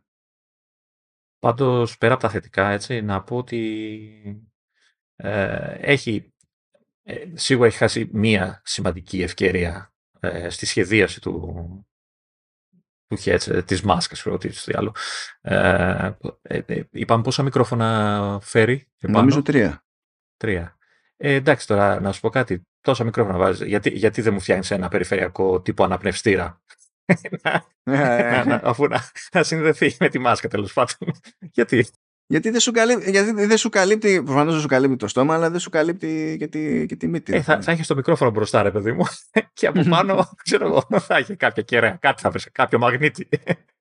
Είμαι τέτοιο, δεν περίμενα να μου τη βάρεσει έτσι. Έχω δει παρουσιάσεις και παρουσιάσεις VR, έχω δοκιμάσει και VR headsets εδώ και, και εκεί. Και η διαφορά εδώ, εδώ δεν το δοκίμασα προφανέστατα, απλά διαβάζω πρώτες εντυπώσεις από άλλους που είναι εκεί, πάρα πολύ ωραία. Αλλά εντυπωσιάστηκα επειδή η Apple είχε, ακόμα και αν είναι φαντασίωση, ε, είχε κάτι συγκεκριμένο να μου πουλήσει. Να. Οι άλλοι δεν την παλεύουν σε αυτό το πράγμα. Δηλαδή σκέψου πόσο μπροστά ρε φίλε είναι, είναι η εταιρεία στα κάτι, κάτι απλά βασικά που ακόμη και στην default ατάκα που έχει για το Vision περνάει το, το νόημα το ότι εγώ σου προσφέρω κάτι έξτρα, δεν προσπαθώ να σε αφαιρέσω, να σε βγάλω από εκεί που είσαι. Που λέει ότι το Apple Vision Pro είναι the first Apple computer you look through, not at. Τεράστια ατάκα. Τεράστια. Αυτό δικαιολόγησε μισθούς για χρόνια. Τεράστια ατάκα γιατί πηγαίνει σε αυτή τη μία ατάκα και βάζει τον υπολογιστή ως έννοια που έχει ένα πράγμα μπροστά σου και συμμορφώνεσαι εσύ σε αυτόν κάτω από σένα. Τεράστια, τεράστια ατάκα. Δηλαδή αυτή όταν την, είπ, την είπαν και στην αρχή, όταν την είπαν είχα μείνει κόκαλ. Λέω είναι, είναι, είναι θεοί. Είναι θεοί. Δηλαδή έτσι κι αλλιώς. Εντάξει, τέλος πάντων. Εντάξει, αν το, αν το καλοσκεφτείς για, για, που έλεγες πριν για το όραμα και αυτά, ότι το, τη λέξη την έχει το ίδιο, το προϊόν μέσα. Έτσι. Το, το vision μπορεί να σημαίνει και όραση έτσι, και να κολλάει και εκεί, αλλά μου φαίνεται ότι πιο πολύ στο όραμα πάει το product name παρά στο, στην όραση, ας πούμε. Ε, εντάξει, διαβάζω διάφορα, ρε παιδί μου, ε, για την υπόθεση και πέτυχα και το τέτοιο, γράφτηκε ένα opinion piece στο Games Industry Biz το οποίο Games Industry δεν είναι το αντικείμενο του αυτό, δηλαδή πιο πολύ προφανέστατα τσεκάρει από τη σκοπιά των, των games. Αλλά ήθελε να σχολιάσει γενικότερα το, το headset, όχι δεν και καλά μόνο από την πλευρά των games. Που λέει για τα games ότι στην ουσία δεν ασχολήθηκε, ξέρω εγώ και δεν μας έδειξε κάτι, δεν έδειξε να την νοιάζει και τα λοιπά. Αλλά θέλει τρελά κάκαλα να βγεις από το Games Industry Biz, που με opinion piece η αλήθεια είναι, αλλά έχει εκπληκτικό σερί αστοχίας με τα opinion pieces στο Games Industry Biz, ασχέτως θέματος, δεν ξέρω πώς το καταφέρνουν. Και λέει Apple's AR headset suffers from a lack of vision. Και βασίζει τώρα την ιδέα τους στο ότι είχε το εισαγωγικό βίντεο WWDC που υποτίθεται ότι είναι πάντα ένα βίντεο που προσπαθεί να αναδείξει τη δημιουργικότητα των developers σε επίπεδο development γενικά και νομίζει ότι αυτό το βίντεο είναι κάποιο είδους ε, αλληγορία για το, για το headset, το οποίο δεν ισχύει. Απλά δεν, δεν έχει παρακολουθήσει αρκετά WWDC για τη φάση. Λέει επίσης ότι οι πρώτες εντυπώσεις από τα demo είναι θετικές και είναι πολύ καλύτερα από HoloLens, Magic Clip και τα λοιπά που στην ουσία σε εκείνη την κατεύθυνση κινείται και όχι το, των υπολείπων. Ε, δεν, δεν μπορείς να λες ότι ό,τι διαφορές και αν έχει ξέρω εγώ, το Vision Pro με HoloLens και Magic Clip αυτό που τάζουν στο, στον καταναλωτή τελικά είναι κάτι που θυμίζει λίγο holodeck αλλά μπορείς να φορτώσεις το Excel. Δεν μπορεί να έχεις αυτή την παρουσίαση και να είναι αυτό που, ε, αυτός ο πυρήνας δηλαδή της, της, της εικόνας που τη σχημάτισες. Λέει, ε, το, το Vision Pro της Apple λέει, αντιμετωπίζει μερικά, διάφορα, ε, μερικά χρόνια προβλήματα τέλος πάντων της κατηγορίας. Τα αντιμετωπίζει, ε, πρόσεξε, τα αντιμετωπίζει. αλλά το όραμα που έχει ως προϊόν είναι το ίδιο με τον άλλον. Τι είναι αυτό; Τι είναι αυτό; Δηλαδή, εντάξει, I see a new way to work with Microsoft Office. Εγώ βασικά όταν, είπε, ε, όταν είπαν στην παρουσίαση ότι θα έχουμε εφαρμογές και από, από Microsoft, δηλαδή Office, Word και, και τα λοιπά, ήμουν στη φάση γιατί τους αναφέρεται καν. Δηλαδή, ποιος περιμένει να μάθει για το Vision Pro αυτή τη στιγμή αν μπορεί να χρησιμοποιήσει Excel. Κανένας. Κανένας. Πρώτον, θεωρείται λογικό ότι θα μπορεί, με βάση όλα τα υπόλοιπα που λες, και κανένας δεν κρέμεται από τα χείλη αυτή τη στιγμή για να σιγουρέψει από τώρα αν θα σκάσει, αν θα σκάσει το office. Και έρχεται μετά ότι πας και σου λέει ότι αυτό που μου έκανε μεγαλύτερη εντύπωση είναι λέει 3D movies. Μιλάμε, είναι, είναι, είναι λες και πιάσανε εμένα ως έννοια και ως σύνολο συμπερασμάτων εντυπώσεων κτλ. Και, και βάλανε μείον μπροστά. Σαν να καταλάβουν τελείως ανάποδα πράγματα σε όλα τα επίπεδα. Τέλος πάντων, τώρα άλλο τύπου ράντα αυτό. Τι να πεις και τι να κάνεις. Ε, λοιπόν, νομίζω ότι δεν έχετε παράπονο. Πέρυσι δεν καταφέραμε τρίωρο και φέτος καταφέραμε τρίωρο μόνο με hardware. Τι τρίωρο, παραπάνω είναι. Ε, τρίωρο, το λες αυτό, πώς να το πω. Ε, με hardware, μόνο με hardware. σε WWDC. Δεν το έχουν ξαναπάθει αυτό και δεν ξέρω να το ξαναπάθουμε και ποτέ. Μόνο hardware. Αν τελειώνουμε γιατί ακούσει και ευρώς εδώ. Και εγώ καλά, έχει πάει το πρόγραμμά μου περίπατο τώρα. Είχα πράγματα να κάνω μετά που απλά δεν γίνεται. Οπότε ήταν. Δεν μπορείς δεν να πεις, δεν ξεφύγαμε πολύ έτσι. Δηλαδή ήμασταν αρκετά to the point, έτσι δεν είναι. Όλη την ώρα στο τρέξιμο ήμασταν, αλλά. Είναι, ναι, δηλαδή, για σκέψου, είναι σαν να κάναμε podcasting τέλος πάντων το 2007 και ξαφνικά να φύτρωνε το iPhone. Πω, πω, ρε φίλε, εντάξει, ακόμα θα κάναμε. θα είχαμε φλιπάρει εκεί πέρα. Δεν θα ξέραμε πού να το πρωτοπιάσουμε, ας πούμε. Δεν είναι, δεν είναι κάθε μέρα. Γιατί όταν βγήκε το iPad, Καταλαβαίνω, δηλαδή η κεντρική ιδέα ήταν τύπου iPhone. Άσχετα με το τι σημαίνει στην πράξη, σε τι διαφέρουν. Που τώρα έχουν και μερικές διαφορές παραπάνω σε σχέση με παλαιότερα, ας πούμε. OK. Okay. Γιατί μην ξεχνάμε, ξεκίνησε το, το iPhone ε, χωρίς να μπορεί να τραβήξει βίντεο, χωρίς να έχει εμπρόσθια κάμερα, ήταν αυτό. Ήταν copy-paste. ναι, δεν είχε copy-paste. Τώρα, αλλά άγρια ομορφιά. αυτό. Ε, ο Mac είναι Mac εντάξει, δηλαδή προφανώς πάθαμε μια ζημιά με Apple Silicon όταν άρχισαν να φυτρώνουν εκεί πέρα, αλλά αυτό που πάθαμε εδώ ήταν όχι όπως ο ερχομός στο Apple Silicon που είναι το ανακοινώνουμε και πάρτε κάτι developer kits με α12z και να ο εμένα. Είναι σαν να ξυπνούσε μια μέρα και να είχαμε με τη μία πάρε, ε, ε, να ξεκινούσε και να λέγε εμένα, εμένα Pro, εμένα Max, εμένα Ultra, όλα σήμερα. Αυτό, αυτό πάθαμε, έτσι, σαν, σαν βάση. Εν τω μεταξύ διαβάζω εγώ, βγήκε ο Γκέρμα και είπε 300 με 600 το, τα γυαλιά, τα, τα κρίστα, το σπάνι της ζωής. Παιδιά είναι Jace, δεν είναι, δηλαδή θα πονέσετε. Ε, εν τω μεταξύ ο τύπος που το γράφει το άρθρο λέει από κάτω, δεν νομίζω, γιατί, ε, πώς το λένε, πουλούνται φακοί πολύ πιο φθηνοί από το τάδε site, ακόμα λέει και από αυτήν την εταιρεία, ξέρω που υπάρχει, λέει, βγάζει και για για το Quest 2 τέτοια πράγματα, η Zeiss, Zeiss πώς το λέγεται. Ε, ναι. κάτι για Dura Vision Blue Protect λέει, τα οποία λέει είναι κάτω από κάτω σάρικο τέλος πάντων ε, βγαίνει το κόστος και λέει αν είναι παραπάνω θα είναι Apple Tax και, μπουρδε, και μπουρδες. Δεν ξέρω αν είναι συγκρίσιμη τα κρυστάλλα. Ε, βασικά το default state της Zeiss είναι να σε διαλύει οικονομικά. Αυτός που το λέει αυτό τώρα δεν αμφισβητώ εγώ το ότι μπορεί να έχει βρει φακούς τσάι και να είναι φθηνότεροι ε, ή τέλος πάντων να είναι σε ποσά που τα θεωρεί εύπεπτα. Έτσι, δεν, δεν έχω τσεκάρει. Αλλά το default, ειδικά στα φωτογραφικά, άμα πεις πηγαίνω και παίρνω φακού τσάι, έχει καεί το σύμπαν. Είναι, είναι στάνταρ, δεν αναρωτιέσαι. Πώς είναι τα λουράκια Hermes για τα Apple Watch. Που λες ε, ε, κάνει περισσότερο από το Apple Watch. Δηλαδή, ξε... από, είναι... από πολλά Apple Watch μαζί. Αυτό είναι στανταράκι με Jazz. Η Jazz δεν έχει τη φήμη ότι είναι φθηνό πράγμα. Δηλαδή, ού, ούτως ή άλλως, για να λες για φακούς τσάις, ότι αν είναι παραπάνω από τις τιμές που με βολεύουν εμένα, όλη η διαφορά είναι Apple Tax, έχεις, δεν έχεις πάρει χαμπάρι από τους συγκεκριμένους Γερμανούς. Δεν έχεις ενημερωθεί. Οι συγκεκριμένοι Γερμανοί δεν σε λυπήθηκαν ποτέ. Δηλαδή δεν έχεις δει φακό 8 χιλιάρικα για μηχανή. 8 χιλιάρικα. 8 χιλιάρικα. Και δεν τον έχεις πιάσει για να φλιπάρεις ας πούμε. Εντάξει. Τι να πεις. Τι να πω, να πούμε γεια. Αυτό να πούμε. Ναι, να πούμε γεια, γιατί δεν, θα ψοφήσουμε εδώ και έχουμε και άλλες δουλειές.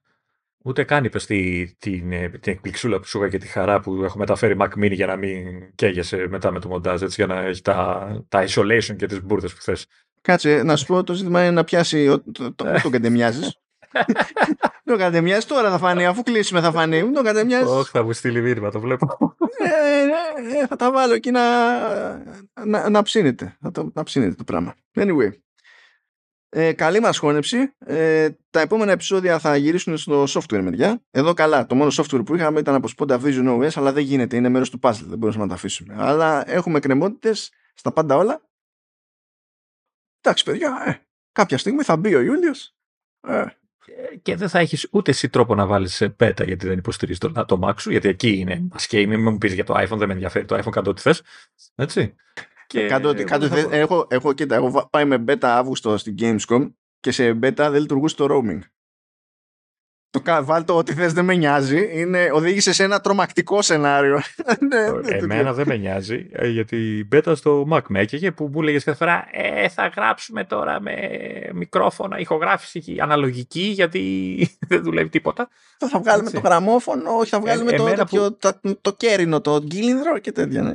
Ε, εμένα που παίρνει ο Mac Mini το, το update δεν πρόκειται να το βάλω γιατί θέλω να δουλεύω το μεταξύ. Έτσι. Ε, τα κινητά ρολόγια όλα αυτά ψοφήσανε, εντάξει, ωραία, τέλεια. Και η πλάκα, η πλάκα είναι ότι ακόμη και να είχα φράγκο για κάψιμο τώρα, πάλι δεν θα αγοράζα Mac. Γιατί έχω φάει αυτό το σκάλαμα με 3 νάνο που δεν υπάρχουν. Από τη στιγμή που έβγαλε τώρα τον Ultra, θα περιμένω κανένα χρόνο μόνο και μόνο για την ελπίδα να βγει κάτι που να μην είναι απλά ο M3 ο σκέτος. Οπότε, ακόμα και με φράγκο στην τσέπη, από σκάλωμα θα υποφέρω έξτρα. Οπότε, τέλος πάντων. Ωραία, θα αλλάξουμε το παραμύθι και θα πούμε ο Μάνος και οι τρεις νάνο.